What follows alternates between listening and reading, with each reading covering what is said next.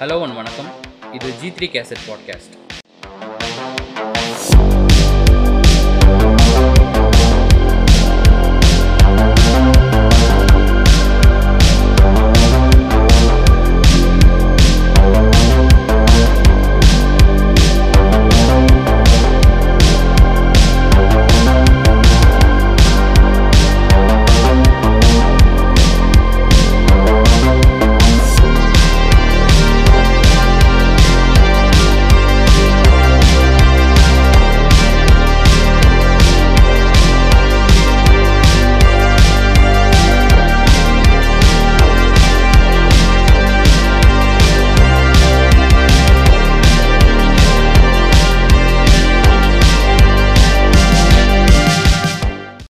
இந்த பாட்காஸ்ட்டில் வந்து நம்ம டிவி சீரிஸ் பற்றி பேச போகிறோம். டிவி சீரிஸ் வந்து எங்களுக்கு எப்படி இன்ட்ரடியூஸ் ஆச்சு, நாங்கள் என்ன டிவி சீரிஸ்லாம் பார்த்தோம், பாப்புலரான டிவி சீரிஸ் பற்றி நாங்கள் என்ன எங்களோட பர்செப்ஷன் எப்படி இருந்துச்சு, அதை பற்றிலாம் பேச போகிறோம். நம்ம கூட ஜாயின் பண்ணியிருக்கிறது binary exploit and sea plays.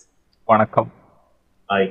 Okay, முதல்ல வந்து ஒரு எஸ்விகேக்கு ஒரு பெரிய thanks for the shout out. அவங்க பேஜ்லேயே நம்மளை பற்றி ஒரு போஸ்ட் போட்டிருந்தாங்க. So thank you for that. இப்போ நம்ம பாட்காஸ்ட்குள்ளே போகலாம். நம்ம வந்து நம்ம எப்படி இன்ட்ரடியூஸ் ஆகிருப்போம், முதல்ல வந்து நம்ம மூவிஸ் தான் பார்க்க ஆரம்பிச்சிருப்போம் ஸ்டார்டிங்கில். டிவி சீரீஸ்ன்றது வந்து அந்தளவுக்கு நம்மளுக்கு என்ன சொல்கிறது, இப்போ இருக்க ஜென்ரேஷன் அளவுக்கு நம்ம நீங்கள் சொல்கிறது கரெக்டு தான். ஆரம்பத்தில் மூவிஸில் ஆரம்பிச்சு தான் அப்புறமா தான் இங்கிலீஷ் சீரீஸ்குள்ளே வந்திருப்போம். மேபி அந்த டைமை பார்த்தா அப்போ தான் அதுவும் ஓரளவுக்கு என்னாகும், அந்த அந்த எக்ஸ்போஜரே கிடச்சிருக்கும். லைக் அது ஓரளவுக்கு பேசப்படுற மாதிரி இருந்திருக்கும். ஓகே, இருக்குன்னே தெரிய வந்திருக்கும்னு நினைக்கிறேன். அதான் ஃபர்ஸ்ட் நம்ம மூவிஸில் தான் ஆரம்பிச்சிருக்கோம். டிவி சீரீஸ் வந்து அதுக்கப்புறம் தான் டிவி டெலிவிஷன் சீரீஸ்க்கு நிறைய பேர் வந்து ஃபோக்கஸ் பண்ண ஆரம்பிச்ச அப்புறம் தான் நம்மளுக்கும் ஸோ இந்த மாதிரி சீரீஸ்லாம் மூவிஸ் அளவுக்கு இன்ட்ரெஸ்டிங்கான சீரீஸ்லாம் இருக்குன்னு தெரிஞ்சு தான் நம்ம அதெல்லாம் எக்ஸ்ப்ளோர் பண்ண ஆரம்பித்தோம். நம்ம சீரி சீரியல் அப்படின்னா இருந்த ஒரு ரிசப்ஷனே வேற. அதனால நம்ம மேபி தெரிஞ்சிருந்தாலும் அதை பாக்குறதுக்கு கொஞ்சம் யோசிக்கிற மாதிரிதான் இருந்துச்சு. நான் ஆரம்பத்துல யோசிச்சு பார்த்தா சீரியலா படம்னா அப்படியே ரெண்டு வாரில பாத்திரலாம், சீரியல் என்ன அப்படிங்கிற மாதிரி தான் இருந்துச்சு. ஆனா அதை பார்க்க ஆரம்பிச்சோம்னா அதுல உள்ள கதை, லைக் அந்த இங்கிலீஷ் வே ஆஃப் ஃபிலிம் மேக்கிங்ல வந்து நல்ல கதைகளை அழகா கொண்டு போறத வச்சு அதுக்கப்புறமா அதுல உட்கார்றது தான் ஆரம்பத்துல இருக்கும். டிவி சீரீஸ்னா என்ன நினைச்சிருப்போம், எப்படி டிவி சீரீஸ்னா என்ன, ஒரு கதையை பிடிச்சி இழுத்து இழுத்து எடுக்கிறது தான் டிவி சீரீஸ் நம்ம நினச்சிருப்போம். படம்னா கிறிஸ்பாக ஒரு கதையை சொல்லி முடிச்சிருவாங்க அப்படின்னு நினச்சிருப்போம். பட் டிவி சீரீஸுன்றது வந்து ஒரு மூவிக்குள்ளே ஒரு மூவிக்குள்ளே அடங்க முடியாத ஒரு ஸ்டோரி, ஒரு ஸ்க்ரீன் பிளே வந்து டிவி சீரீஸாக மட்டும்தான் எடுக்க முடியும் அப்படின்ட்டு அதெல்லாம் பார்க்க போகிறோம் தான் புரிஞ்சுது. மோஸ்ட்லி இப்போ மூவி டைம் ஃப்ரேமில் நம்மளுக்கு எவ்வளோ ஷார்ட்டாக சொல்கிறத வந்துட்டு நமக்கு இன்னும் நிறைய கதைகள் நமக்கு சொல்ல முடியும் டிவி சீரீஸில். அதுதான் ஒரு பெரிய ப்ளஸ் பாயிண்ட். அது இப்போதானே தெரியும், ஒரு ஸ்னைடர் கட்லாம் வந்து அது எவ்வளோ கட் பண்ணியும் ஃபோர் ஹவர்ஸாவது டைம் ஃப்ரேம் இருந்து தான் ஆகணும், அப்போ தான் மூவி வந்து ஓரளவுக்கு சாட்டிஸ்ஃபேக்டரியாக இருக்கும் அப்படின்ற மாதிரி ஒரு விஷயம் வருது இல்லையா. இந்த மாதிரி ஒரு மூவி வந்து அந்த டேரக்டரை பொறுத்து தான், அவர் வந்து த்ரீ ஹவர்ஸ்க்குள்ளே சொல்லனாலும் சொல்லலாம், பட் அதுக்குள்ளே நிறைய டீட்டெயில்ஸ் வைக்கணும்னா அது பெருசாக தான் எடுத்தாகணும். அது சீரீஸ் மாதிரி எக்ஸ்டெண்ட் பண்ணி எடுத்தால் அந்த கதைக்கு வந்து அவங்க கண்டிப்பாக ஒரு ஜஸ்டிஃபிகேஷன் பண்ணலாம். கரெக்ட் கரெக்ட் ஆக்சுவலாக என்னன்னா, இப்போ நம்ம எடுத்துக்கிட்டா நீங்கள் சொன்னோன்னு டக்குன்னு எதிர்மான ஞாபகம் வச்சுப்போம். நான் எது பார்த்துட்டு இருந்தேன், அந்த ஸ்டார் வார்ஸோட பழைய படம்லாம் பார்த்துட்டு இருந்தேன். அதெல்லாமே இப்போ பெரிய கதை, இப்படி அதோட ஸ்டோரி நிறைய இருக்கு. நீங்கள் இப்போ ஒரு படமாக எடுத்தே முடிக்க முடியாது. ஸோ அதை வந்து என்ன பண்ணுறாங்க, அவங்க மூவியாகவும் அந்த ஃபார்மேட்டில் கொடுக்குற அதே நேரத்தில் அவங்க என்ன பண்ணுறாங்க, அதே நேரத்தில் டிவிலேயும் என்ன பண்ணுறாங்க, சீரியல்ஸாக எடுக்கிறாங்க. லைக் ஆரம்பத்தில் அதோட ஷோஸ்லாம் டிவியில் வந்திருக்கும். ஸ்டார் ட்ரெக்கோட இருந்தாலும் அதோட ஒரிஜினல் ஸ்டோரிஸ் எல்லாமே டிவியாக தான் வந்திருக்கும்னு நினைக்கிறேன். ஏன்னா அதோட கதை அவ்வளோ பெருசு. லைக் அதை வந்து நீங்கள் ஒரு சின்னதாக சொல்லி முடிக்கணும்னாலே முடிக்க முடியாது. ஸோ அந்த மாதிரியான ஃபார்மேட்டில் அதை சொல்கிறதா கரெக்டாக இருக்கும். நான் இப்போ சும்மா இழுக்கணுமே அப்படின்னு சொல்லி ஸ்லோ மோஷனில் போட்டு இடையில ஆடு போட்டு இழுக்கிறதே இல்லை. அது அந்த மாதிரியான இது நல்ல கதையே, நல்ல ஃபுல்லாக குவாலிட்டியான கண்டென்ட்டே கொடுக்க முடியும். ஆ கொடுக்க எவ்வளோ நேரம் கொடுக்கலாம். அதுலேயே இப்போ பார்த்தா நான் நான் ஆரம்பத்தில் பார்க்கும்போதெல்லாம் கண்டிப்பாக ஒரு இருபது இருபத்தஞ்சு எபிசோடு இருக்கும் ஒரு சீசன் எடுத்துக்கிட்டா. இப்போ அங்கே உள்ள ஸ்க்ரீனிங் வந்து எப்படி இருக்குன்னா, ஒரு ஒரு ஷோ எடுத்துக்கிட்டா அந்த ஷோ வந்து ஒரு சீசன் ஓடும். இந்த நாள் ஒரு வாரத்துக்கு ஒன்று ரிலீஸ் ஆகும். அதுக்கப்புறமா என்ன ஆகும், அது முடியும் போது அந்த இருபத்தஞ்சு எபிசோட் முடியும் போது அது முடிஞ்சிடும். அப்புறமா அடுத்த சீசனுக்கு திரும்ப வருவாங்க, கதை கண்டினியூ ஆகும். அந்த மாதிரி இருக்குன்னா இங்கே மாதிரி டெய்லியும் சாட்டர்டே சண்டே கூட லீவ் இல்லாமல் சீரியல் கிடையாது. ஸோ அந்த மாதிரி கதை இருக்கும்போது அந்த கதை வந்து இப்போ என்ன ஆயிடுதுன்னா இப்பவும் அதை விட இன்னும் கிறிஸ்ப் ஆயிடுது. லைக் அதுலயே எவ்வளவு தூரம் டென் எபிசோட்ஸ் தான் மேக்ஸிமம் நிறைய பாக்குறேன். இப்போ நான் பாக்குறேன்னா மோஸ்ட் ஆஃப் த சீரிஸ் வந்து டென் எபிசோட்ஸ் தான் இருக்கு. அப்பெல்லாம் வந்து இருபது இருபத்தஞ்சு எபிசோடு இருந்துச்சு. இப்போ மேபி அந்த கதை சொல்றதையே இன்னுமே கொஞ்சம் சுருக்குறாங்கன்னு நான் நினைக்கிறேன். மேபி நிறைய கதைகள் இருக்கிறதுனால இருக்கலாம். சம்பர் டிவி சீரிஸ்லுமே நம்ம வந்து ஸ்டார் ட்ரெக் இல்லை ஒரு பே பேட்மேன் பழைய செவன்டி சீரிஸ் இருக்கு இல்லையா, அதுலேயுமே வந்து என்னென்னா ஒரு ஃப்ரான்ச்சைஸ் எடுத்துக்கிறாங்க. அதில் வந்து ஒரு ஒரு எபிசோட் லைக் அந்த அந்த ஃப்ரான்ச்சைஸ் அந்த யூனிவர்ஸில் வந்து இது இதெல்லாம் நடக்குது அப்படின்ற மாதிரி ஒரு எபிசோட் எடுக்கிறாங்க.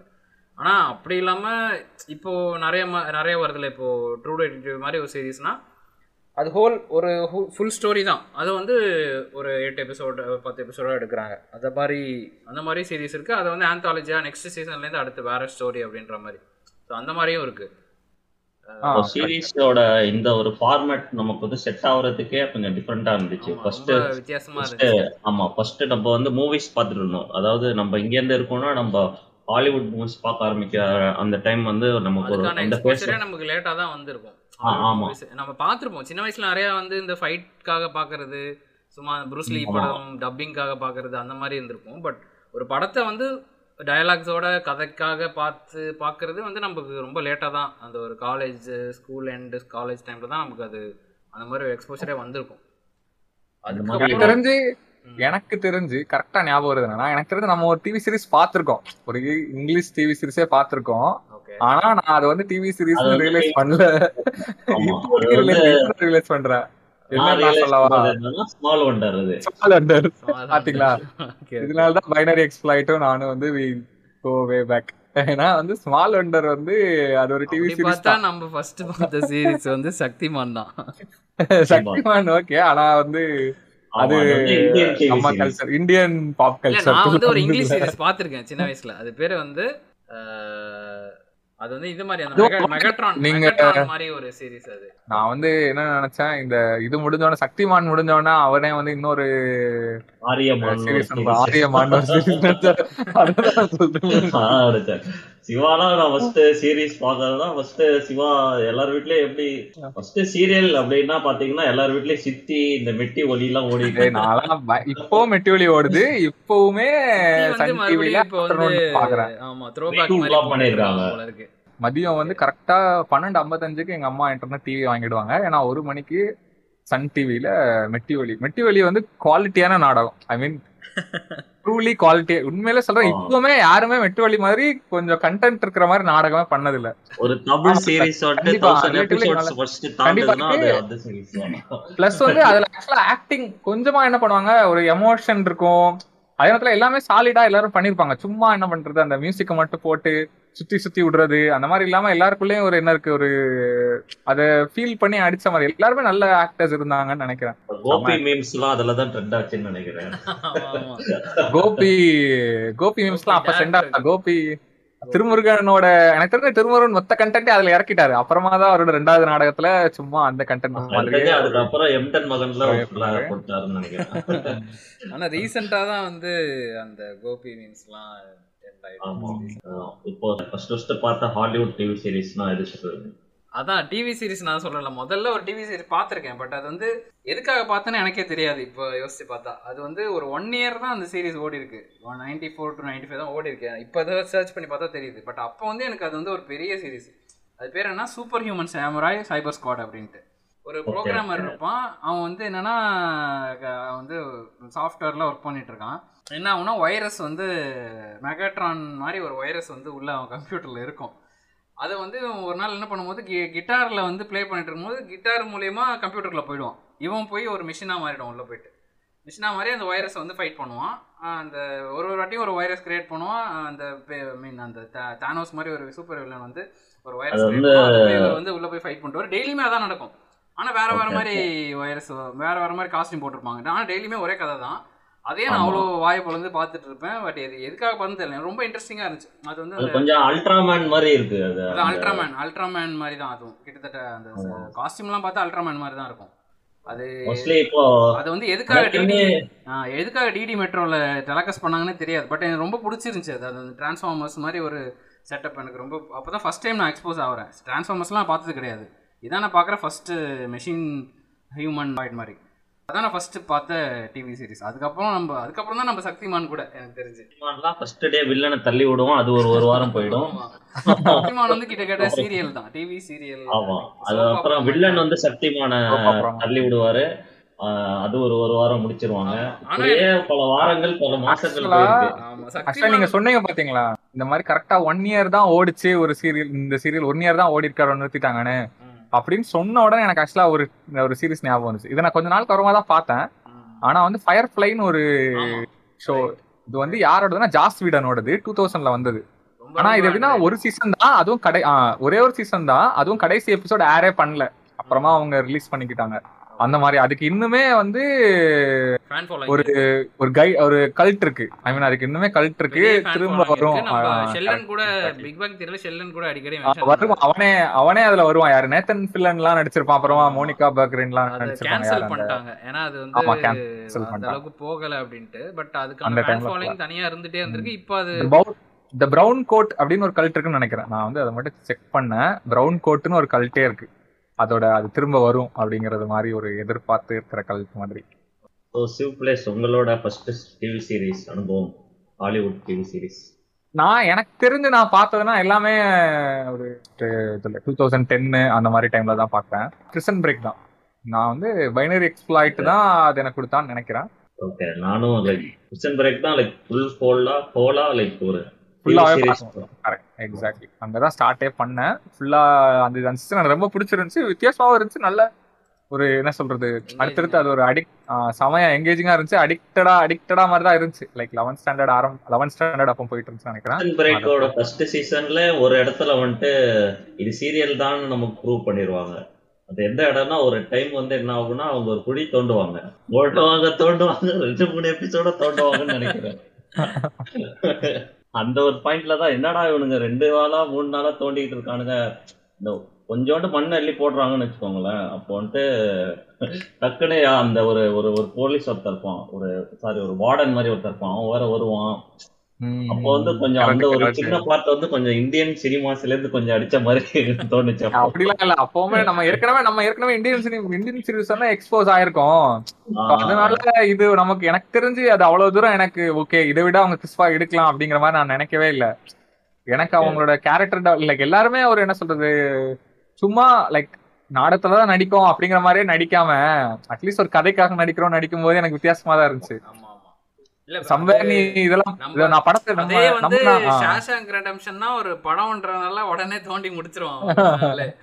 ஐயோ அதுவே ஸ்பாயிலர் ஃபார் எனிவன் வாட்சிங். ஓகே ஓகே, இல்ல anyone here who haven't watched Shashank Redemption, அது வந்து ஸ்ட்ரைட் அப் ஸ்பாயிலர் கிடையாது, அது ஒரு டீடைல் அவ்வளவுதான். சரி ஓகே, புரியும் போது புரியும். அடுத்து நான் பார்க்காதவங்களுக்கு ஆனஸ்டா நான் வந்து சப்ஷன் பிரேக் வந்து அந்த அவங்களோட ரொமான்ஸ் வந்து நல்லா இருக்கும். ஸ்கோப்பீல்டுக்கும் சாரா டிரான்கில்டிக்கும் அது வந்து லைக் ஒரு சமையா கட்டிருப்பாங்க. அது ஆமா அதான் அது நம்ம சீரீஸை பொறுத்த வரைக்கும் இந்த கேரக்டர் பில்டிங் கொஞ்சம் நல்லாவே கொண்டு போகலாம்ல. ஒரு மூவியில் கேரக்டர் இன்ட்ரடக்ஷன் கொடுத்து அதுக்கப்புறம் பிளாட்குள்ளே போகிறதுக்கு டைம் இருக்காது. பட் சீரீஸில் அப்படி கிடையாதுல்ல. கேரக்டர் கேரக்டரைசேஷன், கேரக்டர் பில்டப்பு, அப்புறம் அவங்களுக்குள்ளே இருக்க இன்ட்ராக்ஷன், அவங்களோட ரேப்போ எப்படி பில்ட் ஆகுது, அதெல்லாம் காட்டுறதுக்கு நிறைய டைம் இருக்கும். எனக்கு ரொம்ப பிடிச்ச கேரக்டர் அந்த சீரிஸ்ல டீ பேக்னு ஒரு கேரக்டர். எல்லாருக்குமே தியோடர் பேக்வெல் வந்து எல்லாரோட ஃபேவரட் கேரக்டர். ஃபார் கிரையோட வாஸ்க்கு அப்புறம் அந்த மாதிரி ஒரு கேரக்டர், அந்த மாதிரி ஒரு பயங்கர ஒரு ஆல்மோஸ்ட் ஒரு ஒரு ஜோக்கருக்கான ஒரு ஒரு இன்ட்ரோடக்ஷன் கேரக்டர் மாதிரி ஒரு ஒரு மாதிரி ஒரு டிஃபரண்ட் சைக்கோபாத். ஒரு கட்டத்துல நீங்க நல்லவனே நினைப்பீங்க. அப்படியே அவனோட அவனோட லைக் அதுதான் லைக் அந்த கேரக்டர் டெவலப்மெண்ட் அப்படிதான். நமக்கு வந்து வந்தா ஒரு ஆன்டகனிஸ்ட் புரோட்டகனிஸ்ட்னு வைக்காம அவனோட சந்தர்ப்ப சூழ்நிலைக்காக அவன் எல்லாத்தையுமே பண்ணிக்கிறான். லைக் அந்த மாதிரிதான் அவனோட ஓன். ஆனா நிறைய இடத்துல அவனுக்கான அவனை அடி வாங்குற மாதிரியான நிறைய சுச்சுவேஷன் இருக்கும். இப்படி எல்லாம் சம ஆனா அவனுக்கு அவன் தான் ரொம்ப உள்ள எனக்கு தெரிஞ்சு நிறைய கஷ்டப்பட்டது அவன் தான் நினைக்கிறான். மென்டலி லைக் அவனுக்கு தான் ரொம்ப ப்ரெஷர் இருக்கும். ஒரு சீன் எனக்கு ஒரு சீன் வந்து பயங்கரம் டார்க்கா ஒரு சீன் இருக்கும். ஒரு டெசர்ட்ல வந்து அவனும் இன்னொருத்தரும் மாட்டிப்பாங்க. அந்த சீன்ல அடுத்த சீன் வந்து எப்படி இருக்கும்னா அவன் எப்படியா லேண்டுக்கு வந்துருவான். ஆனா லைக் ஒருத்தன் தான் வருவான், இன்னொருத்தன் வரமாட்டான். ஆனா ஒரு மாதிரி பர்பிங் பண்ணுவான், அப்படி இம்ப்ளை இம்ப்ளை பண்ணிருப்பாங்க. ஆஹ் ஆமா, அதாவது அவன் சாப்பிட்டுருப்பான் அவன் அந்த மாதிரி. நான் வந்து அந்த டைம்ல அந்த ஆக்டர் வேற ஏதாவது பண்றாரா அந்த மாதிரி எல்லாம் கூட என்ன பண்ணிட்டு இருந்தேன், ஃபாலோ பண்ணிட்டு இருந்தேன். அதான் நம்ம ஃபர்ஸ்ட் ஒரு சீரீஸ் பயங்கர என்தூசியாஸ்டிக்கா பாக்கணும்னா அதுல இருக்க காஸ்ட் மெம்பர்ஸ் எல்லாத்தையும் எடுத்து என்ன பண்றாங்க என்னென்ன சீரீஸ்லாம் அடிச்சிருக்காங்க அதெல்லாம் பார்த்துட்டு இருப்போம். ஃப்ரெண்ட்ஸோட இல்ல நம்ம எல்லாம் சிட்காம்ஸ் பார்த்துருப்போம்ல, டிவி சீரீஸ் பார்த்தா சிட்காம் கண்டிப்பா நம்ம எல்லாருமே ஃபர்ஸ்ட் சிட்காம் ஃப்ரெண்ட்ஸ் எல்லாருமே பார்த்துருப்போம். ஃப்ரெண்ட்ஸ் வந்து நான் பார்க்கவே இல்லை, ஃப்ரெண்ட்ஸுங்கிறது கடைசி என்ன ஆயிடுச்சு ஒரு பியர் ப்ரெஷர் மாதிரி ஆயிடுச்சு. ஃப்ரெண்ட்ஸ் பார்க்கலையா ஃப்ரெண்ட்ஸ் பார்க்கலையா அப்படிங்கிற மாதிரி ஆயிடுச்சு. அதனால லாஸ்ட் இயர் ரெண்டுல தான் நான் ஃப்ரெண்ட்ஸ் எல்லாருக்குமே அப்படிதான் இருக்கும்னு நினைக்கிறேன். எல்லாருக்குமே வந்து சுற்றி இருக்கவங்க ஃப்ரெண்ட்ஸ் பற்றி சொல்லும் போது தான் பார்க்கணும்னு தோணு இருக்கும். பட் வந்து எனக்கு அப்படி எப்படி இருந்துச்சுன்னா எல்லாருமே சொல்லுவாங்க ஃப்ரெண்ட்ஸ் பற்றி, ஃப்ரெண்ட்ஸ் பார்த்துட்டு ஃப்ரெண்ட்ஸ் பார்த்து சிரிப்பாங்க. லைக் அது ரொம்ப அநாயகமாக இருக்கும் எங்களுக்கு. ஃப்ரெண்ட்ஸ் பார்த்துட்டு பயங்கரமாக விழுந்து வந்து சிரிச்சிருப்பாங்க, என்னடா சிரிக்கிறானுங்க இதில் என்ன இருக்குது அப்படின்ற மாதிரி கடுப்பெல்லாம் வந்திருக்கு.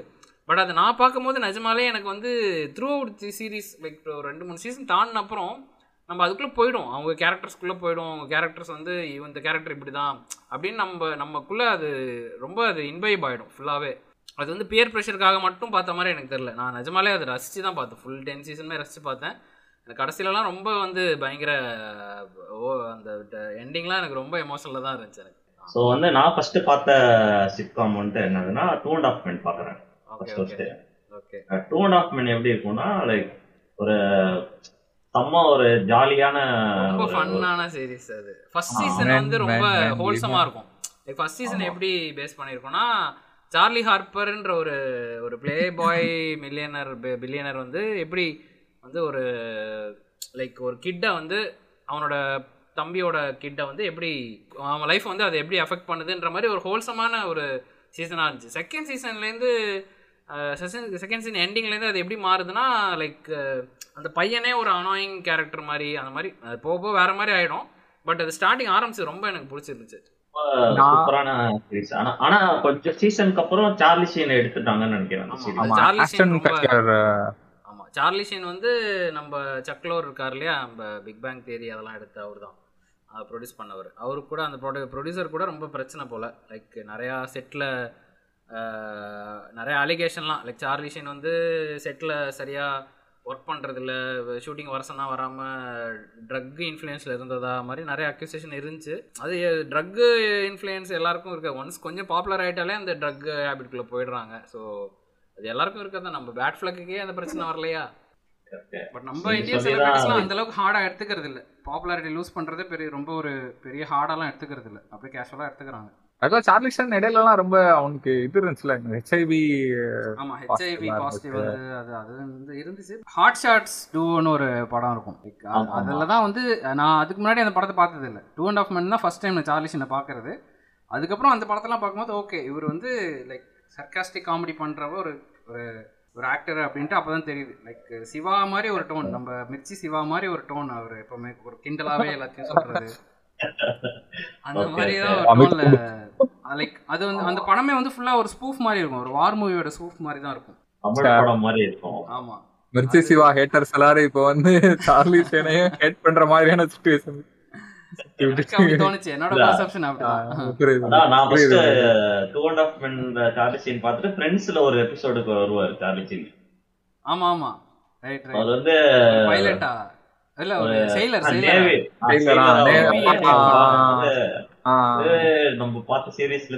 அப்படின்ற மாதிரி. அப்புறம் பார்த்தா ஜார்ஜ் க்ளூனி எல்லாம் வராரு. எல்லாருமே வருவாங்க, எல்லாருமே இப்ப அதுக்கப்புறம் பாப்புலரா லைக் சிங்கிள் ஹியூஜ் ஸ்டாரா ஆனா எல்லாருமே வந்துட்டு ஃப்ரெண்ட்ஸ்ல வந்திருப்பாங்க. சரியா இருக்கும். ப்ரூஸ் வில்லிஸ் எபிசோடே வந்து பயங்கர பயங்கர இதுவா இருக்கும். ப்ரூஸ் வில்லிஸ் வர எபிசோடே. ஆனா இது வந்து அப்ப வந்து ஜெனிஃபர் ஆனிஸ்டனுக்கும் பிராட் பிட்டுக்கும் பிரேக்அப் ஆச்சு போல. ஆமா, அந்த டைம் வந்து அடுத்த லைக் கொஞ்சம் அந்த பீரியட் அப்போவே பிராட் பிட் வந்து இதுல கேஷ் பண்றாங்க. இதுல பிராட் பிட் என்ன பண்ணுவாருன்னா ரேச்சல் ஹேட்டர்ஸ் கிளப் அப்படின்னு வச்சிருப்பாரு. அதுல வந்து இருக்கிறதா வேணாமான்னு முடிச்சுக்கிட்டு ராசு இருக்கிறது நல்லா இருக்கு. ஃபவுண்டிங் மெம்பர் யாருன்னா யாரோ ஃப்ரெண்ட்ஸ் பாருங்க. ஃப்ரெண்ட்ஸ் பார்த்தா நல்லா இருக்கு. ஃப்ரெண்ட்ஸ் நெட்ஃபிக்ஸ்ல இருக்கு. ஆக்சுவலா நெட்ஃபிக்ஸ்ல இருக்கு. இப்போ ரீசன்ட்டா டிவி சீரிஸ் பார்த்திருக்க பார்க்குறவங்களுக்கு ஒரு ஒரு இன்னொரு இன்னொரு கேங்கும் இருக்கு. லைக் ஃப்ரெண்ட்ஸ் பார்க்கறவங்கலாம் வந்து ரொம்ப கிரிஞ்சின்ற மாதிரி ஒரு கேங்கும் இருக்கு. ஆமாமா, ஒரு வியூ பாயிண்ட் இருக்கு. அந்த மாதிரியும் இருக்காங்க. பட் அவங்க அவங்களுக்கு ஒரு ஒருத்தவங்களுக்கும் ஒரு ஒரு இது ஒரு மாதிரி தான். அவங்க பார்த்தா தான் தெரியும் இது நல்லா இருக்கா இல்லைன்னு அவங்க முடிவு பண்ணணும். நம்ம யாரும் சொல்ல முடியாது. இப்போ சில பேருக்கு வந்து have I met your mother பிடிக்காது. எனக்கு அந்த அளவுக்கு பிடிக்கல. பட் சில பேருக்கு have I met your mother தான் வந்து ரொம்ப நல்ல சீரிஸ், அவங்களுக்கு ரொம்ப பிடிச்ச சீரிஸ்னா அதான். ஃப்ரெண்ட்ஸ் வந்து இப்போ மொத்த பேருக்காக பாக்குற மாதிரியும், ஆனா have I met your மதர்ல Barney ஸ்டின்சன் ஒரு கேரக்டர். ஆமா, அதுக்காக மட்டும் பாக்குற மாதிரி தான். இல்ல, ஹவ் ஐ மெட் யுவர் மதர்ல வந்து ரொமான்ஸுக்கு பஞ்சமே கிடையாது. ராபினுக்கும் டெட்டுக்கும் இருக்க ரொமான்ஸ் சரி, பார்னி ஸ்டின்சன் ஒரு ஒரு கட்டத்துக்கு மேல ராபின் மேல இது ரொமான்டிக் இன்ட்ரஸ்ட் சரி, அது வந்து பயங்கர பெரிய டிஸ்ட். திடீர்னு பார்னி ஸ்டின்சனுக்கு வந்து இந்த மாதிரி ஒரு பொண்ணு மேலே, அவன் வந்து ஒரு பிளே பாயாக இருந்து திடீர்னு ஒரு அவங்க கேங்குள்ளே இருக்க பொண்ணு மேலே ஒரு பயங்கர ஒரு அட்ராக்ஷன் வந்து அப்படியே அவர் வந்து ஒரு சிம்பாக மாறுறது வந்து நம்ம கண் முன்னாடி பார்க்கறதுலாம் ரொம்ப வித்தியாசமாக இருந்துச்சு. நல்லா இருந்துச்சு அந்த பாட்டெலாம், பயங்கர சூப்பராக இருந்துச்சு. அதே மாதிரி சில பேருக்கு அந்த இந்த பாட்டு பிடிக்கும். நம்ம லில்லியும் இவனும் அந்த கப்புள் பாட்டு ரொம்ப சில பேருக்கு பிடிக்கும். மார்ஷல் லில்லி அந்த அந்த ஷிப்பிங் நிறைய பேர், அது சில பேருக்கு அது ரொம்ப பிடிச்சிருந்துச்சு. எனக்கு அந்த அளவுக்கு அந்த சீரிஸ் ஒத்து போகல. பட் எனக்கு டெட்டோட மட்டும் ரிலேட் பண்ணிக்க முடியும். லைக் ஓவர் திங்கிங் அந்த மாதிரி ஒரு கேரக்டர், அந்த மாதிரி நல்லா தான் இருந்துச்சு. அதனால் அது எனக்கு ஃபுல்லாலாம் கண்டினியூ பண்ண தோணலை. கடைசியில் ரொம்ப சொதப்பிட்டாங்க வேறு. அது கடைசியில் என்னதான் எப்படி தான் முடிக்கிறாங்கன்னு ஒரு க்ளோஸருக்காக பார்த்தேன். அது சொதப்பிட்டாங்க. பட் எனக்கு ஓவராலாக அந்த சீரிஸ் ஓகே ஓகே சீரிஸ் தான். திரும்பி பார்த்ததே இல்ல. கிளைமேக்ஸ் மட்டும் இப்படி முடிஞ்சது, அப்புறமா ரீஷூட் பண்ணாங்க, வேற மாதிரி முடிச்சாங்க அப்படிங்கிற மாதிரி எனக்கு நியூஸ் மட்டும் கேள்விப்பட்டிருக்கேன். அவ்வளவுதான். நானா வந்து என்ன பண்ணேன்னா, நான் வந்து ஒரு நாலு சீசன் அஞ்சு சீசன் முடிஞ்சிருக்கிற டைம்ல பிக் பேங் தியரி பார்த்தேன். அதுக்கப்புறமா வருஷ வருஷம் அப்படியே பிக் பேங் தியரி வரும்போதெல்லாம் பிக் பேங் தியரி பார்த்துருவேன். பிக் பேங் தியரி நல்லா இருக்கும். ஆக்சுவலா எனக்கு பிடிக்குமான்னு தெரியல, பட் வந்து நிறைய ரெஃபரன்ஸோட பிக் பேங் தியரி தான் எனக்கு நர்ட் கல்ச்சர், லைக் நர்ட் கல்ச்சர்னு ஒன்று இருக்குது. லைக் எனக்கு வந்து நிறைய விஷயம் பிடிக்கும். எனக்கு வந்து சின்ன வயசுலேருந்தே காமிக் புக்ஸ் பிடிக்கும். எனக்கு வந்து லைக் நான் வந்து காமிக் புக் கடையில் ஹிகின் பாத்ரூம்ஸில் போயிட்டு முப்பது ரூபா கொடுத்து காமிக் புக் வாங்குற கேங் கிடையாது. நாங்கள் நாங்கள் வந்து பே பேப்பர் மார்ட்டில் வேஸ்ட் பேப்பர் மார்ட்லேருந்து காமிக் புக் எடுத்துவோ இந்த மாதிரி ஒன்று இருக்கேன்ட்டு நாங்களாம் இன்ட்ரெஸ்ட் எடுத்து தான் அது அதுக்குள்ளே இன்ட்ரெஸ்ட் எடுத்தோம். அப்படி காமிக் புக்ஸ்னு ஒன்று இருக்குது, இப்படி ஒரு கல்ச்சர் இருக்குது, கார்ட்டூன் அனிமேட்டட் சீரிஸ்லாம் ஃபாலோ பண்ணுறோம், காமிக் புக்ஸ் படிப்பாங்க அப்படின்னு ஒரு கல்ச்சர்லாம் எங்களுக்கு தெரியாது. பட் எப்படியோ எங்களுக்கு அதில் ஒரு இன்ட்ரெஸ்ட் வந்துச்சு. பட் நிஜமாலே இப்படி ஒரு கல்ச்சர் இருக்குது, வேர்ல்டு வைடாக இப்படி ஒரு கல்ச்சர் இருக்குன்னு தெரிஞ்சது வந்து பிக் பேங் தியரி மொழி தான். ஸோ இந்த மாதிரி நம்மள மாதிரியும் இருக்காங்க, இது வந்து ஒரு பாப்புலரான கல்ச்சர், நர்ட் கல்ச்சர்ன்றது அப்படின்னு தெரிஞ்சதே பிக் பேங் தியரி மொழி தான். அதை வந்து பாப்புலரைஸ் பண்ணது பிக் பேங் தியரி. லைக் நர்ட்ஸுக்குன்னு ஒரு லைஃப் ஸ்டைல் இருக்கு, அவங்க வந்து லைக் அதை வந்து பாப்புலரைஸே பண்ணிட்டாங்க. அதுக்கப்புறம் தான் வந்து இந்த மாதிரி காமிக் கேரக்டர்ஸ் டிஷர்ட் போடுறது அதெல்லாம் வந்து ஒரு ஒரு பாப்புலர் ஆனதே பிக் பேங் தியரிக்கு அப்புறம் தான். அதுக்கு முன்னாடி வரைக்கும் பொம்மை படம் பார்க்க போறியா அப்படின்னு தான் கேட்பாங்க. ஃப்ரெண்ட்ஸுமே நம்ம நம்ம பேரண்ட்ஸை விடுங்க, ஃப்ரெண்ட்ஸ்குள்ளேயே அப்படி தான் பேசுவாங்க. பட் பிக் பேங் தியரி வந்தப்புறம் அது வேற மாதிரி மாறிடுச்சு. லைக் ஓ இதுவும் ஒரு பாப்புலரான கல்ச்சர் போல அப்படின்னு அக்செப்ட் பண்ணிட்டாங்க. பிக் பேங் தியரி வந்து ஒரு பெரிய ஒரு பிரேக் த்ரூ தான். பட் அதுக்கு ஒரு ஹே ஹேட்டுமே இருந்துச்சு. பிக் பேங் தியரி மேலே ஒரு பயங்கர ஹேட் இருந்துச்சு. முக்கியமாக ரெடிட் கம்யூனிட்டி வந்து பயங்கரமாக பிக் பேங் தியரி வந்து கழுவி கழுவி ஊற்றும். அது எனக்கு அப்போ புரியல. அது வந்து நிறைய இடத்துல ஃபிக்ஸ் பண்ணுவாங்க. ஆமா, நான் நான் எனக்கு ஃபோர்த் சீசனுக்கு அப்புறம் அது புரிஞ்சுது. ஏன் ஏன்னா வந்து அவங்க ரொம்ப ஸ்டீரியோடைப் பண்ணிடுவாங்க அநியாயத்துக்கு. ஒரு ஒரு இன்ஸ்டியூட்ல ஒர்க் பண்ற ஒரு ஆஸ்ட்ரோபிசிஸ்ட்னா ஒரு ஒரு ஆஸ்ட்ரோனாமிக்கல் இன்ஜினியர் ரொம்ப நர்டியா காட்டணும் அப்படினு அதோட காட்டணும்னு ரொம்ப புஷ் பண்றது. அதே மாதிரி அவங்க வந்து ஜோக் பண்ணணும், லைக் அவங்களோட அவங்க ரிடிக்யூல் பண்ணணும். அவங்க வந்து ரிடிக்யூல் அது ஒரு காமெடியா ஆக்குற மாதிரி. அவங்க வந்து ரொம்ப என்ன சொல்றது, ரொம்ப இமேச்சூரா இருப்பாங்க, ஜுவனலா இருப்பாங்க. ஒரு ஸ்பேஸ் இன்ஜினியர்னா அவங்களுக்கு வந்து இவ்வளோதான் தெரியும் அப்படின்னு ரொம்ப ஸ்டீரியோடைப் பண்ணது பிடிக்கல. அது ரெடிட்ல சொல்கிறவங்க எல்லாரும் சொல்லுவாங்க, நான் வந்து இந்த ப்ரொஃபஷனில் தான் இருக்கேன், நான் வந்து இப்படிலாம் கிடையாது, எனக்குன்னு ஒரு தனி இது இருக்குது. என்னை வந்து இப்படி ஸ்டீரியோடைப் பண்ணுறது, அது வந்து என்னை வந்து எல்லாரும் இதே மாதிரியே என்னை பார்த்தாலே நீ அப்படி தான் அப்படின்ற மாதிரி முடிவு பண்ணுறதுக்கு இந்த சீரீஸ் வந்து ஒரு ஒரு இதுவாயிடுச்சு. அப்படிதான் பண்ற மாதிரி அது நானும் பார்த்துருக்கேன். நானா ஜென்ரலா ஆடியன்ஸாக என்ஜாய் பண்ணேன். நான் அவ்வளோ தூரம் அதை அதை நோட்டீஸ் பண்ணல. பட் நான் என்ஜாய் பண்ணி பார்த்தேன். பட் எனக்கு ஃபோர்த் சீசனுக்கு அப்புறம் பிடிக்காம போனதுக்கு ரீசன் வேற. அது என்னன்னா ஒரு ஒருத்தருக்கும் ஒரு கப்பல் கொண்டு வரணும். லைக் ஏன் ஷெல்டனுக்கு ஒரு பார்ட்னர் கொண்டு வரணும், அவனை மாதிரியே ஒரு பார்ட்னர் கொண்டு வரணும்னு ரொம்ப அதை வந்து ரொம்ப அதை புஷ் பண்ணதை எனக்கு பிடிக்கவே இல்லை. அதுக்கப்புறம் தான் நான் கொஞ்சம் பார்க்காம விட்டேன்.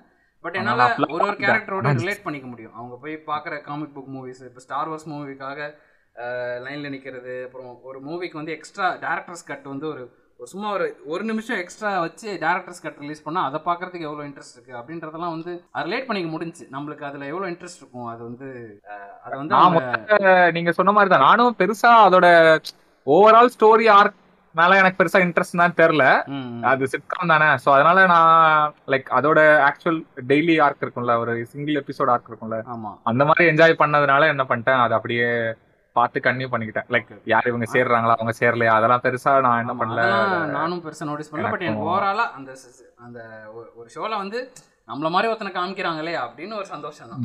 கரெக்ட். ஆனா இப்ப ஃப்ரெண்ட்ஸ்ல யாராவது சேர்றதுனா அதுக்கு ஒரு அந்த ஓவரால் ஆர்ட்லயே நமக்கு ஒரு இன்ட்ரெஸ்ட் இருக்கும். ஆமா, அந்த அந்த அதான் உள்ளதுலயே ரொம்ப போட்டு உருட்டு.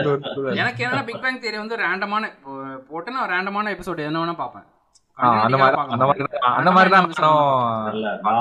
ஒரு சீசன் தான் பார்த்தேன்னு நினைக்கிறேன் பிக் பேங் தியரி. ஏன்னா அந்த டைம்ல நான் mostly two and of men friends இதுல ஆக்குபைடா இருக்கேன். வந்து ரெண்டுமே பாக்கல. நான் வந்து டூ அண்ட் ஆஃப் மென் பார்த்தேன் சிக்ஸ்த் சீசன் வரைக்கும். ஆனா வந்து நான் ஃப்ரெண்ட்ஸ் சுத்தமா பார்த்ததே இல்லை. நான் ஃப்ரெண்ட்ஸே பார்க்கல. நான் இடையில இடையில எபிசோட்ஸ் பார்த்துருக்கேன், ஆனா எனக்கு ஃப்ரெண்ட்ஸ் சுத்தமா தெரியாது. நான் அப்புறம் லாஸ்ட் இயர்ல தான் பார்த்தேன். நான் இடையில இது இல்லாம என்ன பார்த்தேன்னா, நான் வந்து டூ ப்ரோக் கேர்ள்ஸ் பார்த்தேன். டூ ப்ரோக் கேர்ள்ஸ் ஒரு ரெண்டு சீசன் கிட்ட பார்த்துருக்கேன். ரெண்டு சீசன் நல்லா தான் இருக்கும். டூ ப்ரோக் கேர்ள்ஸ் பார்க்கலாம். ஒரு இல்ல இல்ல ஜென்ரலா இதுல இருந்துச்சு. ஆனஸ்டா சொல்லணும்னா இதுல நம்ம அமேசான் இருந்துச்சு. சோ வந்து சரி என்னதான் என்ன இருக்கு அதுல அப்படிங்கிற மாதிரி சும்மா செக் பண்ணான்னு பார்த்தேன். நல்லா இருந்துச்சு. அப்படியே ஒரு ரெண்டு சீசன் போச்சு. ஆனா அது பார்க்கணும் ட்ரை பண்ணேன், அந்த அளவுக்கு பிடிக்கல. அவ்வளவுதான், சும்மா பார்த்தேன். லைக் எதுவும் முடிச்சிருப்பேன். அது அவ்வளவு தூரம் இல்ல. நான் இப்பதான் கேள்விப்படுறேன் உண்மையை சொல்றேன். இல்ல நான் அந்த சீரிஸ் கேள்விப்பட்டிருக்கேன், அதுல பாக்கணும்னு நினைச்சேன். மத்தபடி ஆனா எனக்கு அது அதுக்கு மேல பாக்க முடியல, கொஞ்சம் பாக்க முடியல. ஃபர்ஸ்ட்ல இருந்து பார்த்தது பார்த்தா அதான் அந்த சூப்பர்மேன் சாமுராய் அது பார்த்துட்டு, அதோட டிவி சீரிஸ்ன்னு பார்க்கறதுனா நடுவில் கார்ட்டூன்ஸ் நிறைய பார்த்துருப்போம்ல. கார்ட்டூன் சீரிஸ் எல்லாம் பார்த்துருப்போம், கார்ட்டூன் நெட்வொர்க்ல வர சீரிஸ் எல்லாம் பார்த்துருப்போம்.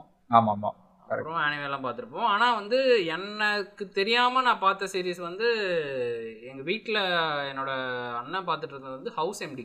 அது வந்து அவங்க லைக் காலையில் அஞ்சு மணிக்கு போடுவான்ட்டு, லைக் ஈவினிங் ரீடெலிகாஸ்ட் ஆகிறது பார்க்க முடியாது. மத்தியானம் ரீ டெலிகாஸ்ட் மத்தியானம் அதை பார்க்க முடியாது. காலைல அஞ்சு மணிக்கு போடுற அஞ்சு மணிக்கு ஸ்ட்ரீம் ஆகிறத காலையில் எழுந்து ஏஎக்ஸ்எனில் பார்க்கணுன்றது காலையில் எழுந்து பார்த்துட்டு இருப்போம். என்னதான் அது இருக்குது அப்படி சீரீஸ்லாம் பார்க்கும்போது அது வந்து ஃபுல்லாக ஒரு டாக்டர், ஒரு டயக்னாஸ்டிக்னு ஒரு டிபார்ட்மெண்ட் இருக்குது. அதில் இருக்கவங்க எல்லாமே வந்து கேஸு, ஐ மீன் லைக் பெக்யூலரான வர கேஸை டயக்னோஸ் பண்ணும். எமர்ஜென்சி கிடையாது, எமர்ஜென்சி தானே போய்ட்டுருக்கோம். பெக்யூலராக டயக்னோஸ் பண்ண முடியாத கேஸெலாம் இவங்க டயக்னோஸ் பண்ணி ட்ரீட் ட்ரீட் பண்ணி தான் வெளியே அனுப்பணுன்றது ஒரு ஒரு டீம். அதுக்காக ஒரு டீம் இருக்காங்க. அதை ஹெட் பண்ணுறது பார்த்தீங்கன்னா ஹவுஸ் எம்டின்னு ஒருத்தர். அவர் வந்து எப்படி அதை எப்படி நம்ம உங்களுக்கு ரிலேட் பண்ணுற மாதிரி சொல்கிறதுனா, நம்ம மாஸ்டர் தி பிளாஸ்டர் நம்ம விஜய் மாதிரி தான். லைக் அவர் ட்ரங்க் கிடையாது, but he has a drug problem. அவருக்கு வந்து ஒரு பெயின் இருக்குது. அது எப்போவுமே வந்து ஒரு ட்ரக்கில் ஒரு ட்ரக் இன்ஃப்ளூயன்ஸில் கொஞ்சம் சர்காஸ்டிக்காக இல்லை கொஞ்சம் இன்அப்ரோப்ரியேட் நடந்துக்கிறது, திட்டுறது, அந்த மாதிரி கொஞ்சம் இன்அப்ரோப்ரியேட்டான ஒரு ப்ரொஃபஸர். பட் அவர் ஹீ இஸ் குட், அதனால் அவர் வச்சுருக்காங்க, எல்லாம் துரத்திருப்பாங்க. அந்த மாதிரி ஒரு கேரக்டர். அவர் வந்து எப்படி எப்படி இருந்தாலும் டெய்லி வந்து ஒரு லைஃப்பை சேவ் பண்ணிடுறாரு. என்ன சொல்கிறது, அவரோட டேலண்ட் டேலண்ட்னு சொல்ல முடியாது, அவரோட கிளினிக்கல் நாலேஜ்னால. ஸோ அதுக்காக அவரை வச்சுருக்காங்க. நிறைய இடத்துல அவரை துரத்துற மாதிரி சுச்சுவேஷன் வருது. பட் அவர் வந்து டெய்லியும் ஒரு லைஃப் எப்படியாவது சேவ் பண்ணிடுறாரு. எப்படி இருந்தாலும் அவரோட இன்டென்ஷன் பார்த்தா is intention he doesn't really care about the patient. அப்படி தான் இருக்கும் அவனோட இன்டென்ஷன். என்ன, நான் வந்து அறிவாளி அப்படின்னு காமிச்சிக்கிறது தான் அவனோட இன்டென்ஷன். பட் அவன் லைஃப்பை சேவ் பண்ணுறான்ல, அதுதான் நமக்கு தேவை. அதனால அவனை வச்சுப்போன்றதுக்காக வச்சுக்கிறவன். அதான் வந்து அந்த டெய்லி ஒரு ஒரு கேஸ் வரும், அதை சால்வ் பண்ணுற மாதிரி. ஆமாம், இட்ஸ் ஆக்சுவலி அது பேர் என்னன்னா, அது பேர் ஹவுஸ்னு வச்சுக்க ரீசன் என்னன்னா, it's actually like medical rip off off Sherlock Holmes. ஹோம்ஸ்னு வைக்கிற ஹோம்ஸோட ஈக்குவலானது house, Gregory House. Okay, so it's அதுலேயும் வந்து டாக்டர் வாட்சன் ஒருத்தர் இருப்பான், இவனோட ஃப்ரெண்டு. அதே மாதிரி அவனோட ஃப்ரெண்டு. ஸோ இவனோட இன்ஃப்ளூயன்ஸ்னால அவனோட லைஃப்பும் கேட்டு போகும். அந்த மாதிரி அதே தான். It's it's medical spin off off இது ஷெர்லாக் ஹோம்ஸ். ஆக்சுவலாக வாட்சன் வந்து இதில் சர்ஜரியில் இருப்பார்ல, லைக் சர்ஜரியில் இருப்பார். ஆன்காலஜி. Okay, oncologist. அவர் நிறைய போய் தொல்லை கொடுத்துட்டே இருப்பான் இவன். அந்த மாதிரி ரொம்ப ஆனா செமையா இருக்கும். நான் பார்த்துருக்கேன். நான் ஒரு அஞ்சு சீசன் இருக்கு. அப்படி தானே, எட்டு சீசன் இருக்கு. ஓகே, நான் அப்போ அஞ்சு சீசன் தான் பார்த்துருக்கேன். அப்போ ஃபுல்லாக பார்க்கல. அதுவும் போக போக ரொம்ப பர்சனல் ஆயிடுச்சு. லைக் எனக்கு வந்து கிரேஸ் அனாட்டமி ஏன் பிடிக்கலாம், it was too personal. Like அவங்க பர்சனல் லைஃப்குள்ளே ரொம்ப போகும். மெடிக்கல் பற்றி காமிக்கிறதோட அவங்க பர்சனல் லைஃப் பற்றி தான் நிறைய காமிச்சிட்டு இருப்பாங்க. எனக்கு அதனால கிரேஸ் அனாட்டமி அந்தளவுக்கு பிடிச்சதில்லை. மெடிசன் சேர்ந்தப்புறமும் அது என் ஃப்ரெண்ட்ஸ்லாம் பார்த்துருந்தாங்க, எனக்கு பிடிக்கல. என் ஹவுஸ் மட்டும்தான் பிடிச்சிருந்துச்சு. ஏன்னா அதில் அந்தளவுக்கு பர்சனலாக போக மாட்டாங்க. இவன் மெயினாக வந்து ஷெர்லாக் ஹோம்ஸ் எப்படி க்ளோரிஃபை பண்ணுவாங்களோ அது மாதிரி ஹவுஸை க்ளோரிஃபை பண்ணுவாங்க. அது எனக்கு பிடிச்சிருந்துச்சு. அதே மாதிரி கிளினிக்கெல்லாம் கொஞ்சம் நிறைய சொ லைக் கற்றுக்கிற மாதிரியும் இருந்துச்சு. என்னடா என்னென்னமோ புதுசு புதுசாக சொல்கிறாங்கன்ட்டு நான் எடுத்து புக்கிலலாம் படிச்சுட்டு இருப்பேன். அந்த மாதிரி. ஆனால் வந்து நான் என்ன சொல்கிறேன்னா, நான் எங்கள் அண்ணா பார்க்கும்போது நான் என்ன தான் இருக்குது சீரியஸில் என்ன பார்க்கும்போது எனக்கு ஒன்றுமே புரியல. பட் அது வந்து எனக்கு கொஞ்சம் ஒரு மெடிசனில் ஒரு இன்ட்ரெஸ்ட் கொடுத்து, ஓகே இஸ் டூயிங் சம்திங், ஒரு லைஃப்பை சேவ் பண்ணுறான் டெய்லி அப்படின்ற ஒரு இன்ட்ரெஸ்ட் வந்து மெடிசனோட மெடிசனில் ஒரு இன்ட்ரெஸ்ட் வந்து எனக்கு அந்த சீரிஸ் தான் கொடுத்துச்சு. அது வந்து என்ன ஒரு லெவன்த் டுவெல்த் படிக்கிறப்போ அப்பப்போ ரெண்டு மூணு சீன் பார்த்துருப்போம், அதனால ஒரு இன்ட்ரெஸ்ட் வந்துச்சு. அதான் நான் பார்த்தா ரெண்டாவது சீரிஸ்ன்னு நினைக்கிறேன் எனக்கு தெரிஞ்சு. நான் அது ரொம்ப நாள் கூட பார்த்தேன், ஆனால் எதுவுமே தெரியாட்டா கூட அது செம இன்ட்ரெஸ்டிங்காக இருக்கும். ஹவுஸ் எம்டி அதோட அந்த லைக் அந்த ஆக்டரே செமையா பண்ணியிருப்பான். ஆமாம், லைக் அந்த கேரக்டரும் செமையா பண்ணியிருப்பான், செமையா எழுதியிருப்பான். ஆமாம், ஆல்மோஸ்ட் நம்ம வந்து நம்ம ஷெர்லாக் சீரிஸ் வந்து இப்போ வந்து நம்ம கம்பர்பேட்சோட சீரிஸ் என்ன பார்த்துருக்கோம், அதுக்கு முன்னாடி ஷெர்லாக் சீரிஸ் நம்ம எதுவும் பார்த்தது கிடையாது. ஸோ அதை மாதிரி எடுத்தவொடனே ஒரு எடுத்தவொடனே ஒரு சீரிஸ் சொல்றீங்க. ஆக்சுவலாக ரெண்டு மூணு ஷெர்லாக் சீரிஸ் இருக்கு. ஆமாம், நிறைய சீரிஸ் இருக்குல்ல.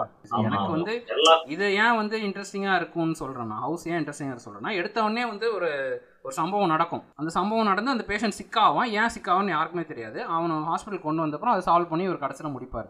ஸோ அது கிட்டத்தட்ட ஒரு ஷெர்லாக் சீரிஸ் மாதிரி தானே. கரெக்ட் கரெக்ட் அப்படிதான் அப்படிதான் நீங்க சொல்றது யோசிச்சிருக்கீங்க. அந்த மாதிரி நீங்க சொல்லும்போது என்னால அது கரெக்டா சொல்ல முடியுது. ஏன்னா அந்த மாதிரி ஃபர்ஸ்ட் டைம் நம்ம ஒரு சீரிஸ் பார்க்கும்போது என்னதாண்டா இருக்கு இந்த சீரிஸ்ல நான் நமக்கே தெரியாம ஒரு இன்ட்ரெஸ்ட் வந்துடலாம். அந்த மாதிரி தான் நான் பார்க்க ஆரம்பிச்சேன். பட் எனக்கு அந்த அளவுக்கு டீடைல்ஸ்லாம் நோட்டீஸ் பண்ணல. ஆனா நான் மெடிசன் படிக்கிறப்போ பார்க்கும்போது எனக்கு நிறைய புரிஞ்சுது. அது மெடிசன் படிச்சுதான். ஆனா வந்து நான் இதே இதுல மெடிசன் படிச்சு பாக்கணும்னே கிடையாது. நான் வந்து என்னன்னா நமக்கு சுத்தமா தெரியாது, ரொம்ப சிம்பிளா தான் இருக்கும். எக்ஸ்பிளைன் பண்றது மெடிசன் படிச்சு தெரிஞ்சுக்கணும்னா நிறைய தெரிஞ்சுக்கணும்னா நீங்க பாத்துட்டு ரெஃபர் பண்ணணும்னா பண்ணலாம். நான் வந்து நீங்க பண்ணனே கிடையாது. அப்படி இல்லாம அந்த கதை புரிஞ்சிடும். கதைக்கு தேவையானதை உங்களுக்கு சொல்லிடுவாங்க. ஏன்னா சில இதெல்லாம் இருக்கும், இதுக்கெல்லாம் ஹாஸ்பிட்டல் போவாங்க அப்படிங்கிற மாதிரி இருக்கும். நம்ம ஊர்ல நான் என்ன பண்ணிருப்பாங்க, கண்டிப்பா அதுக்கு ஹாஸ்பிட்டல் கொண்டு இருக்க மாட்டாங்க.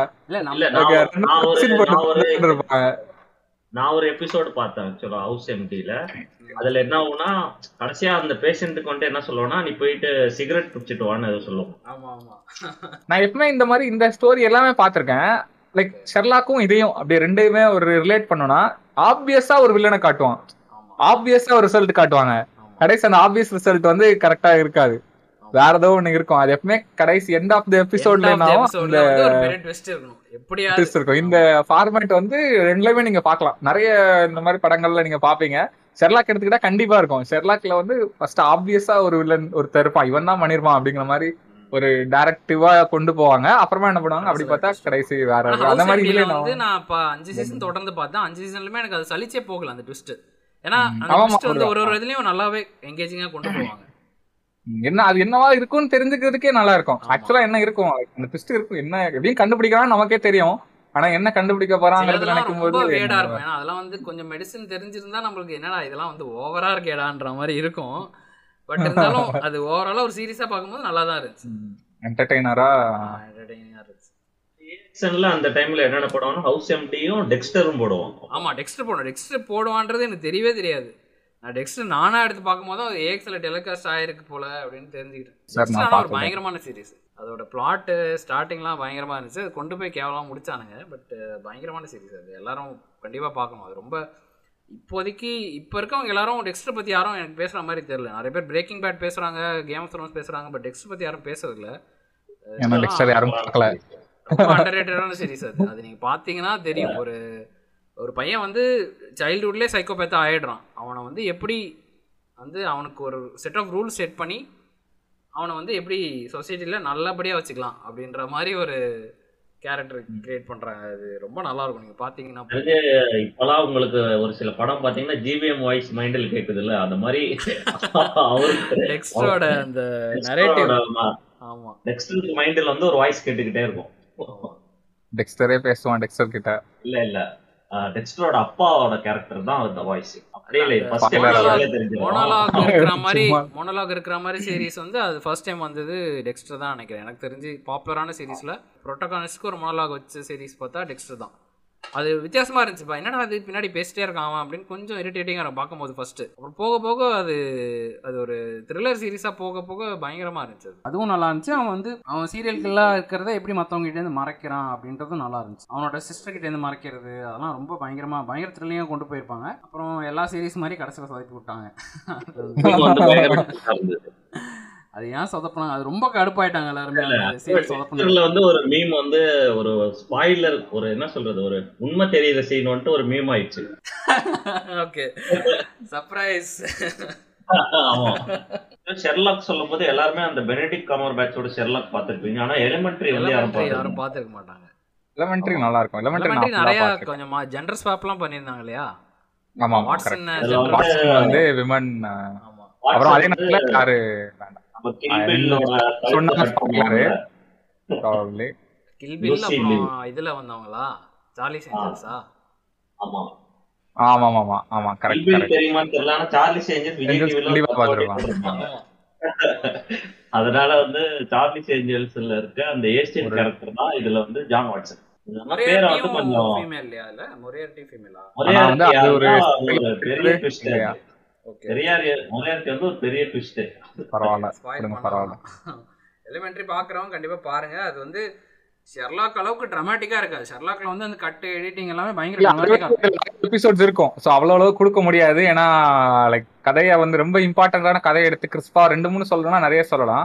ஆனா நீங்க ஒரு எவ்வளவு எபிசோடு, ஒரு எவ்வளவு எபிசோடு, இருபது எபிசோட்லாம் இருக்கும்னு நினைக்கிறேன் ஒரு சீசன்ல. இருபது இருபத்தி ரெண்டு எபிசோட்லாம் இருக்கும்.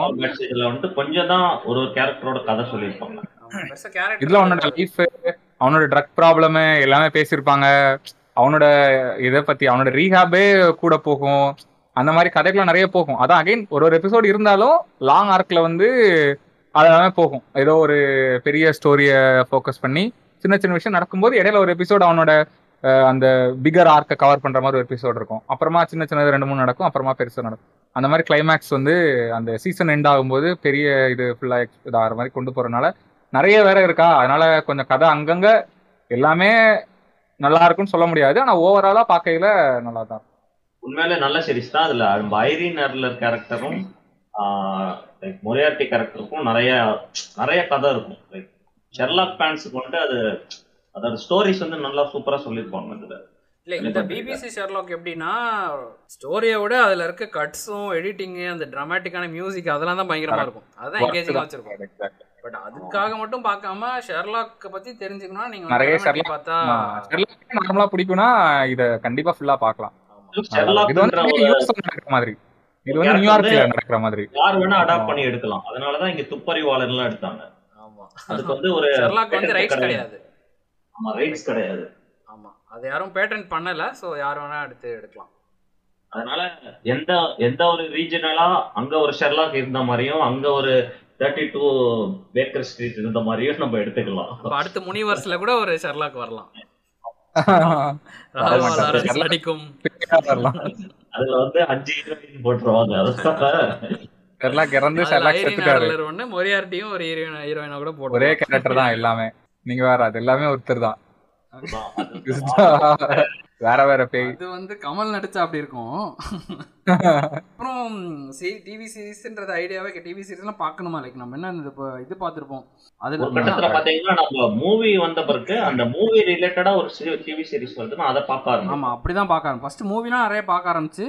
ஓ, அப்புறம் டிவி சீரிஸ்ல வந்து டிவி சீரிஸ்லயே வந்து மூவி மாதிரி நிறைய எடுத்திருக்காங்க. லைக் மூவி அளவுக்கு இன்வெஸ்ட் பண்ணி அதுல செட்டிங், அந்த ஸ்டோரி, பிளாட் எல்லாம் மூவியோட ஸ்பின் ஆஃப் மாதிரி ஒரு சீரிஸ் எடுப்பாங்க.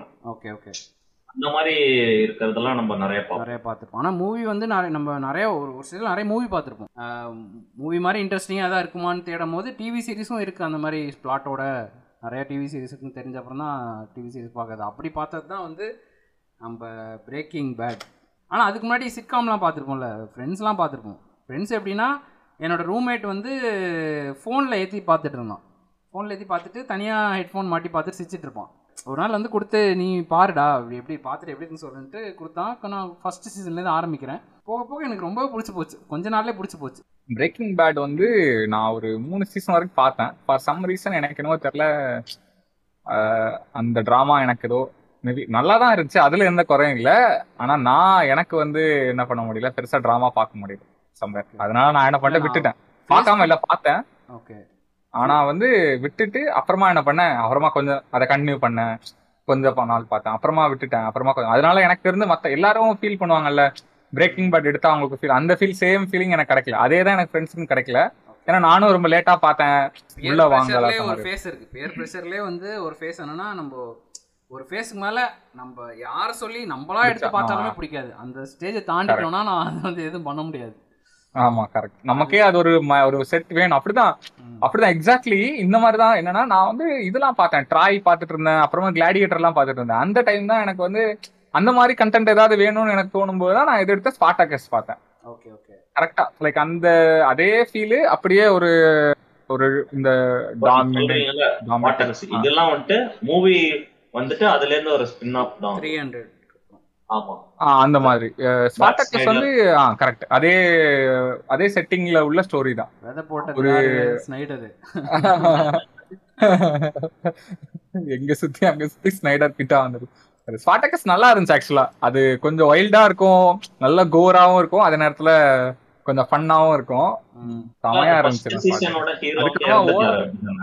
ஆமா ஃபர்ஸ்ட் சீசன்ல அந்த ஸ்பார்டாகஸ் கேரக்டர் பண்றவனுக்கு வந்து I mean he was diagnosed with cancer நினைக்கிறேன். நான் கரெக்டா சொல்றேனான்னு தெரியல, ஏன்னா எனக்கு இப்போ ஞாபகம் இல்லை. அந்த டைம்ல எனக்கு ஞாபகம் இருந்துச்சு. அதுக்கப்புறமா என்ன பண்ணாங்க, அப்புறமா ரீகேஸ்ட் பண்ணாங்க. ஸோ அதுல ஆனால் வந்து ஒரு அஞ்சு சீசன் இருக்கு, இடையில ஒரு மினி மினி சீசன்லாம் இருக்கும். சூப்பரா இருக்கும் ஆக்சுவலா. அதுல இவன் இருப்பான், யார் தெரியுமா? நீ இதுல பாத்திருக்கியாடா, இந்த ஆரோ சீரீஸ் பாத்திருக்கியா? அதுல வந்து இதா வருவான் தெரியுமா, ஸ்லேட் வில்சனா வருவான் தெரியுமா? அவன் வந்து அதுல இருப்பான் ஒரு கேரக்டர். அந்த கேஸ்ட் எல்லாரும் இதுல இருப்பாங்க ஃபுல்லாவே. அப்படியே எனக்கு ஏன் ஞாபகம் இல்ல அது. அதுல இருக்க அமாண்டாவால இருப்பா, அதுல இருக்க நீசால்குள்ள இருப்பா, எல்லாரும் எல்லாரும் அதுல இருப்பாங்க. ஸ்பார்டாகஸோட கம்பெனி ஆர்டிஸ்ட் எல்லாரும் ஆரோல இருப்பாங்க.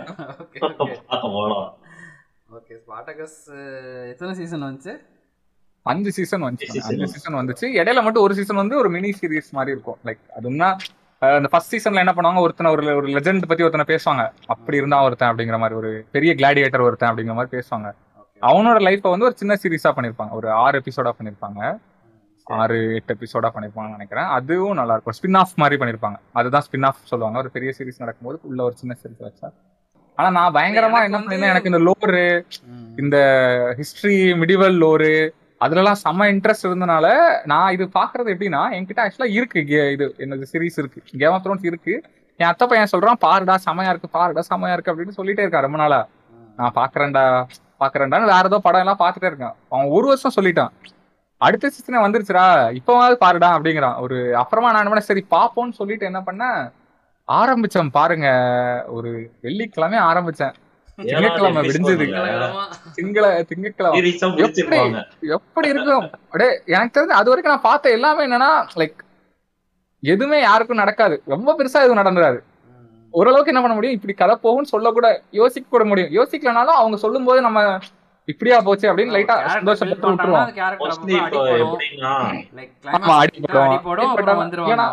நம்ம எதிர்பார்க்காத சொன்னாலும் பிரச்சனை இல்லை. இப்போ எவ்வளவுக்கு எவ்வளவு டைரக்டர் நம்ம எதிர்பார்க்கறத செய்யறாரோ அவ்வளவுக்கு எவ்வளவு நமக்கு சாட்டிஸ்ஃபைங்கா இருக்கும். ஆனா இது வந்து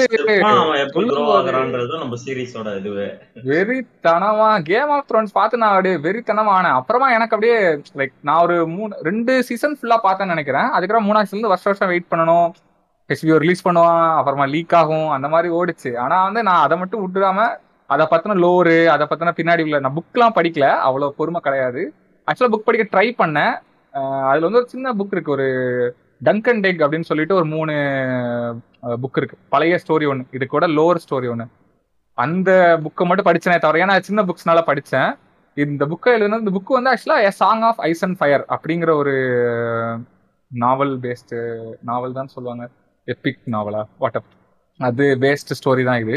அதை எழுதுனது ஜார்ஜ் ஆர் ஆர் மார்ட்டின்ங்கிற ஒரு தாத்தா, அவர் தான் எழுதினாரு. அஞ்சு புக் ரிலீஸ் ஆயிடுச்சு ஆக்சுவலா. அஞ்சு புக் எப்போ, அஞ்சாவது புக் வந்து டூ தௌசண்ட் லெவன்ல ரிலீஸ் ஆகுது. அந்த அஞ்சாவது புக் ரிலீஸ் ஆன அப்புறமா தான் என்ன பண்றாங்க, ஹெச்பிஓ வந்து இந்த ஹெச்பிஓக்கு இதை பிச் பண்றாங்க, பைலட் எடுக்கிறாங்க, கேம் ஆஃப் த்ரோன்ஸா உருவாகுது. அந்த அஞ்சாவது புக்கோட இல்ல ஃபர்ஸ்ட் புக்கோட பேரு கேம் ஆஃப் த்ரோன்ஸ். ஸோ அதுவே என்ன பண்ணிட்டாங்க, சீரியலுக்கும் டைட்டிலா வச்சிட்டாங்க, டிவி ஷோக்கும் டைட்டிலா வச்சிட்டாங்க. ஆனா வந்து அவரு இன்னும் ரெண்டு புக் வரணும், அஞ்சு புக் முடிஞ்சிச்சா இன்னும் ரெண்டு புக் வரணும். அந்த ஆறாவது புக்கே இன்னும் ரிலீஸ் ஆகல. ஆறாவது புக் என்னடா, ஆறாவது புக் வந்து வின்ஸ் ஆஃப் வின்டர் அப்படிதானடா? ஆமா, வின்ஸ் ஆஃப் வின்டர்ங்கிற அந்த புக் வந்து ரிலீஸ் ஆகல. சீரீஸ் எல்லாம் முடிஞ்சிச்சு ஆக்சுவலா. கேம் ஆஃப் த்ரோன்ஸ் பத்தி ஃபுல்லா நான் பேசணும்னா கேம் ஆஃப் த்ரோன்ஸ் பத்தி மட்டுமே நான் ஃபுல்லா பேசுவேன். ஏன்னா அது அவ்வளவு செமையா இருக்கும், அவ்வளவு டீட்டெயில்டா நிறைய இருக்கு. ஸ்பிளிட் பண்ணி தனித்தனியா எபிசோடு எபிசோடா கூட என்ன பண்ணலாம், அதை டீகோட் பண்ணணும்னா பண்ணலாம். ஆனா நான் அவ்வளவு தூரம் போல. நான் வந்து எல்லாருக்கும் வாய்ப்பு கொடுக்குறேன். கருத்து ஒண்ணு இருக்கு, கேம் ஆஃப் த்ரோன்ஸ் வந்து ஒரு கருத்து ஒண்ணு இருக்கு, என்ன எல்லாரையும் கொண்டுருவீங்க அதுதானே அப்படின்ற ஒரு கருத்து ஒண்ணு இருக்கு. அது ஒரு மீமா போயிட்டு இருந்துச்சுல, அஜய் ஆர் ஆர் மார்ட்டின் வச்சு மீமே ஒரு அது ஒரு தனி மீம் யூனிவர்ஸே போயிட்டு இருந்துச்சு. ஆமா ஆமா ஆமா. அடுத்து யாரு அவர்கிட்ட மெயின் கேரக்டர் யாரையாவது கொண்டுருவீங்களே. நிறைய சீரீஸ்ல கூட அதை கலாய்ச்சிட்டு இருந்தாங்க ஆர் ஆர் மார்ட்டின். சவுத் பார்க்லாம் வந்து ஆர் ஆர் மார்ட்டின் தனியா ஒரு எபிசோட் ரெண்டு மூணு ஒரு மூணு எபிசோட் ஃபினாலி மாதிரி வச்சு செஞ்சாங்க கேம் ஆஃப் த்ரோன்ஸ். ஆமால, ஒரு அந்த கார்டன் எல்லாம் இருக்கும், அந்த கார்டன் எபிசோட்லாம் வந்து இருக்கும். ஆர் ஆர் மார்ட்டின் வந்து கேம் ஆஃப் த்ரோன்ஸ் எண்டிங் பத்தி கேட்க போகும்போது அவர் நரேட் பண்றது அதெல்லாம் பயங்கரமா பண்ணியிருந்தாங்க. ஆனா வந்து என்ன சொல்றது, ஆக்சுவலா வந்து அந்த ஸ்டோரிக்கு தான் லைக் என்னதான் இதை பண்ணியிருந்தாலுமே அந்த கதை அவ்வளவு ஸ்ட்ராங்கான கதை. ஸோ அதனால என்ன சொல்றது, ஆக்சுவலா என்ன சொல்றது, இந்த மீமே வந்து அந்த அந்த மீம்ல இருந்து கொண்டுருவான் அப்படிங்கிற மாதிரி இல்லாம அது பயங்கர என்ன இருக்கும், அதுக்கு செட் ஆகிற அந்த செட்டிங் இருக்குல்ல பயங்கரமா பயங்கரமா இருக்கும். அந்த பிளாட் பயங்கரமா இருக்கும். கதையோட டிஎன்டியோட மசாலா தான் நிறைய செல் ஆச்சுன்னு நினைக்கிறேன். இல்ல இல்ல நிறைய செல் ஆகல, அதனால அவங்க நிறைய க்ளோஸ் பண்ணிட்டாங்க. லைக் நான் இப்போ ஃபுல்லாவே இதை டீகோட் பண்ணோம்னா எங்கெங்க அவங்க தப்பா போச்சு, ஏன் தப்பா போச்சுங்கிறத கூட ஈஸியா சொல்லிடலாம். ஏன்னா நம்ம ஒரு நார்மல் நீங்க வந்து நான் இப்ப சொல்றேன்ல, மற்ற சீரீஸ்லாம் நம்ம பார்த்துட்டு நம்ம வந்து அதே மாதிரி நீங்க ஏதோ நீங்க பண்ணும்போது அது சரியா போகாதது கண்டிப்பா தெரிஞ்சிருக்கும். லைக் அப்படியே அந்த கதையை நீங்க அப்படியே அந்த கதையா சொல்லும் போது நல்லா போயிருக்கும். எல்லா ரொமான்ஸா இருந்தாலும் சரி நல்லா போயிருக்கும். எடுத்து எக்ஸாம்பிள் எடுத்துக்கிட்டோம்னா ஒரு ரெண்டு கேரக்டர் இருக்கும், ஒரு ஹீரோ கேரக்டருக்கும் ஒரு ஒரு அண்டர் டாக் ஒரு பொண்ணு கேரக்டர் வரும். அந்த ரெண்டு பேரோட லவ் வந்து அழகா சொல்லியிருப்பாங்க. ஏன்னா அதெல்லாம் கதையில உள்ள லவ்னால இவங்களா என்ன பண்ணும்போது ஏதாவது மசாலா அடிக்கும்போது கண்டிப்பா ஒர்க் ஆகாம ஆச்சு. அது ஏன் நல்லாவே தெரிஞ்சிருக்கும். ஏன்னா அவங்க வந்து என்ன பண்றது, ஆக்சுவல் பிளாட் லைன்ல இல்லாம இவங்களா என்ன பண்றாங்க, ஏதோ ஒன்னு ட்ரை பண்றாங்க ஒரு சீசன்ல, அது ஒர்க் அவுட் ஆகலையா அப்புறமா அந்த ஸ்டோரி லைன்லாம் என்ன பண்றாங்க அடுத்த சீசனுக்குள்ள கட் பண்ணிடுறாங்க, எண்ட் பண்ண பாக்குறாங்க. ஏன்னா அவங்களோட பில் பண்ணிட்டாங்க. ஸோ அதனால அது மாதிரி எண்ட் பண்ண பாக்குறாங்க. அந்த மாதிரி நிறைய விஷயங்கள் பண்ணும்போது அது ஆட்டோமேட்டிக்கா ஃபெயில் ஆக ஆரம்பிச்சிருது. ஒரு ஸ்டோரி லைன் ஃபெயில் ஆனோன்னா அதுல அவங்க கான்சன்ட்ரேட் பண்ண முடியாது, வேற ஸ்டோரி லைனை தான் என்ன பண்ண எடுத்துட்டு போகணும். ஏன்னா புக்ல எல்லாம் தாண்டி போயிட்டாங்க, இனிமேல் அவங்களே தான் என்ன பண்ணணும் கிரியேட் பண்ணணும். அந்த மாதிரி சுச்சுவேஷன்ல எல்லாமே செமையா அடி வாங்கும். ஆனா ஓவராலா பார்க்கலாம் லைக் நல்லாவே இருக்கும் ஆரம்பத்துல, எண்ட்லாம் மேபி எண்டிங் உங்களுக்கு நீங்க நினைச்ச மாதிரி இருக்காது. கிரியேட்டர்ஸ் டிசப்பாயிண்ட் ஆனாங்கன்னு கிடையாது, அந்த சீரிஸ் பார்த்தா சீரிஸ் மட்டும் பார்த்தவங்களே டிசப்பாயிண்ட் ஆனாங்க டிசப்பாயிண்ட் ஆனாங்க. ஏன்னா புக் ரீடருக்கு அஞ்சு சீசன் அஞ்சு அஞ்சு புக் தான் வந்திருக்கு, இன்னும் ரெண்டு புக் இருக்குல. ஆனா சீரீஸ்ல கடைசியில சேர் நவுத்துறதெல்லாம் ஒரு சீனா வச்சதுதான் கொஞ்சம் கடுப்பாயிடுச்சு எல்லாருக்குமே.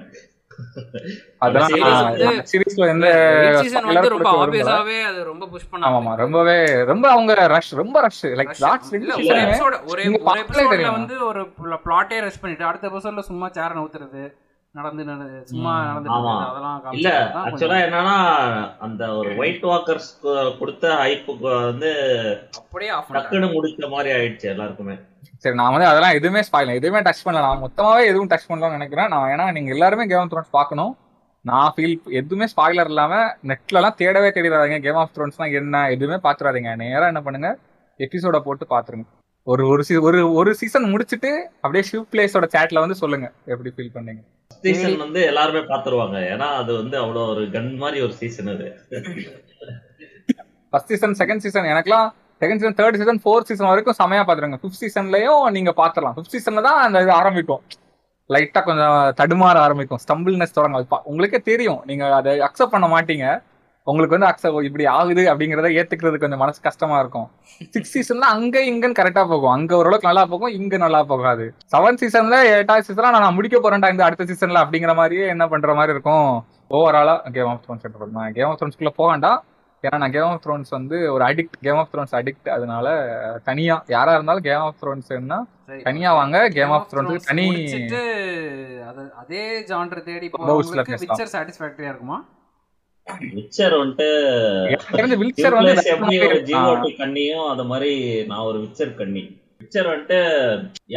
கேம்ஸ் விளையாண்டீங்கன்னு தெரியல, ஆனா கேம் விட்சர் கேம் விளையாண்டவங்களுக்கு விட்சர் சீரீஸ் பார்க்கணும் அப்படின்னு ஒரு ஒரு ஆர்வம் இருக்கும். அந்த மாதிரி யார் ஃபர்ஸ்ட் சீரீஸ் பார்த்தாலும் அவங்க போய் கேம் விளையாடுவாங்க. அந்த மாதிரி ஒரு சீரீஸ் நான் வந்து அதான் இப்போ விட்சர் சீரீஸ் வந்துட்டு ஜிஓடி அளவுக்கு நல்லா இருக்கும்னு நாங்க எல்லாம் எதிர்பார்க்கிறோம். ஃபர்ஸ்ட் சீசன் செமையா இருந்துச்சு. ஒரு ஒரு கேரக்டரோட இதுவும் நம்ம ஹென்ரி கேவலோட ஆக்டிங்கு எல்லாமே செமையா இருந்துச்சு. பிக்சர் வந்துட்டு ஒரு சீசன் தான் வந்திருக்கு, அதனால எல்லாரும் அந்த சீசன் பார்த்துட்டு லைக் அதோட ஃபீல் எப்படி இருக்குன்னு எல்லாரும் சொல்லலாம். ஆக்சுவலா கேம் ஆஃப் த்ரோன்ஸை விட விச்சர் செமையா ஆகும்னு தோணுது. ஏன்னா இப்போ என்னன்னா விச்சரோட ஸ்டோரி வந்து இப்போ இவங்களுக்கு என்ன பிரச்சனை இருந்தா கேம் ஆஃப் த்ரோன்ஸ்ல நான் பாக்குற வரைக்கும் என்ன பிரச்சனை இருக்குன்னா ஸ்டோரியை சரியா எழுதுற அந்த கிரியேட்டிவ் மைண்ட் ஒருத்தர் இப்போ அவர்கிட்ட இருந்து அந்த அந்த தாட்டு முடியும் போது அப்புறமா அவர் கன்னியூ பண்ணாதான் அது கரெக்டா இருக்கும். ஆனா விச்சர் அப்படி இல்லை, எல்லாமே கண்டென்ட் இருக்கு, எங்க வேணாலும் எக்ஸ்ப்ளோர் பண்ணலாம். ஓகே, எவ்வளவு வேணாலும் இவங்க என்ன பண்ணலாம், அதை எடுக்கலாம். அது மட்டும் இல்லாம இந்த ஃபேண்டசி மிடிவல் ஃபேண்டசி போனாலே செமையா இருக்கும். லைக் அழகா சொல்லலாம், நிறைய மேஜிக்கை உள்ள போடலாம், அழகா சொல்லலாம். அதனால விச்சர் வந்து நான் நினைக்கிறேன்னா கண்டிப்பா எதை விட கேம் ஆஃப் த்ரோன்ஸை விட கேம் ஆஃப் த்ரோன்ஸ் என்ன தப்பு பண்ணாங்களோ அந்த தப்பு பண்ணாம விச்சரால பண்ண முடியும். விச்சர் வந்து இன்னொரு அஞ்சு அஞ்சு வருஷத்துக்கரமா பாருங்க, அஞ்சு சீசன் கரமா விச்சர் பாருங்க. எல்லாருமே விச்சரோட லோர்ல இருந்து இப்போ அடுத்து என்ன வருது, விச்சரோட இந்த அனிமேட்டட் சீரிஸ் வருது, அதான் வேணும். இப்போ கேம் ஆஃப் த்ரோன்ஸோட அடுத்த என்ன எடுக்கிறாங்க, ப்ரீக்வல் எடுக்கிறாங்க, அதை பத்தின நியூஸ் வந்துச்சு, அடுத்த வருஷம் வரப்போகுது, அடுத்த மேபி ஏப்ரல் ஸ்லாட்ல திரும்பியும் வருவாங்கன்னு நினைக்கிறேன் ஹெச்பிஓல. ஸோ இப்போ இவங்க என்ன பண்றாங்க, இதோடய சேர்த்து எடுத்துட்டாங்க. ஏன்னா இப்போ ஏன்னா அது அது வந்து என்ன பண்றாங்க, இதோட பேக் ஸ்டோரி, இதோட விக்சரோட ஒரு தௌசண்ட் டூ ஹண்ட்ரட் இயர்ஸ்க்கு முன்னாடி நடக்கிற ஸ்டோரி, அந்த மாதிரி கதையை அழகா எடுத்து அனிமேட்டடா கொடுக்கலாம். ஏன்னா நம்ம கண்டென்ட் தேவைப்பட்டே இருக்கும். நீங்க ஒரு முறை விக்சர் பார்க்க ஆரம்பிச்சிட்டீங்கன்னா அதுல ஏதோ ஒரு விஷயத்த டச் பண்ணிட்டு போயிடுவான் ஸ்டோரி. நீங்க இந்த பத்து எபிசோட் பாக்குறீங்க, அதுல ஒரு ஊரு, இந்த ஊருக்கு போனா அப்படின்னு வந்தோன்னு விட்டுருவோம். ஆனா வந்து அந்த ஊரை மட்டும் தனியா எடுத்தாலே நீங்க என்ன பண்ண முடியும், நிறைய அதுல நடந்திருக்கும். சேம் லைக் இதுல இருக்கிற மாதிரி, கேம் ஆஃப் த்ரோன்ஸ்ல இருக்கிற மாதிரி. நீங்க அதனாலதான் எனக்கு நான் லார்ட் ஆஃப் தி ரிங்ஸ் சொல்லும் போது இங்க வந்தேன். ஏன்னா லார்ட் ஆஃப் தி ரிங்ஸ்லயும் அப்படிதான், வெறும் என்ன பண்ணலாம், நீங்க லார்ட் ஆஃப் தி ரிங்ஸ் கதை மட்டுமே பார்க்கலாம். ஃபெல்லோஷிப் எப்படி அந்த ரிங் எடுத்தாங்க, ரிங்க கொண்டு போட்டாங்க அப்படிங்கிறது ஒரு ஸ்டோரி தான். அது தவிர நிறைய கதை இருக்கு. அது மட்டும் நீங்க முடிஞ்சிராது. அது ஒரு பெரிய யூனிவர்ஸ், அது யூனிவர்ஸ், ஒரு தனி பிளாட் மட்டும் தான் இது. இந்த ஹாபிட் ஒரு பிளாட் மட்டும் தான். அதே மாதிரி தான் இதுவுமே, லைக் இப்ப கேம் ஆஃப் த்ரோன்ஸ் எடுத்துக்கிட்டாலுமே ஒரு தனி பிளாட் மட்டும் தான் இது. சொல்ல போனா இதுல ஒரு ஒரு வருஷத்துல ஒரு ஒரு காலத்துல வேற வேற நடந்திருக்கு, வேற ஒருத்தவங்களோட ஸ்டோரி இருக்கும். நீங்க வந்து அந்த யூனிவர்ஸ்ல எது வேணாலும் உள்ள போடலாம். அதே மாதிரிதான் விச்சரும், விச்சர்ல வந்து விச்சரை பத்தி அந்த கதை இருந்தாலுமே அதுலயும் நிறைய பேர் வெஸ்ட்மீன் இருக்காரு, அவரோட கதை, அதுல வேற ஒருத்தவங்களோட கதை, அந்த மாதிரி நிறைய பேரோட. லார்ட் ஆஃப் தி ரிங்ஸ் வந்து நம்ம டோக்கன் இன்ட்ரோடியூஸ் பண்ணதுதான் அந்த மிடில் எர்த் கான்செப்டே. லைக் அந்த ஹோல் அந்த அந்த அடாப்டேஷனே டோக்கன் இன்ட்ரோடியூஸ் பண்ணதுதான் அந்த ஹோல் யூனிவர்ஸ். இப்போ இதுவும் அப்படிதான். இதுல இப்போ கேம் ஆஃப் த்ரோன்ஸ் எடுத்துக்கிட்டீங்கன்னா அந்த உலகம் வந்து அப்படிதான். ஆமா, எஸ்ஓஸ் அதுவும் அவங்களோட அதான். அதுல வந்து world of game of Thrones, world of ice and ஃபயர்னே ஒரு language, world of ice and ஃபயர்னே ஒரு இது இருக்கு. இப்ப தமிழ்ல இந்தியால எடுத்துக்கிட்டீங்கன்னா அது வந்து ராஜமௌலி இப்போ பண்றாங்க. அது ஒண்ணு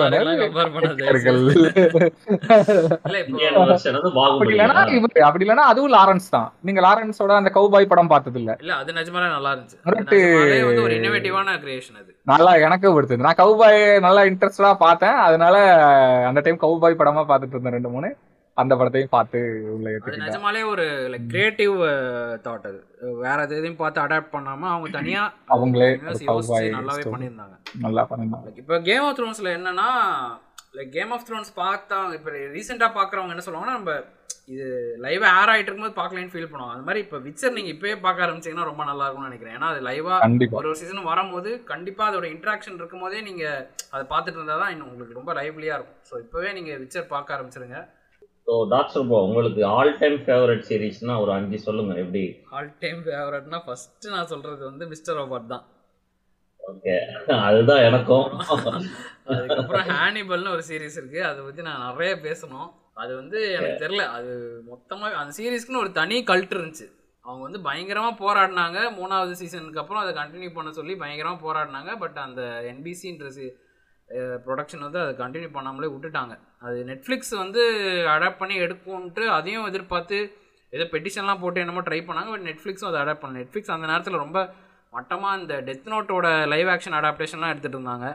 பட் ஹானிபல் எடுத்து ரெனியூ பண்ணவே இல்லை. அது ரொம்ப டிசப்பாயிண்டிங்காக இருந்துச்சு. பட் அந்த சீரீஸ் நெட்ஃப்ளிக்ஸ் எடுத்திருந்தா கண்டிப்பாக பயங்கரமாக போயிருக்கும். அது ஸ்டாப் பண்ணது ஒரு பயங்கர டிசப்பாயின்மெண்ட். அது அதுக்கப்புறம் பிரேக்கிங் பேடு, அப்புறம் என்ன ஃப்ரெண்ட்ஸ், கண்டிப்பாக டார்க்கு.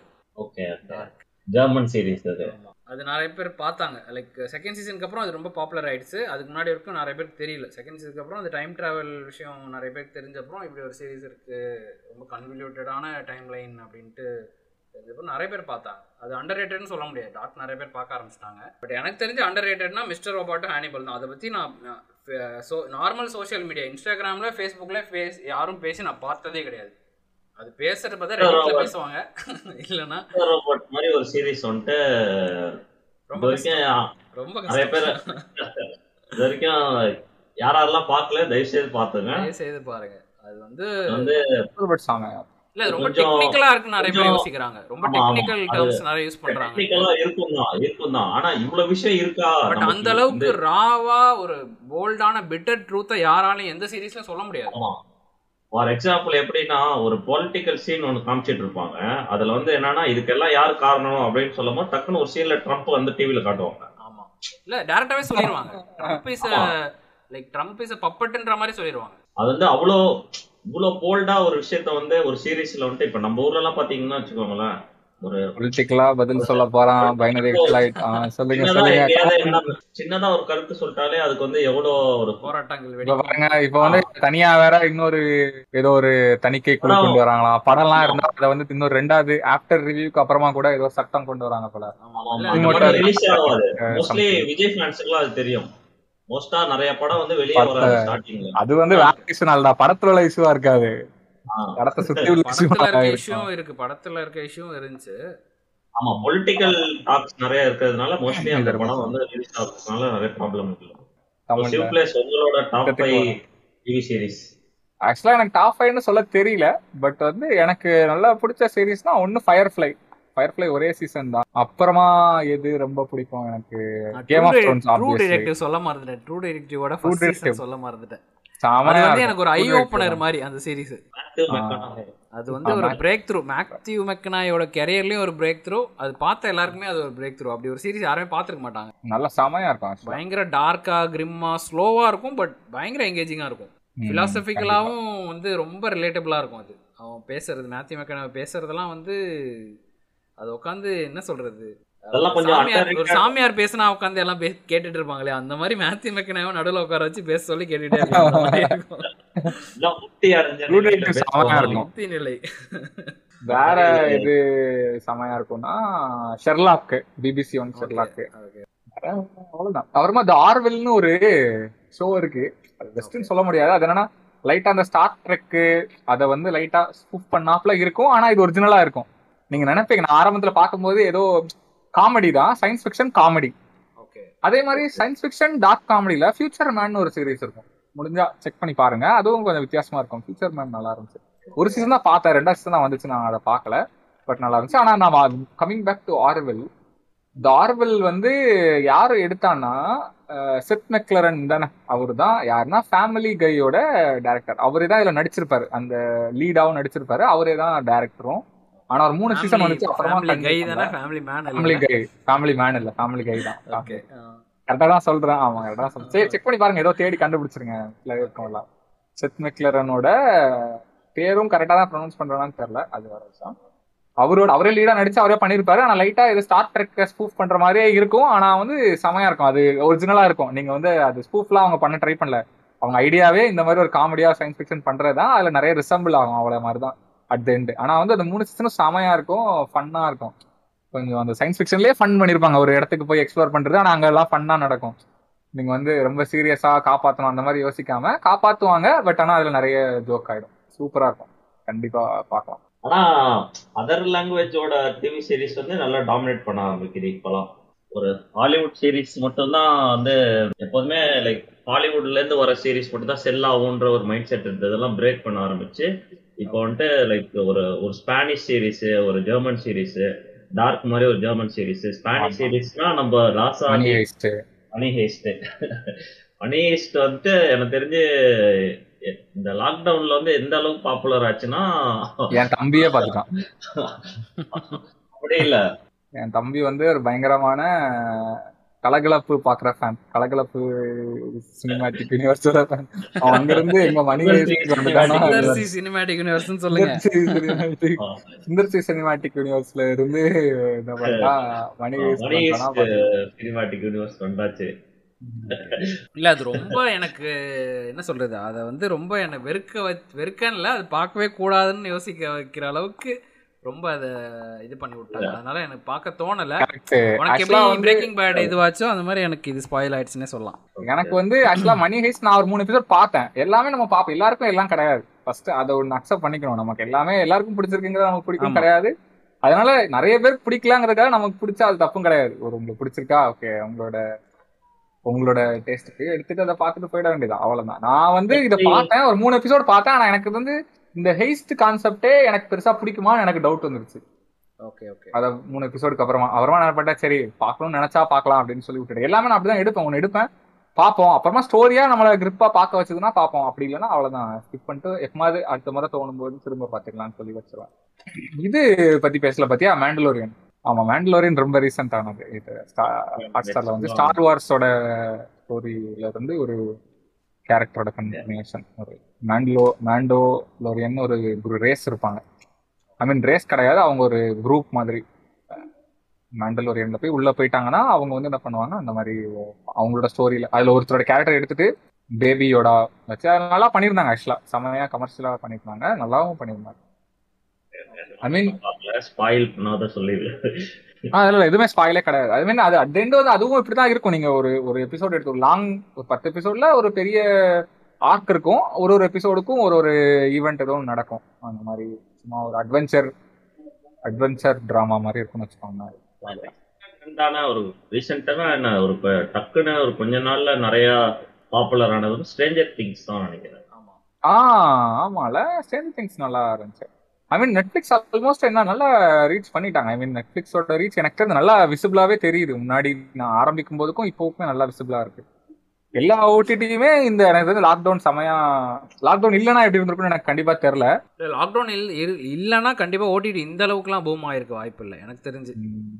ஏன்னா நம்ம ஊரை மட்டும் வச்சு சொல்ல முடியாதுல்ல, ஓவராலா வேர்ல்ட் ஃபுல்லா லாக்டவுன் இருக்கும் போது ஓடிடி வந்து பயங்கர பாப்புலர் ஆகுது. ஆமா கரெக்ட். ஓடிடிலாம் டெலிகிராம் ஏதோ பேண்டமிக்கே ஓடிடி காரங்களோட இலுமினாட்டி சதியா கூட இருக்கலாம் இருக்கலாம் இலுமினாட்டி சதியா இருக்கலாம் இல்ல சைனீஸ் ஸ்ட்ரேஞ்சர் திங்ஸ் வந்து ஆக்சுவலா நமக்கு வந்து அந்த ஹாரர் ஜான்டர் ஒன்னு போயிட்டு இருந்துச்சுல, அது கான்ஜூரிங் அந்த மாதிரி ஒரு ஜான்டர் போயிட்டு இருக்கும் போது ஹாரர் ஜான்டர் ஓரளவுக்கு நம்மளுக்கு எல்லாம் நீத்து போயிடுச்சு, ஒரு ஒரு ஸ்டேல் ஆயிடுச்சு. அந்த டைம்ல ஸ்ட்ரேஞ்சர் திங்ஸ் வருது, ஹாரர் ஜான்டரோடயே வருது, பட் அது டிஃபரெண்டா கொண்டு போறாங்க.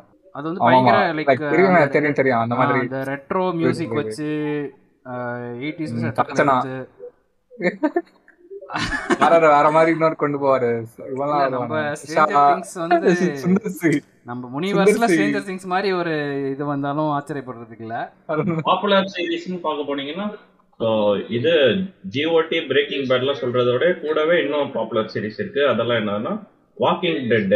ஆ ஓகே வாக்கிங் டெட் பாத்தீங்களா? ஆ வாக்கிங் டெட் அதனால கொஞ்சம் நல்ல ஓல்டான சம சீரிஸ் இருக்கு.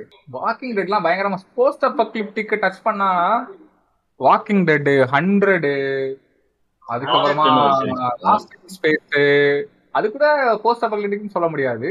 ஐயோ இத பத்தி சொல்லுங்க. லெஃப்ட் ஓவர்ஸ் ஒரு சீரிஸ் வந்து அது போஸ்ட் அபோகலிப்டிக்னு சொல்ல முடியாது. எப்படின்னா திடீர்னு ஒரு சூப்பர் நேச்சுரல் ஈவென்ட் நடந்து ஒரு ஒரு சில பீப்பிள் மட்டும் காண போயிடுறாங்க. ஸோ அதுக்கப்புறம் அந்த பீப்புள் வந்து அதை எப்படி அதை எப்படி டீல் பண்றாங்கன்ட்டு காமிச்சிருப்பாங்க. அது நல்லா இருந்துச்சு. ஓ இது வந்து எப்படி இருக்குன்னா நம்ம ஜேசன் மாமா வந்து ஒரு ஒரு சீரிஸ் நடிச்சாரு சி அப்படின்னு ஒரு சீரிஸ்.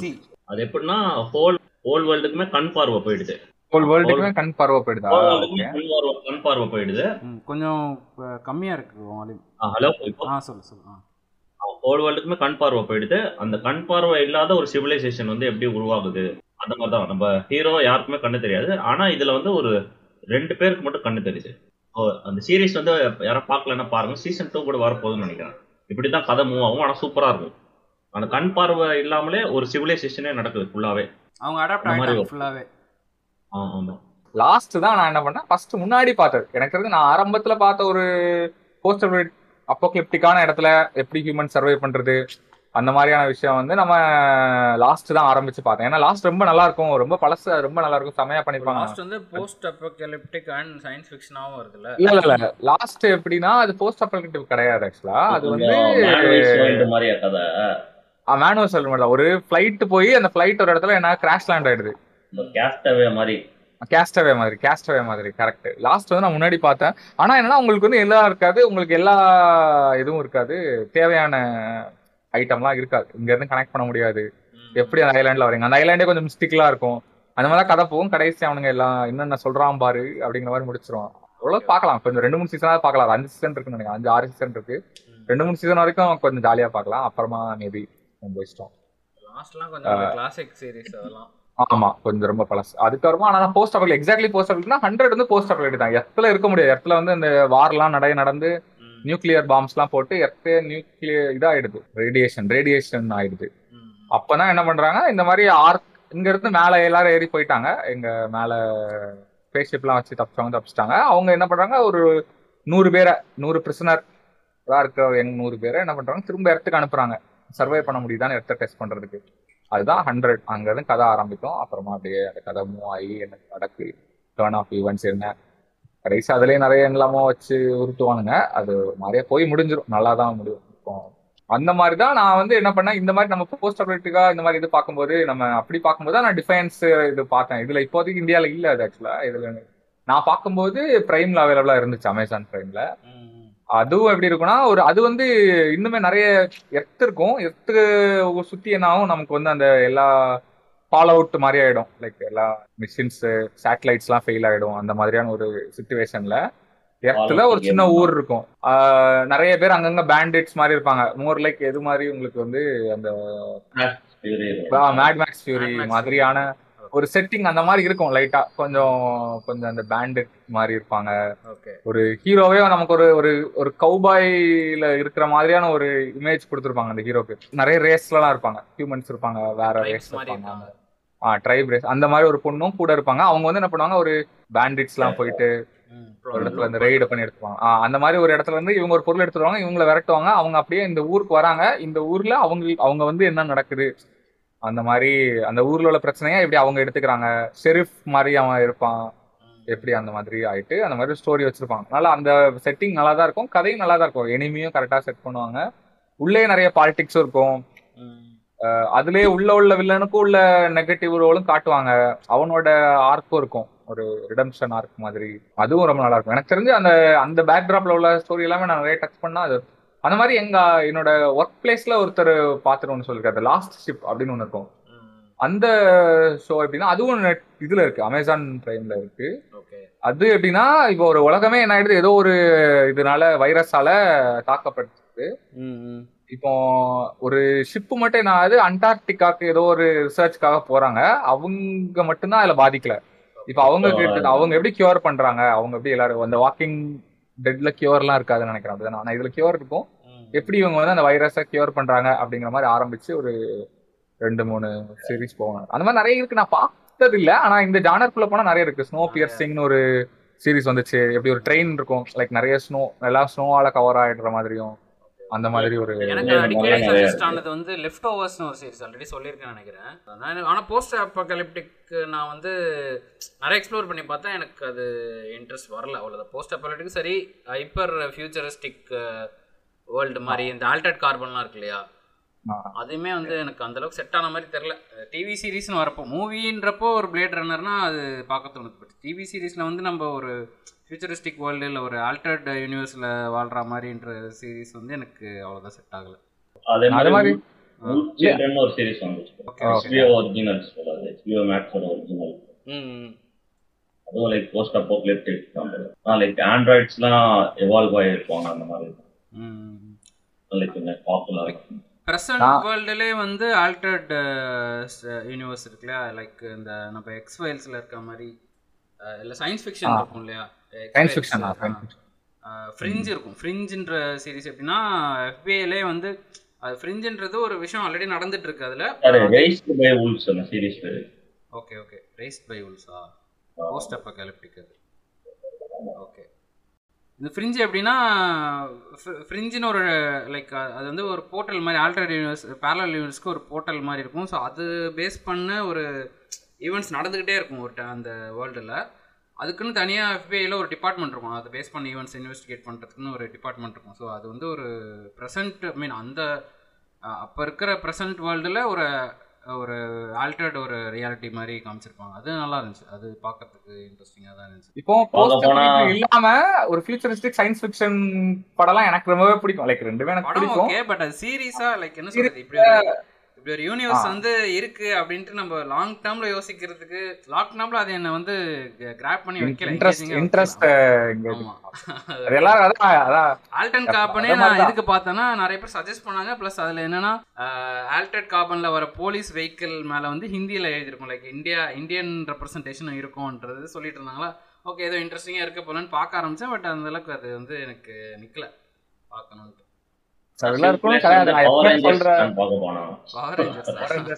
கண்டிப்பா ஹண்ட்ரட் பர்சன்ட் இப்பவும் எஸ்பிடி எமர்ஜென்சி சொன்னா அப்படியே ஃபுல்லா இருக்கும். அதை பத்தி இன்னொரு நாள் பேசலாம். பிகினிங்ல எல்லாம் டிவி சீரீஸ்னாலே மோஸ்டா எல்லாரும் என்ன பார்ப்பாங்க, ஒன்னு சோப் ஆப்ரா மாதிரி பார்ப்பாங்க, இல்லைன்னா சிட்காம் பார்ப்பாங்க, இல்லைன்னா வந்து இந்த horror thriller, investigative crime thriller. X Files எல்லாமே அந்த மாதிரி ஜானரில் வந்தது. பட் அது வந்து கொஞ்சம் சயின்ஸ் ஃபிக்ஷன் கலந்ததுனால அது இன்னும் பயங்கர பாப்புலர் ஆச்சு.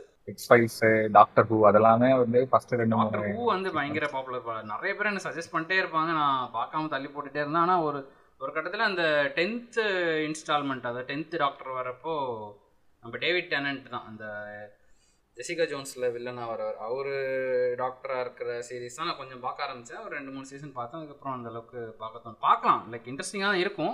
அவங்க வந்து நிறைய ஈவெண்ட்ஸ் போய் டைம் ஈவெண்ட்ஸ்லாம் போயிட்டு அதை ஃபிக்ஸ் பண்ணுறது அந்த மாதிரி இருக்குது.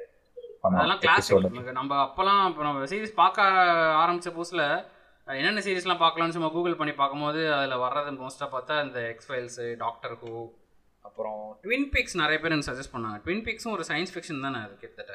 ஆமா, ட்வின் பீக்ஸ் வந்து சரியான சீரிஸ் தான். அது ரொம்ப பழைய சீரிஸ். அது அதோட ரொம்ப இயர்ஸ் டிஃபரன்ஸ்ல லேட்டஸ்டா அதோட மூணாவது சீசன் வந்து ரிலீஸ் பண்ணாங்க. திரும்பி அந்த சீசன் மட்டும் தான் இருந்துச்சு. மூணாவது சீசன் இப்போ ரொம்ப நாள் கழிச்சு அதை ரெனியூ பண்ணி கொண்டு வந்தாங்கல்ல. ஆமா, ஆல்மோஸ்ட் ஒரு ஒரு நைன்டீன் நைன்டிஸோட சீரீஸ். ஆனால் ஒரு லாஸ்ட் லாஸ்ட் இயரோ லாஸ்ட் பிஃபோர் இயரோ எப்பயோ அதோட தேர்ட் சீசன் இருந்துச்சு. அதுவே பயங்கர ட்விஸ்டடா, லைக் அது வந்து ஒரு டார்க்கோட கம்பேர் பண்ணுவாங்க.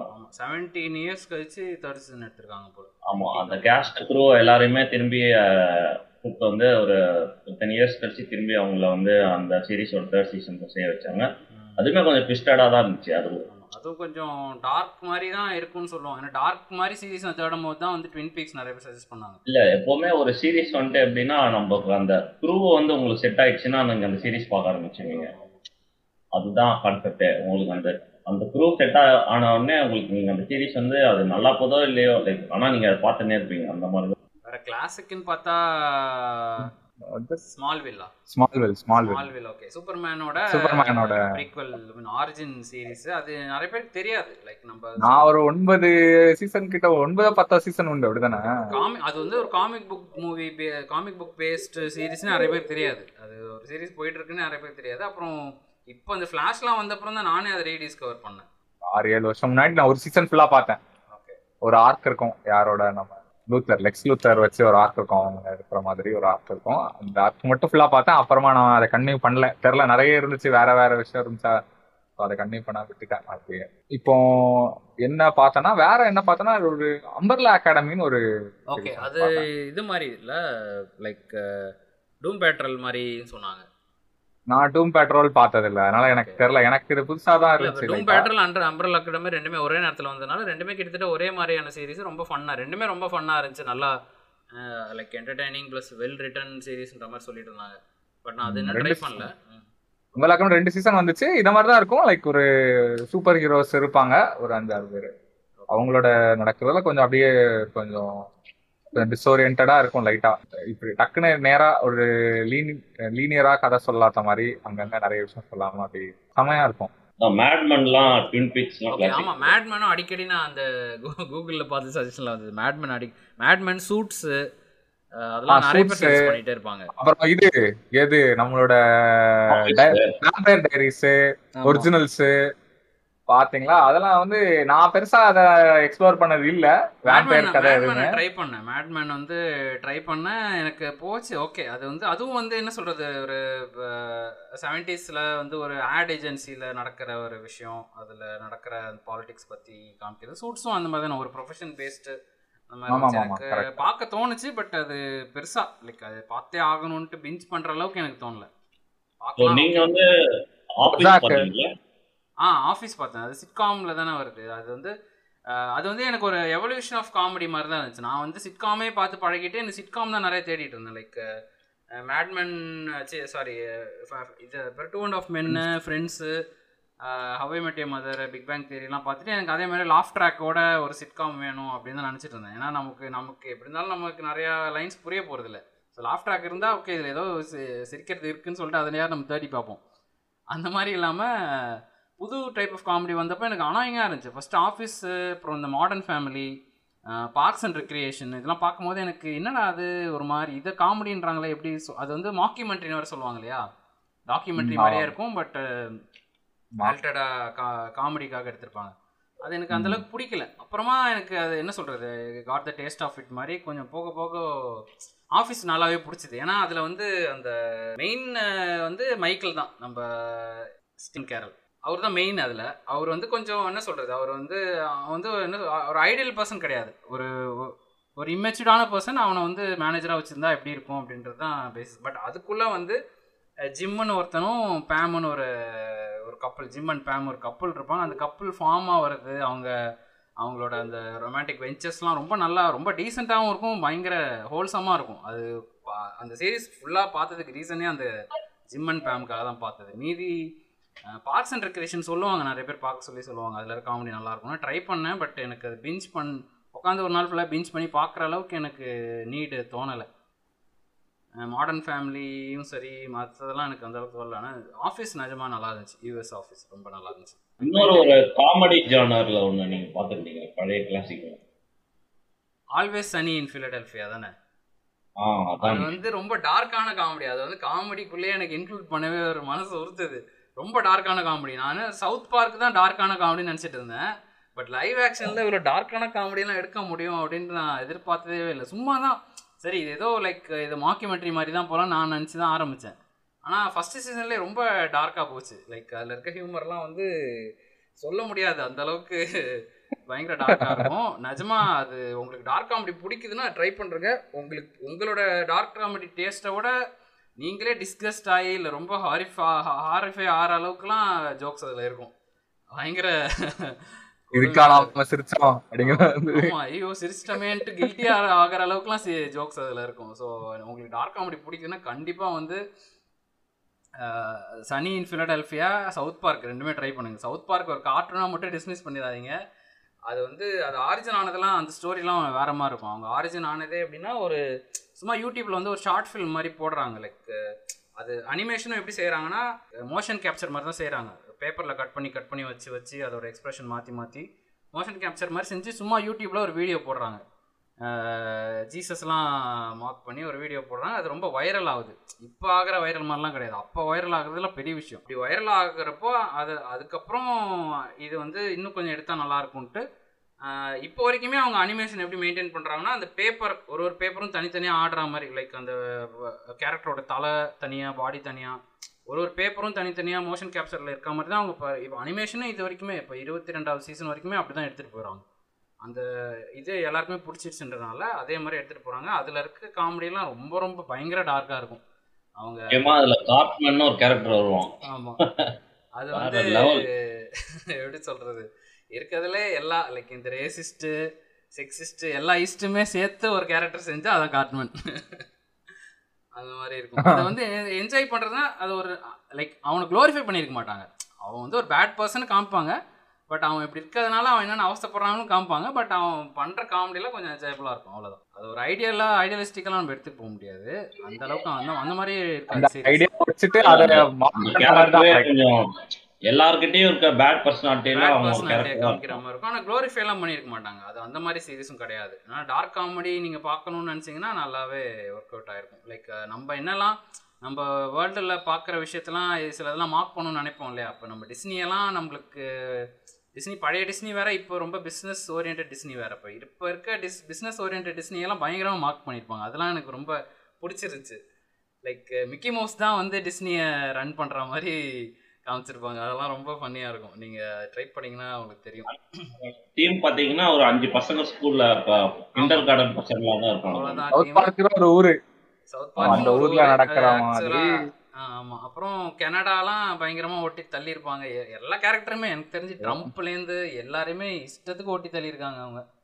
ஆஹ் நிறைய கான்ட்ரவர்சிலாம் வந்துச்சு. ஆனால் வந்து ஒரு கட்டத்துக்கு மேலே இவனுங்கன்னா அப்படிதான் அப்படின்னு விட்டுட்டாங்க அவங்கள. சவுத் பார்க்னா அப்படிதான் அப்படின்ட்டு விட்டுட்டாங்க. ஏன்னா நிறைய எல்லா இருக்கிற எல்லா செலிபிரிட்டியும் போட்டு பயங்கரமாக லைக் சாதாரணமாலாம் செய்ய மாட்டாங்க. ரொம்ப மட்டமாக ரொம்ப கேவலமாலாம் லைக் டாய்லெட் ஜோக்ஸ்லேருந்து எல்லா ஜோக்ஸையும் போட்டு பயங்கர நார் அடிச்சிருப்பாங்க. ஸோ ஒரு லெவலுக்கு மேலே கான்ட்ரவர்சியே போட முடியல அவங்க மேலே, கான்ட்ரவர்சி கேசஸ்லாம் போட முடியல. இவங்கன்னா இப்படி தான் விட்டு தொலைங்கடான்ட்டு விட்டுட்டாங்க. ஆனால் நிறையா இப்போ ஒரு நடுவில் ஒரு ஒரு மியூசிக்கல் கூட பண்ணியிருந்தாங்க. அவங்க அவங்களோட ஸ்க்ரீன் ப்ளே டேலண்ட்ஸ்லாம் நம்ம வந்து அண்டர்மைன் பண்ண முடியாது. அவங்க காமெடி மட்டும் எழுதுறவங்க கிடையாது, ஸ்க்ரீன் ப்ளே மியூசிக்கல்லாம் எழுதியிருக்காங்க. அதெல்லாம் அவார்ட்லாம் வாங்கியிருக்கு நிறையா.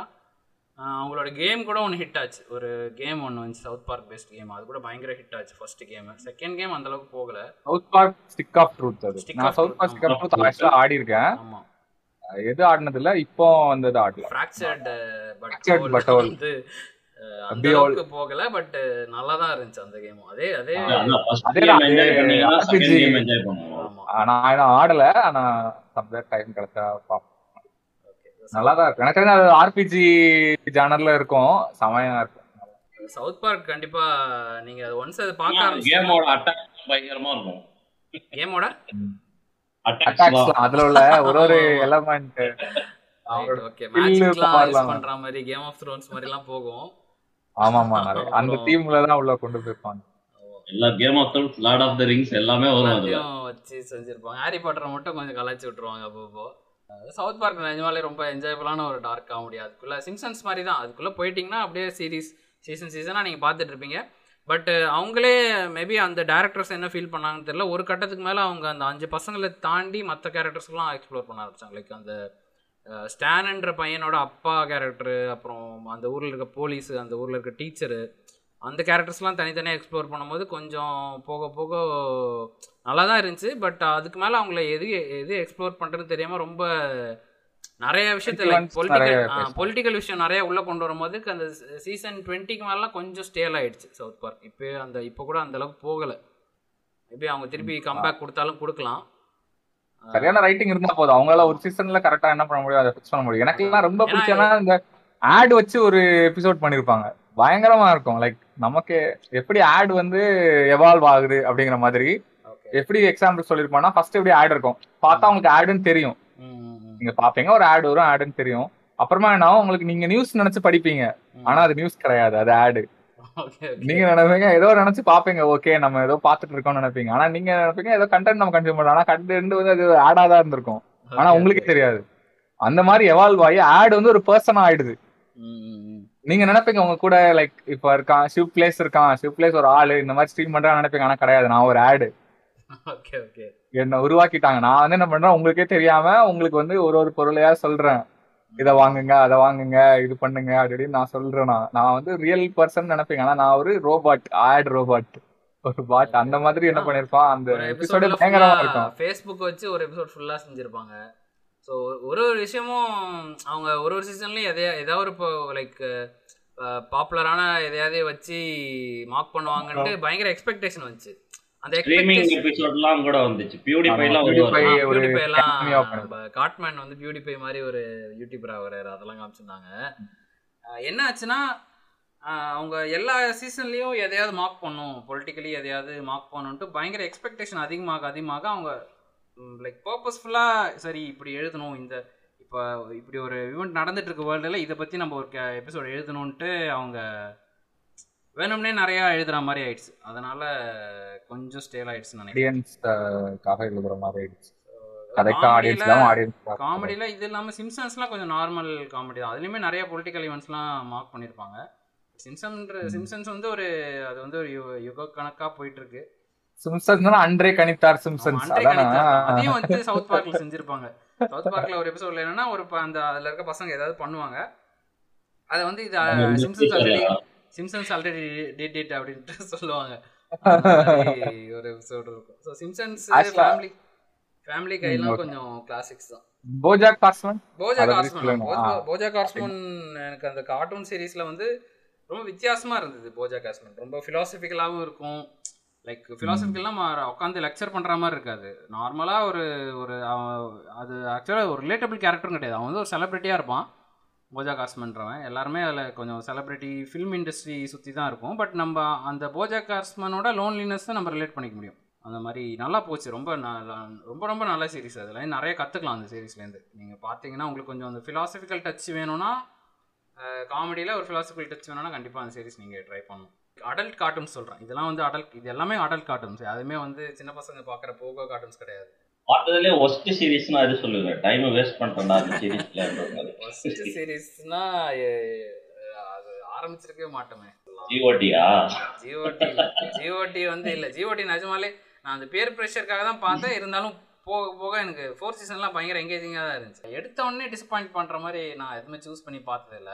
ஏன்டா இது வந்து இப்படி ரூயின் பண்ணிட்டாங்களேன்னு தோணுது. ஜிஓடியும் டெக்ஸ்டரும் டெக்ஸ்டர் வந்து ரொம்ப ரொம்ப ரூயின் பண்ணிட்டாங்க. அந்த எல்லாத்தையுமே கெடுத்துட்டானுங்க சுத்தமாக. அது ரொம்ப கெடு. ஃப்ளாஷும் அப்படி தான். ஃப்ளாஷ் ரொம்ப இன்ட்ரெஸ்டோடு பார்த்தது. ரொம்ப நாள் கழிச்சு அனிமேட்டட் லைக் காமிக் புக் மூ பா காமிக் புக் பேஸ் பண்ணி சீரீஸ்லாம் நிறைய வந்து அப்போ தான் ஸ்டார்ட் ஆகுது. ஃப்ளாஷ் வச்சு தான் ஸ்டார்ட் பண்ணுறாங்க, ஆரோ வச்சு ஸ்டார்ட் பண்ணுறாங்க இல்லையா? ஆனால் ஆரோவோட ஃப்ளாஷ் ரொம்ப நல்லா போகும். இல்ல ஆக்சுவலா ஆரோட ஃபர்ஸ்ட் மூணு சீசன் வந்து செம்மையா இருக்கும். செம்மையா போகும். பேட்மேன் ஆரிஜின் மாதிரியே இருக்கும். பேட்மேன் சரியான ஸ்டோரி இருக்கும். பேக் ஸ்டோரி சூப்பரா இருக்கும்.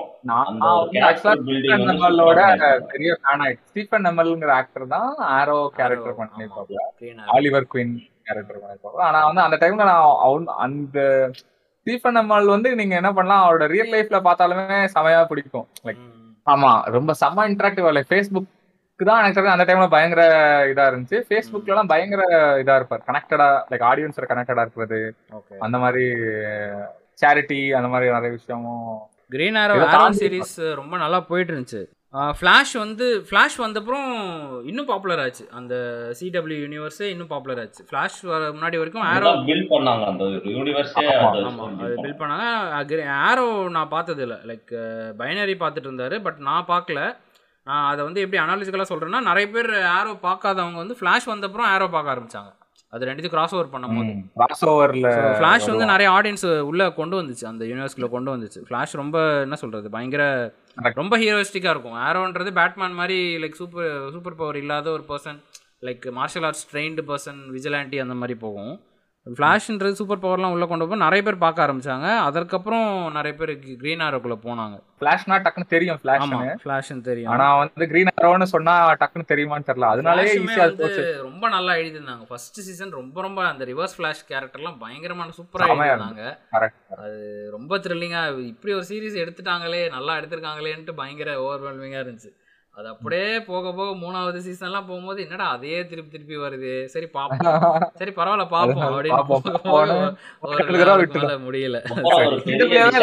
சிடபிள்யூல எது பண்ணாங்க, காத்தம் பண்ணாங்க. காத்தம் நல்லா பண்ணாங்க.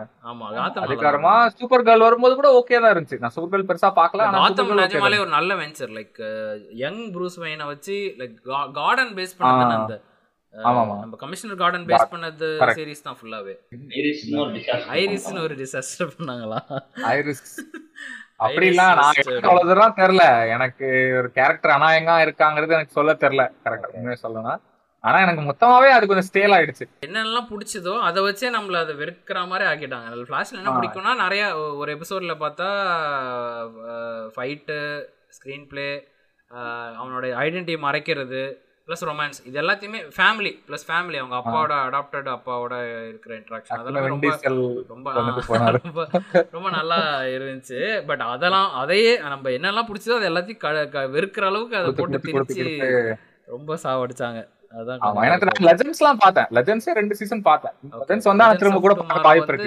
ரொம்ப பெரிய ஒரு கிராஸ்ஓவர் ஈவென்ட்டா நாங்க அப்ப பாத்துட்டு இருந்தோம்.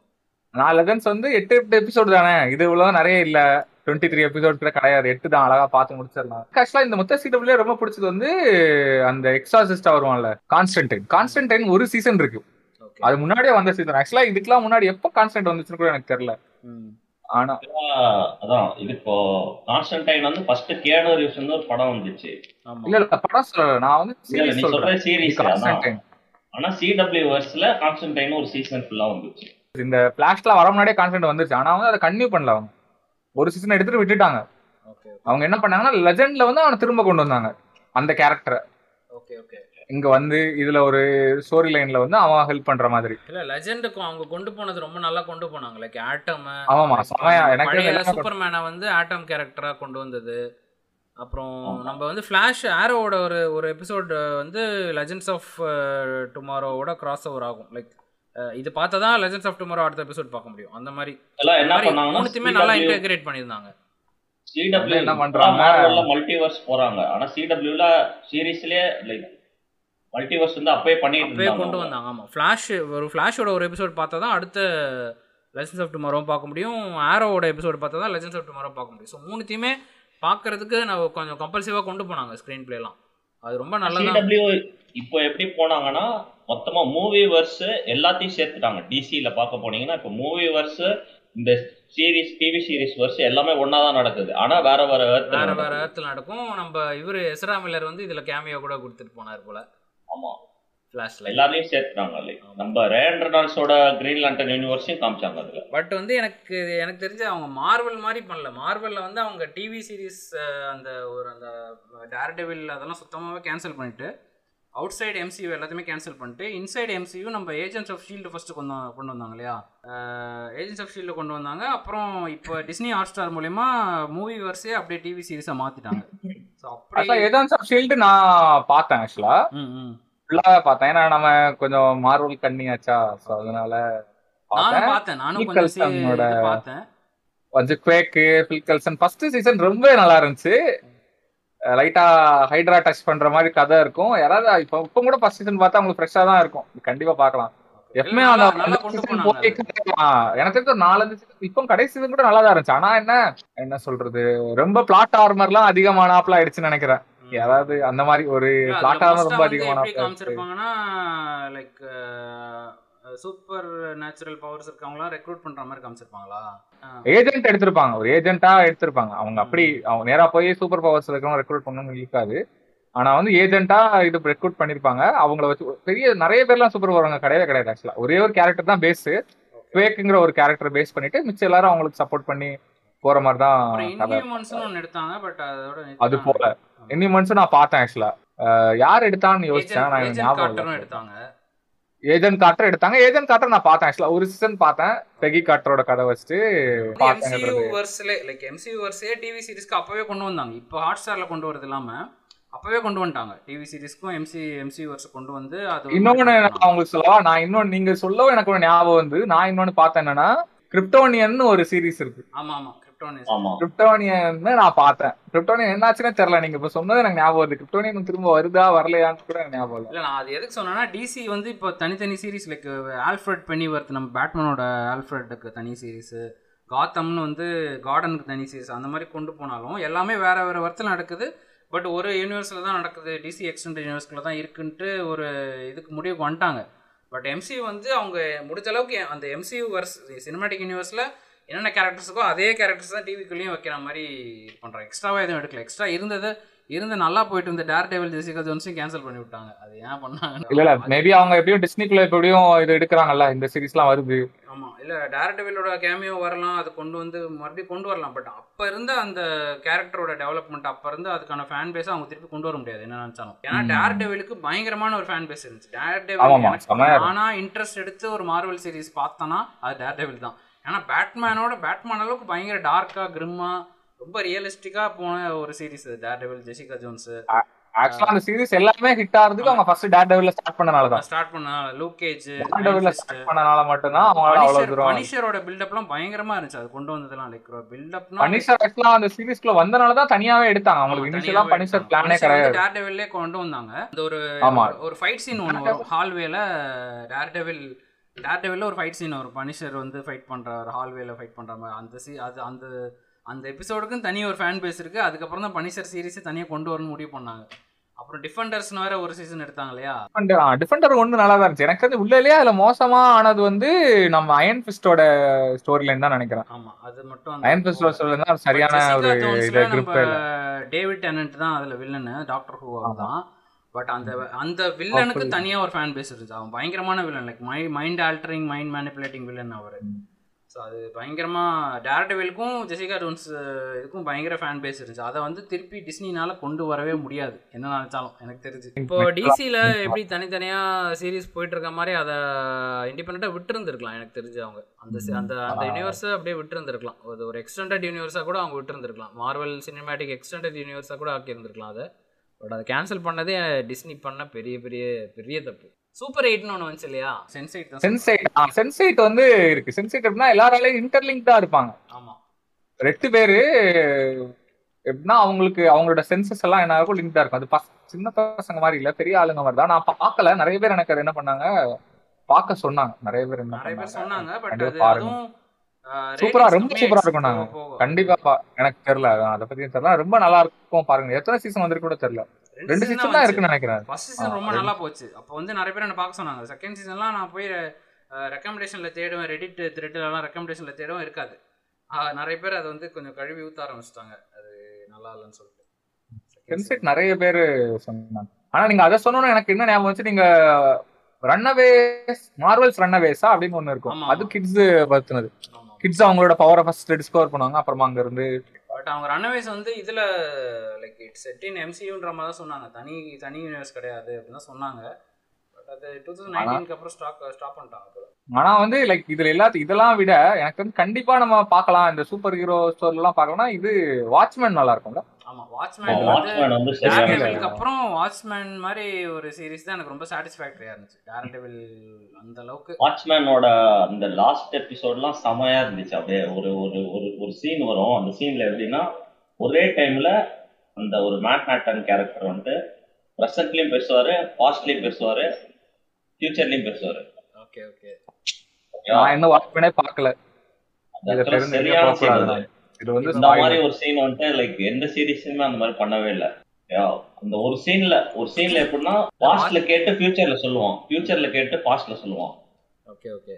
இல்ல வாட்ச்மேன் படமே வந்து பயங்கர செலிப்ரேட் ஆனது இல்லையா. அந்த அது காமிக் பத்தி நிறைய பேருக்கு தெரியாது. பட் இந்த காமிக்ல எப்படி எல்லாம் கேரக்டர்ஸ் இருக்காங்கன்னு ஸ்னைடர் எடுத்த படம் வந்து பயங்கரமா செலிப்ரேட் பண்ணிட்டே இருந்தாங்க. இப்போ வரைக்கும் செலிப்ரேட் பண்றாங்க. அந்த சீரீஸ் வந்து அண்டர்ரேட்டட் தான். அண்டர்ரேட்டட் தான் இல்ல அந்த சீரீஸ் வந்து நல்லா இருக்கணும்னு ரொம்ப எதிர்பார்ப்பு இருந்துச்சு. அந்த எதிர்பார்ப்பு கண்டிப்பாக அது வந்து சாட்டிஸ்ஃபை பண்ணிச்சு. அந்த அளவுக்கு வாட்ச்மேன் சீரிஸ் ரொம்ப நல்லா எடுத்துருந்தாங்க. மோஸ்ட்லி அது வந்து அந்த ரேசிசம் வந்து அந்த அதுக்காக ஒரு பெரிய ட்ரிபியூட் மாதிரி நிறைய பேர் எடுத்துட்டாங்க. ஓகே ஓகே, வாட்ச்மேன் சீரிஸ் ஒபாமாலாம் நிறைய வாட்டி சொல்லியிருந்தாரு. ஒபாமாவே சொல்லிட்டாரா? அண்ணாவே சொல்லிட்டாரா? வேற இது இருந்துச்சு பாய்ஸ், தி பாய்ஸ். அது ஒரு டிஸ்டோபியன் மாதிரில. அது பாய்ஸும் எதிர்பார்த்து எதிர்பார்க்காம வந்த ஒரு சீரீஸ். ரொம்ப நாள் எதிர்பார்க்காம பயங்கர சூப்பராக போன சீரீஸ்னா பாய்ஸ் தான். நான் முதல்ல நான் எதிர்பார்த்து தான் பார்த்தேன். ஏன்னா எல்லாரும் இப்படி இருக்கு அப்படி இருக்குன்னு சொல்லிட்டாங்க ஏற்கனவே. நான் பார்க்க முன்னாடி இப்படி இருக்கு அப்படி இருக்குன்னு சொல்லிட்டாங்களா. ஆனால் லைக் ஸ்பாயிலர்லாம் இல்லாம எக்ஸ்பெக்டேஷன் இல்லாம பார்த்தேன். இது வந்து லைக் என்னடா இந்த மாதிரி ஜஸ்டிஸ் லீக் மாதிரி ஒரு கூட்டம் இருக்கு. பட் அவங்க வந்து ஒரு லைக் ஆன்டி ஹீரோ மாதிரி ஒரு குரூப் பண்ற மாதிரி சொல்லவும் சரி பாப்போமேன்னு பார்த்தா ரொம்ப அப்படியே வியந்து போய் பார்த்துட்டு இருந்தேன். ஃபுல் சீரிஸுமே ஃபுல் சீசனும் நீமே அப்படியே அந்த சூப்பர் ஹீரோஸ்லாம் வில்லனா இருந்தா அப்படியே இருப்பாங்க. சூப்பர் ஹீரோஸ்னு இல்லை, அதான் நம்ம குளோரிஃபை பண்ணி வச்சிருக்க ஐடல்ஸ் எல்லாமே அவங்களுக்குன்னு ஒரு டார்க் சைடு இருக்குன்றத பயங்கரமா சாமியா காமிச்சிருப்பாங்க. ஏமா அந்த ஹோம்லேண்டர் கேரக்டர் வேற லெவல். கேரக்டர் வந்து வேற லெவல். ஃபிளாஷ் வந்த போ வந்த டைம் தான் ஐ ஜாம்பி வந்துச்சு. ஐ ஜாம்பி வந்து எனக்கு அது ஐடியாவே ரொம்ப ஃப்ரெஷ்ஷாக இருந்துச்சு. லைக் ஒரு ஜாம்பி இன்ஃபெக்டட் பர்சன் வாக்கிங் டெட்ல இருந்து பார்க்கல அது வித்தியாசமா இருக்கு. வாக்கிங் டெட் வேற மாதிரி அது ஃபுல்லா அது கோஸ்ட் அப்ரேட் அது இது வந்து அப்படியே சர்வே பண்ணல. வந்து ஒரு ஜாம்பி ஒரு பொண்ணு வந்து சர்வே பண்ணுது. But she has to brain சாப்பிட்டு இருக்கணும். அது வந்து மில்க் ஷேக்காவோ இல்ல வந்து grill cheese சாண்ட்விச் ஆவோ அது விதவிதமா டெய்லி ஒரு டிஷ் செஞ்சு சாப்பிட்டுட்டு இருக்கோம். கரெக்டா இங்க செட்டிங்கே அப்படிதான் இருக்கும். செட்டிங்கே எப்படி இருக்குன்னா ஒரு டாக்டர் ஆனா வந்து என்ன பண்ணிட்டுறா இந்த மாதிரி போஸ்ட்மார்டம் பண்ற அந்த மாதிரி அந்த இடத்துக்கு அவளை ஷிஃப்ட் பண்ணி போயிடுறா. ஆமா, அந்த ஃபாரன்சிக் அங்க போயிடுறா. போயிட்டு என்ன பண்றா அங்க உள்ள பிரெயின நைஸா என்ன பண்றா ஆட்டையை போட்டு சாப்பிடுறா. சாப்பிட்டுட்டு அதுல வந்து ஏதாவது பிரெயின் சாப்பிட்டா அவளோட அவளுக்கு வந்து அவங்களோட இதெல்லாம் இருக்கு, அவங்களோட ஜாம்பியாக்கான நீட் போயிடுது. அது மட்டும் இல்லாம அவளுக்கு அவளுக்கு ஒரு ஹியூமனா இருக்கு, நார்மலா இருக்கு.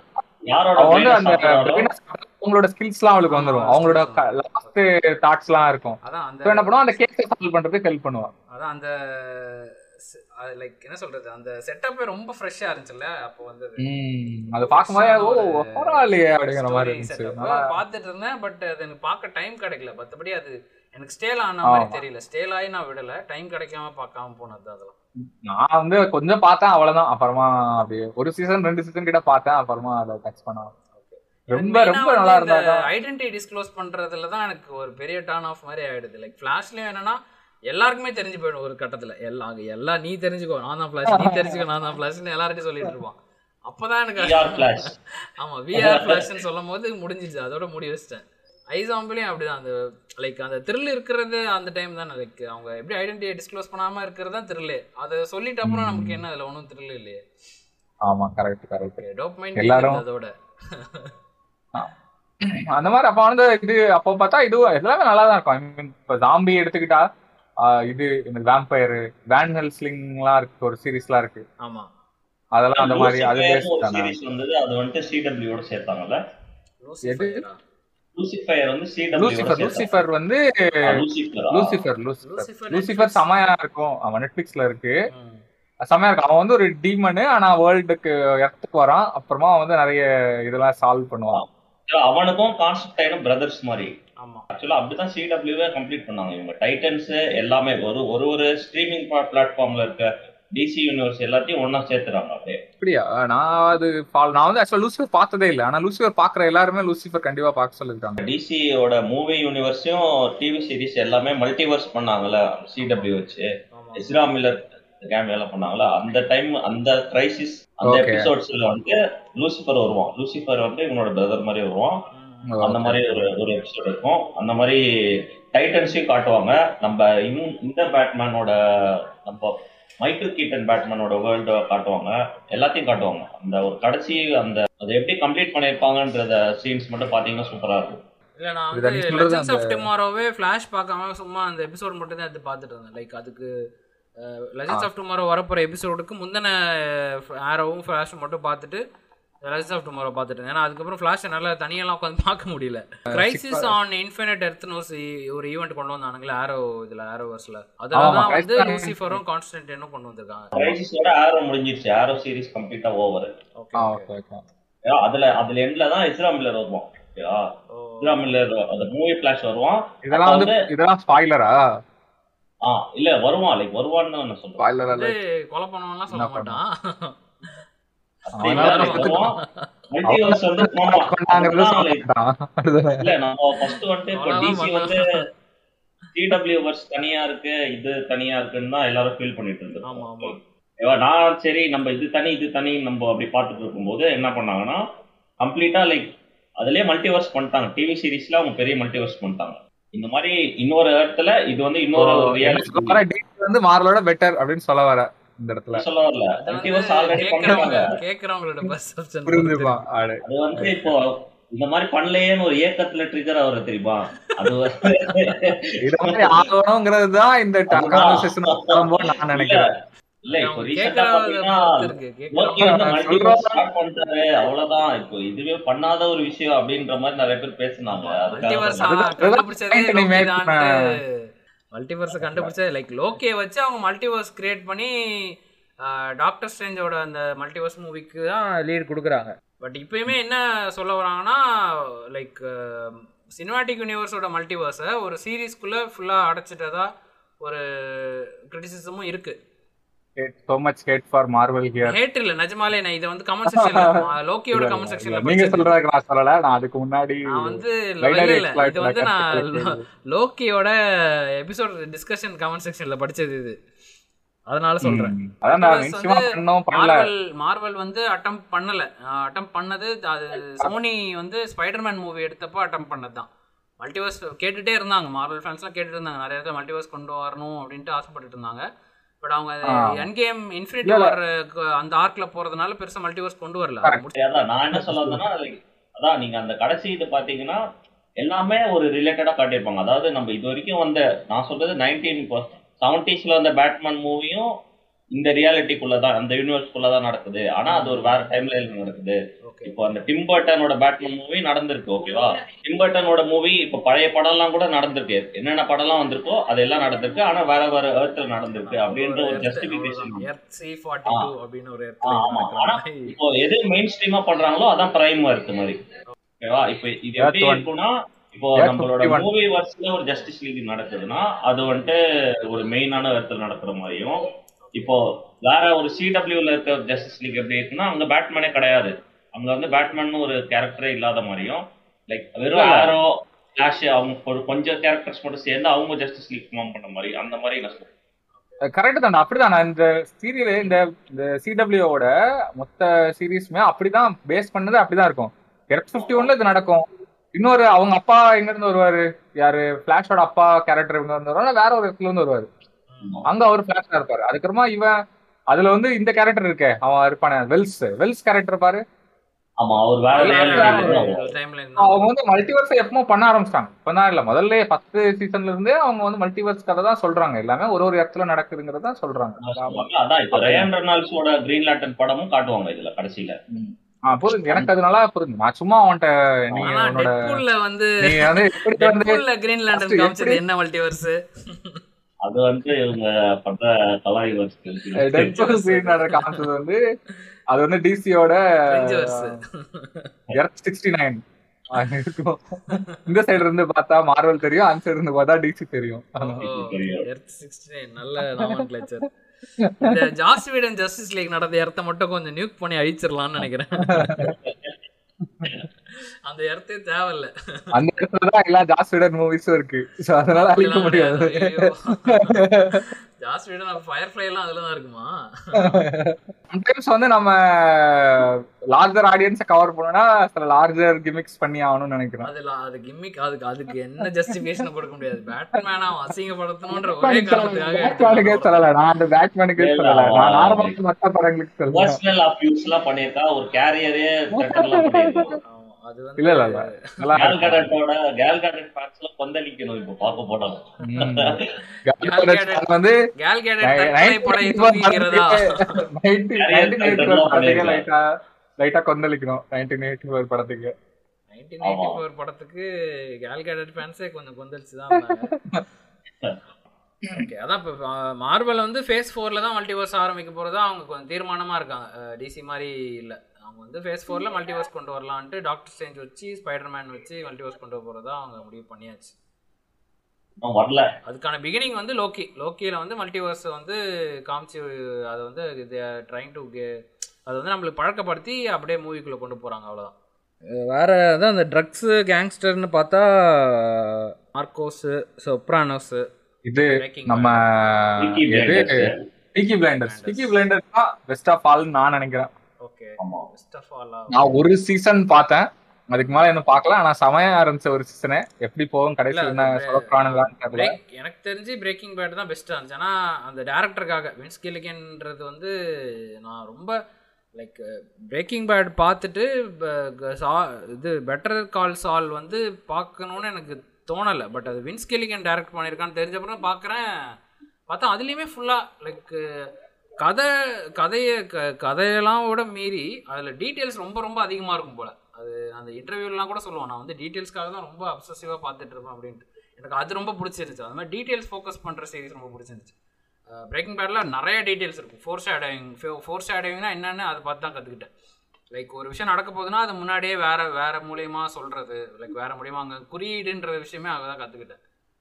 குறியீடு நிறைய இடத்துல வச்சிருக்கிறது பார்த்தா பிரேக்கிங் பேட் குறியீடு பிடிச்ச பிடிக்கிறவங்களாம் வந்து பிரேக்கிங் பேட் பார்த்தா ரொம்ப அவங்களுக்கு ஆர்கஸ்டிக்காக இருக்கும். அந்தளவுக்கு பா சீரீஸ் ஃபுல்லாக குறியீடு தான். லைக் வால்டரோட கேரக்டர் எவால்வ் ஆகிறது, ஜெஸி பிங்க் மேனோட கேரக்டர் எவால்வ் ஆகிறது. லைக் வால்டர் எப்படின்னா ஒரு டீச்சர், அந்த நம்ம ஒரு படத்தில் தமிழ் படத்தில் கூட சொல்லுவாங்க இல்லையா, டீச்சரும் சில ப்ரொஃபஷன் இல்லை முக்கியமாக டீச்சர்லாம் வந்து அடித்தா திருப்பி கூட அடிக்க மாட்டாங்க, அந்த மாதிரி ஒரு சாதுவான கேரக்டர் தான் இருப்பாங்க அப்படின்ட்டு. வால்டர் வந்து ஒரு டீச்சரு டீச்சர் வந்து ஒரு பாயிண்டில் அவனுக்கு இப்படி ஒரு லைக் லை லைஃப் கொஞ்ச நாள் எண்ட் ஆக போகுதுன்ட்டு ஒரு ஒரு நியூஸ் தெரிஞ்சதும் அவன் கேரக்டர் எப்படி எவால்வ் ஆகுது, எப்படி மாறுறான். லைக் அவன் அவன் எப்படிலாம் எப்படிலாம் இருக்கமா இப்படிலாம் இருப்பான்னு நினச்சி கூட பார்க்காத மாதிரி மாறுறான். லைக் அவன் மாறுறதும் வந்து நிறைய இடத்துல எப்படின்னா அவன் மீட் பண்ணி லைக் ஹீரோயிக்காலாம் இருக்காது, ரொம்ப நம்ம நினைக்க நினைக்கிற மாதிரி போய் அடித்து தூள் கழுப்பிட்டு வரும் அப்படிலாம் கிடையாது. பட் அவனோட மைண்ட் யூஸ் பண்ணி ஓரளவுக்கு அவனோட அங்கங்கே அவனுக்கு வர எனிமீஸை வந்து அவன் கவுண்ட்ராக்ட் பண்ணுவான். ஸோ அங்கங்கே அவன் கவுண்ட்ராக்ட் பண்ணுற எனிமீஸ்கிட்டேருந்து அவன் நிறைய கற்றுப்பான். அவங்க பேசுகிறது, அவங்களோட ஃபுட் ஹேபிட்ஸு, அவங்க யூஸ் பண்ணுற டாக்டிக்ஸ்லாம் அவன் கற்றுக்கிட்டு நடுவில் அவனு அவனும் யூஸ் பண்ணுவான். அதெல்லாம் பார்க்கவும் கொஞ்சம் லைக் ஓ ஓகே இது முன்னாடி அவன் பண்ணான்ல அப்படின்னு பார்க்கும்போது பயங்கர இன்ட்ரெஸ்டிங்காக இருக்கும். சீரீஸ் ரொம்ப ஸ்லோவாக தான் இருக்கும், பட் கொஞ்சம் நம்ம டீட்டெயில்ஸ்லாம் கான்சன்ட்ரேட் பண்ணால் சீரீஸ் பயங்கரமாக இருக்கும். ஸோ அந்த விதத்தில் எனக்கு தெரிஞ்சு இந்த ட்ரக் இந்த மாதிரி கேங்ஸ்டர் இதில் வந்து பிரேக்கிங் பேட் வந்து வேற லெவலான சீரீஸ். அதில் டீட்டெயில்ஸ்லாம் பீக்கி பிளைண்டர்ஸ் வந்து கொஞ்சம் வந்து பாலிடிக்ஸ் பெஸ்ட்டு, ஆனால் செம்மையாக இருக்கும் பீக்கி பிளைண்டர்ஸ். ஓகே ஓகே ஒரு மூணு சீசன் பார்த்தான்னு நினைக்கிறேன், ஆனால் நிறையா இருந்துச்சு. இன்டர்நெட் கமெண்ட்லாம் பார்த்தானா நான் பாதி படங்கள் நான் பார்க்குற படங்கள் பார்க்க முடியாது. இன்டர்நெட் கமெண்ட்னு சொல்லல, இப்போ தமிழ் பாட்டு தமிழ் பாட்டு போட்டோ இல்ல ஒன்னு வேற ஏதாவது ஒரு டிக்டாக் பாட்டை போட்டோ அது பீக்கி பிளைண்டர்ஸ் விஷுவல்ஸ் போட்டு கிரிஞ்சு பண்றது அந்த மாதிரி அதெல்லாம் பார்க்கும்போது தான் கொஞ்சம் பயமா இருக்கு. பீக்கி பிளைண்டர்ஸ் பார்க்கணும்னு தான் எனக்கு ரொம்ப எக்ஸ்பெக்டேஷன். அந்த அந்த ஆக்டர் எனக்கு ரொம்ப பிடிக்கும். வந்து எவ்வளோ இம்பார்ட்டன்ட் அப்படின்ற ஒரு இது வந்து பீக்கி பிளைண்டர்ஸ் பார்த்து நான் ரெக்கமெண்ட். இல்ல இந்த ஆக்டர் எனக்கு ரொம்ப பிடிக்கும். பேட்மேன் பிகின்ஸ்ல ஸ்கேர்க்ரோவா காமிக்ஸ்லயும் சரி அனிமேட்டட் சீரிஸ்லயும் வந்து ரொம்ப ஒரு டிராமாட்டிக்கான கேரக்டரா தான் இருக்கும். லைக் ரொம்ப ஒரு பேய் மாதிரி ஒரு கேரக்டரா காமிப்பாங்க. இதுல ஸ்கேர்க்ரோ வந்து சைக்கியாட்ரிஸ்டா வந்து லைக் அவன் வந்து அந்த ஸ்கேரி லைக் அந்த ஆங்ஸைட்டி இன்டியூஸ் பண்ற மெடிசன் யூஸ் பண்ணி மற்றவங்களை வந்து மென்டலாக டார்ச்சர் பண்ணுறது, மேனிபுலேட் பண்ணுறது வந்து நல்லா அந்த அந்த அந்த ஆக்டர் நல்லா நடிச்சிருப்பாரு. அதில் கேரக்டர் கேரளன் மர்ஃபி வந்து அவன் வந்து ஆக்சுவலாக நிறைய படம் பண்ணியிருக்கான். எனக்கும் டக்குன்னு ஞாபகம் வரல, ஆனால் நான் சார் அவர் நம்ம கிறிஸ்டோபர் நோலனோட கம்பெனி ஆர்டிஸ்ட் தான் அவர். ஆமாம் கரெக்ட். ஆமாம் அதான் நான் சொல்லுவேன் அங்கதான் வந்து அதெல்லாம் நடிச்சே பண்ணேன், இல்லைன்னா நான் அப்படியே விட்டுருப்பேன். ஆனால் ஆனால் அவர் எந்தெந்த படத்தில் வருவான்னு தெரிஞ்சனால டக்கு டக்கு பண்ணேன் எனக்கு. ஆனால் பேட்மேன் பிகின்ஸோட இன்செப்ஷனில் அவர் அந்த அந்த பையன் கேரக்டர் பண்ணிருப்பார் இல்லையா. அந்த நேமிங்ல தாமஸ் ஷெல்பின்ற நேம் தான் நிறைய பேருக்கு போறோம். அதான் நிறைய தாமஸ் ஷெல்பினா ஞாபகம் வருது. இந்த பேர் தான் இல்ல இந்த ஆக்டர் தான் இல்லையா. Thomas actor. ஆனா அதே நேரத்துல இப்ப யோசிச்சு பார்த்தா ஒரு கட்டத்துல வந்து இந்த நம்ம சின்ன திரை வெள்ளி திரை மாதிரி இப்ப ஆல்மோஸ்ட் என்ன ஆயிடுது, இப்ப இந்த இங்கிலீஷ் படத்துல எல்லாம் எடுத்துக்கிட்டா எல்லாம் லைக் அங்க இருக்கிற ஆக்டர்ஸும் இங்க வராங்க. ஹாலிவுட்ல என்ன ஆயிடுச்சு, டிவி சீரிஸ் வந்து அவ்வளவு இம்பார்ட் அவ்வளவு சிக்னிஃபிகன்ட் ஆயிடுச்சு. அதுக்கு வந்து அதுக்கு தமிழ்ல தமிழ்ல வருது. தமிழ்ல வந்து இப்போ நெட்ஃபிளிக்ஸ்ல டிவி சீரிஸ்லாம் வருது இல்லையா.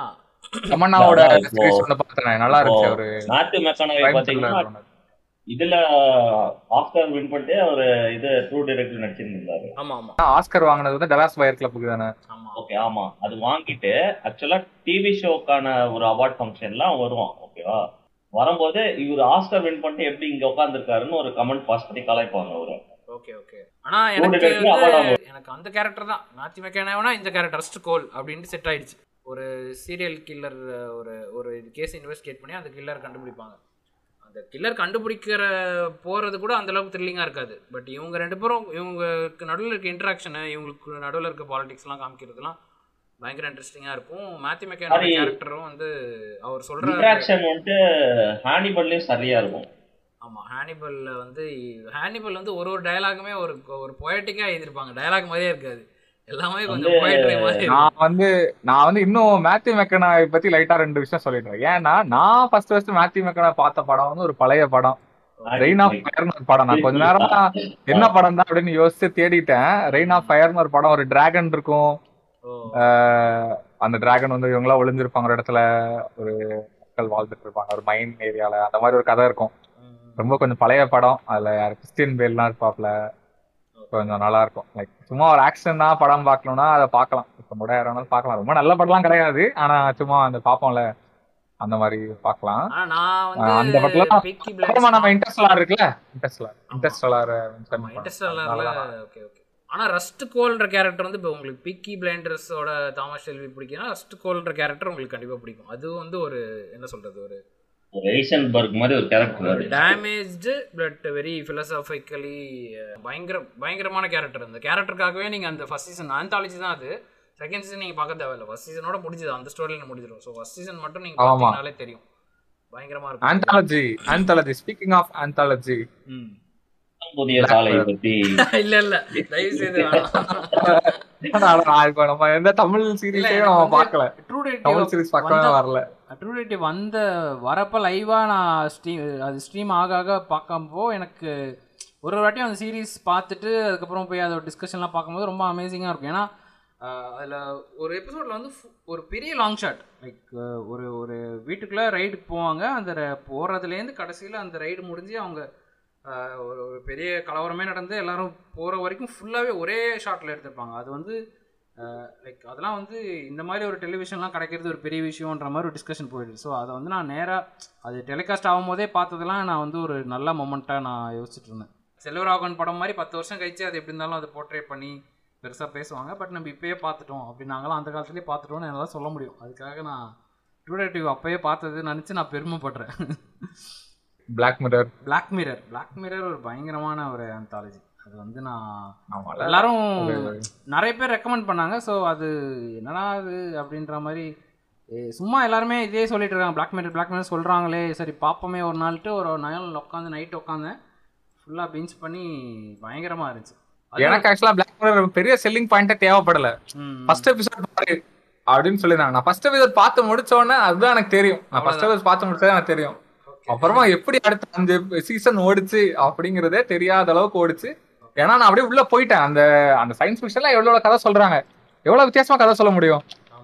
நீங்க சும்மா யோசிங்க, எவ்வளவு எவ்வளவு வைல்டா யோசிப்பீங்க நீங்க வந்து ஒரு ஃபியூச்சர் ஒரு ஆயிரம் வருஷம் அப்படி நடக்கும் அப்படின்னு யோசிக்கிறீங்களா?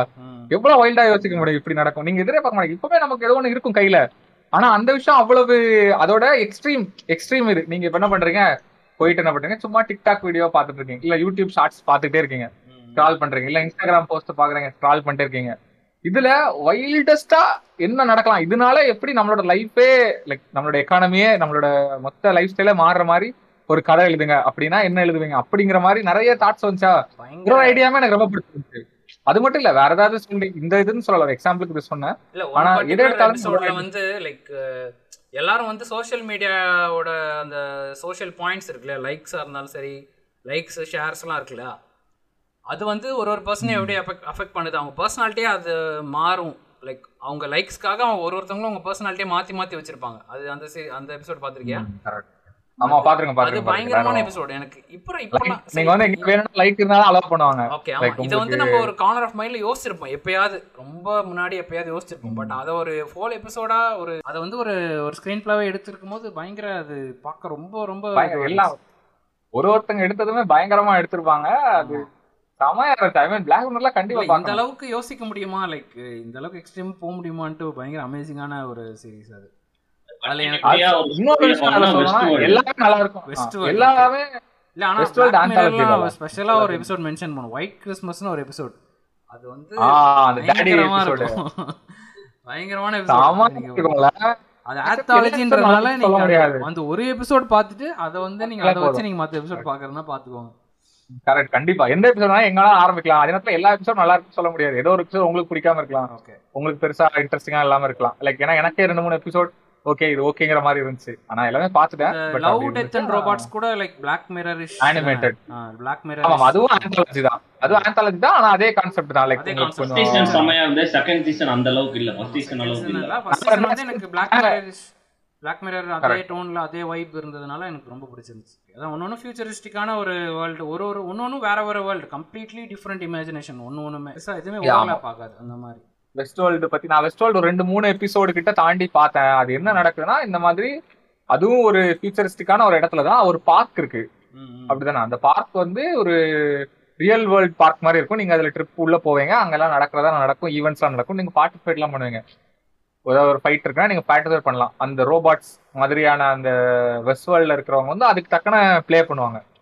ஒரு சிமுலேஷன் மாதிரி, அது சிமுலேஷன் மாதிரி நடக்கும். அந்த மாதிரி தான் போயிட்டு இருக்கும். டே பார்க் க்ளோஸ் ஆகும்போது எல்லாரும் வந்துருவாங்க. இப்போ அதில் வந்து ஒரு ஒரு கான் ராங் அந்த மாதிரி ஒரு சிச்சுவேஷன்ல என்ன நடக்குது, what could possibly go wrong, ah what could possibly go ராங்கிற மாதிரி தான் அது ஆரம்பிக்கும். அது நல்லா தான் போகும். நான் ஒரு சீசன் அது வந்து யாரு நம்ம ஜானத்தன் நோலனோட ஸ்டோரியா என்ன அவங்க ஏன் அங்க வந்தாரு? ஜானத்தன் நோலன் எழுதுனதுதான். ஜானத்தன் நோலன் நான் சொன்னது ஃபர்ஸ்ட் என்ன ஞாபகம் வரணும், என்ன ஞாபகம், person of interest. Person of interest வந்து ரொம்ப ரொம்ப அண்டர்ரேட்டடான series. Jonathan Nolan person of interest பார்த்ததே. அது வந்து அதுவும் ஃபியூச்சரிஸ்டிக் தான். லைக் என்னன்னா செக்யூரிட்டி கேமராஸ் வச்சு ஒரு ஒரு பர்சனையும் மானிட்டர் பண்ணி அவங்களோட த்ரெட் லெவலில் கண்டுபிடிச்சி அவங்களை நியூட்ரலைஸ் பண்ணணும். இது நான் நிறைய இடத்துல கேள்விப்பட்டிருப்போம். பட் இதுக்கு ஃபஸ்ட்டு ஃபஸ்ட்டு இதை வந்து ஒரு மெயின் ஸ்ட்ரீம் ஸ்க்ரீன் ப்ளே கொண்டு வந்தது பர்சன் ஆஃப் இன்ட்ரெஸ்ட் தான். நான் கொஞ்சம் பார்த்தேன், ஃபஸ்ட்டு ஃபஸ்ட் சீசன் மட்டும் பார்த்தேன், பட் ஃபுல்லாலாம் பார்க்கல. ஆக்சுவலாக நல்லா ரசிச்சு பார்த்ததுன்னா லிமிட்லெஸ்னு ஒரு படம் வந்துச்சுல, பிராட்லி கூப்பர். ஆமாம் ஆமாம், இவனோட இந்த கான்செப்ட் ஆஃப் சீரிஸ் அந்த டைம் சீரிஸ்ல டைம் அதுல வந்து நம்ம டெக்ஸ்டரோட சிஸ்டர் தான் இருப்பாங்க. Okay okay. ஆமா, டெப்ரா லிமிட்லெஸ் சீரிஸ் நல்லா இருந்துச்சு. அந்த படத்தோட இதுலயே வந்து ஓகே. ஆனா சீரிஸ் அவ்வளவு போகலல, நான் எதிர்பார்த்தேன் நல்லா போகும். ஆமா, சீரிஸ் படம் ரொம்ப நல்லா இருந்துச்சு. ஆனா உங்களுக்கு அந்த படத்தோட கான்செப்ட் பிடிக்கும்னா உங்களுக்கு இந்த சீரிஸ் பிடிக்கும். ம் ஓகே ஓகே. சோ ஃபேன் பேஸ்லாம் ஒரு சில சீரிஸ்க்கு இருக்காது, ஆனா அது ஃபீல் குட்டா ஹோல்சமா இருக்கும். அந்த படத்துக்கு அந்த படத்தோட ஃபேன் பேஸ் தான் அப்படியே வந்து சீரிஸ் ஃபாலோ பண்ணாங்க. அதான் இது வந்து எப்படின்னா அந்த படத்துல எப்படின்னா ஒரு ஒரு ட்ரக் ஒன்று கிடைக்கும், எம்பி ஃபார்ட்டி நைனோ சம்திங் ஏதோ ஒரு ஒரு ட்ரக் ஒன்று பிரெயின் கெப்பாசிட்டி அப்படின்னா ஹண்ட்ரட் பர்சன்ட் ஆகும். அது தெரியல, ஆனால் லைக் உங்க பிரெயின் வந்து நார்மலாக இல்லாத பயங்கர ஃபோக்கஸ்டா கான்சென்ட்ரேட்டடா இருக்கும். ஓகே, ஹண்ட்ரட் பர்சன்ட் அதே நம்ம லூசின்னு மார்வல் ஒரு படம் எடுத்து அதுல கதை ரொம்ப எக்ஸ்ட்ரீமா இருக்கும். அது எக்ஸ்ட்ரீம் மியூட்டன்ட் ரேஞ்சுக்கு அது போயிடும். அதுல வந்து ஹெவியா இருக்க மாதிரி இருக்கும். இது வந்து கொஞ்சம் ரியல் டைம்ல நடக்கிற மாதிரி இருக்கும். அந்த ட்ரக் யூஸ் பண்ணிட்டு ஒரு பயங்கர ஃபுல் கெபாசிட்டில வர்க் பண்ண, ஃபுல் கெபாசிட்டி நூறு சதவீதம் இல்ல, பிரைன் ஃபங்க்ஷனிங் பிரைன் வந்து ஃபுல்லா ஃபுல் கெபாசிட்டி ஃபோகஸ் வந்து உங்களுக்கு பயங்கரமா இருக்கும். இப்போ நீங்க ஒரு எக்ஸாம் எழுத போறீங்கன்னா நீங்க எப்பயோ எந்த ஒரு டைம்ல படிச்சதெல்லாம் உங்களுக்கு கரெக்ட்டா அந்த அந்த அளவுக்கு உங்க பிரைன்ல என்னென்ன இன்ஃபர்மேஷன் போகாட்டோ அது ஈஸியா ஆக்சஸ் பண்ணி கடகடன் பண்ணுவீங்க. இந்த மாதிரி இப்போ எங்கேயோ நீங்க சின்ன வயசுல ஒரு குழந்தை ஏதோ ஒரு கராத்தே நீங்க ஏதாவது பார்த்துருந்தீங்கன்னா திடீர்னு ஒரு ஃபைட் சீன் வந்துச்சுன்னா அந்த கராத்தே இதெல்லாம் அங்கே யூஸ் ஆகும். ரிசப்ஷன் ஒரு டிவி சீரிஸ், அது என்னன்னா இல்யூஷன், ஒரு மெஜிஷியன் அவன் வந்து கிரைம் சால்வ் பண்றதுக்கு ஹெல்ப் பண்ற மாதிரி அந்த மாதிரி ஒரு கதை. அதுவும் நான் நிறைய பார்க்கல. ஒரு இது நீ சொல்றது மெண்டலிஸ்ட் கிடையாது ஆக்சுவலா, இது எக்ஸாக்ட்லி மெண்டலிஸ்ட் கிடையாது, அவன் ஒரு மெஜிஷியன் லைக் ஒரு முடியாம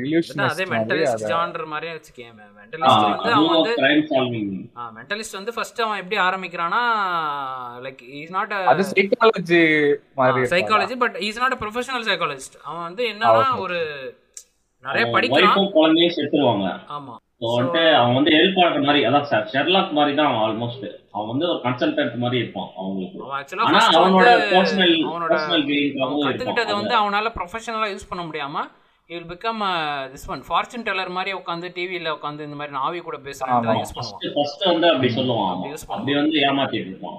அதனால என்ன ஆகும்னா இந்த மாதிரி வைஃப் இறந்தது, வைஃப் பொண்ணு வந்து ஒரு கில்லர் வந்து கொன்னுருவான். ஆமாமா, அவனை வந்து கண்டுபிடிக்கிறாங்க பர்சனல் கெயின்காக, லைக் அவனை ட்ராக் பண்ணி அவனை எப்படி எக்ஸ்போல்னுன்றதுக்காக இவன் போலீஸ்க்கும் ஹெல்ப் பண்ணுவான், இவனோட ஸ்கில்ஸா கொடுப்பான். எக்ஸாக்ட்லி, அவன் வந்து ஒரு மார்க் ஏதோ விட்டுட்டு போயிருப்பான், ஏதோ ஒரு சிம்பிள் ஏதோ விடுவான்.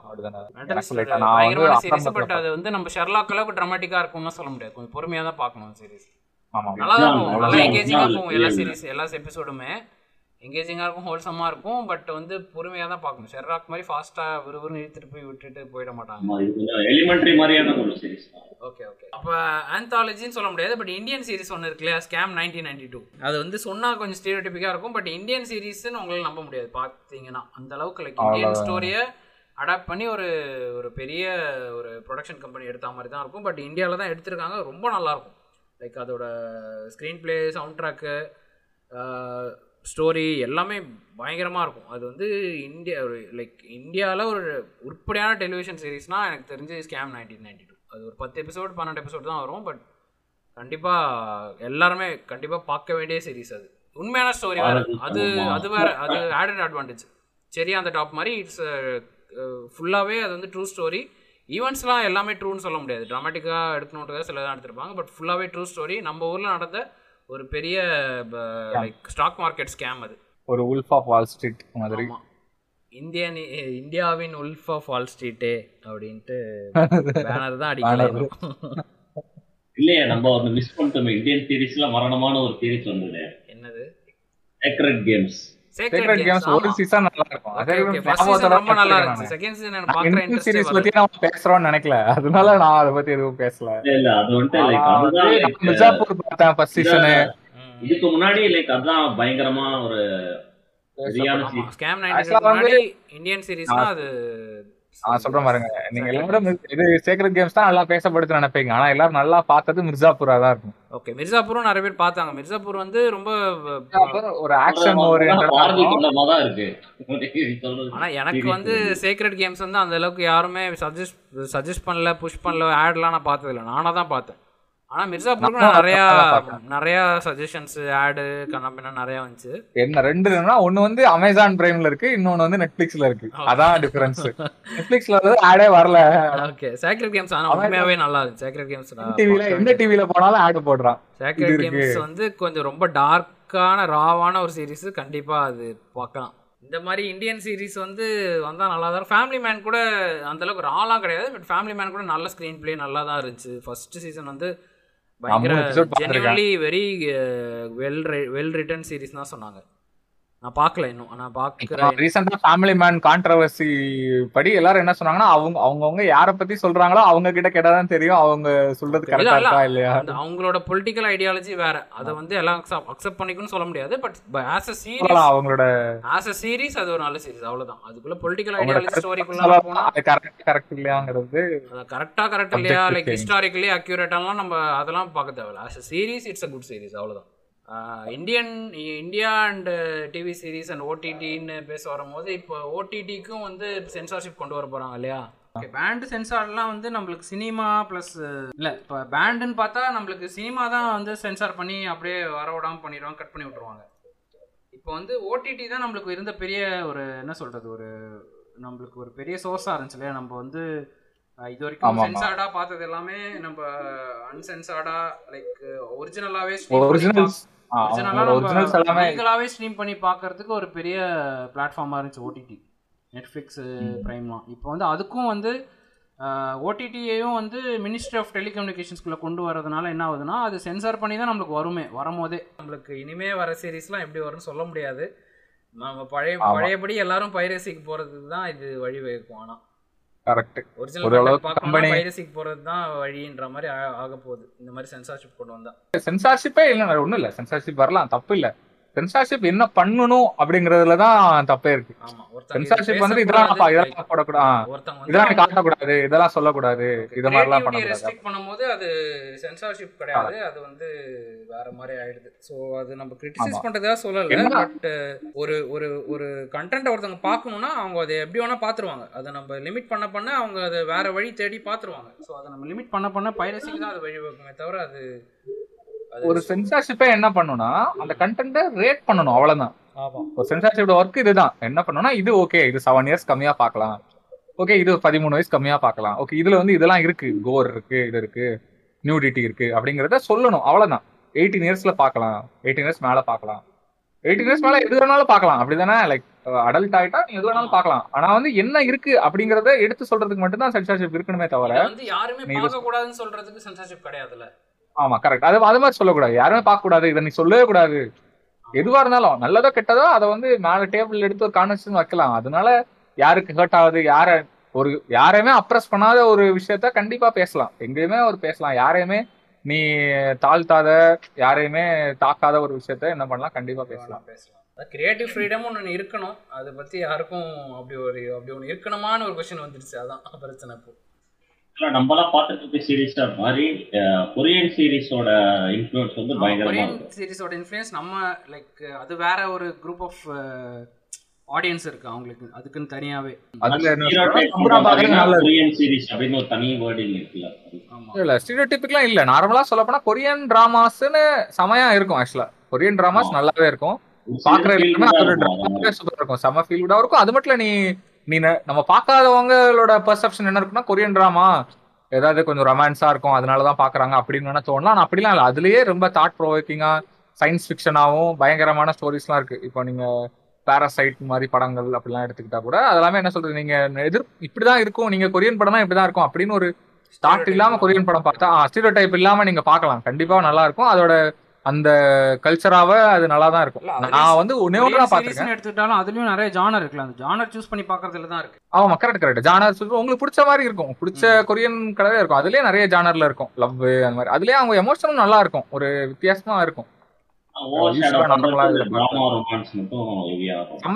நமக்கு இந்த பிடிஎஸ் அதெல்லாம் கேட்டுட்டு ஓகே இப்படிதான் இருக்கும் போல அப்படின்னு ஒரு முடிவுக்கு வந்துடும்.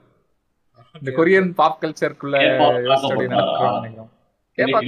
கேபாப்ல நிறைய நல்ல இதெல்லாம் இருக்கு. பிளாக் பிங்க் அவங்க எல்லாம் நல்லா தான் இருக்கும். லைக் சில இது வந்து ரொம்ப அவங்க கிரிஞ்சா பண்றதுனால என்ன ஆயிடுது, அது அதையே மொத்த ஜானரையுமே ஒண்ணு சேர்த்துடுற மாதிரி ஆயிடுது. எல்லாத்தையும் நம்ம அப்படி இருக்குன்னு சொல்ற மாதிரி ஆயிடுது.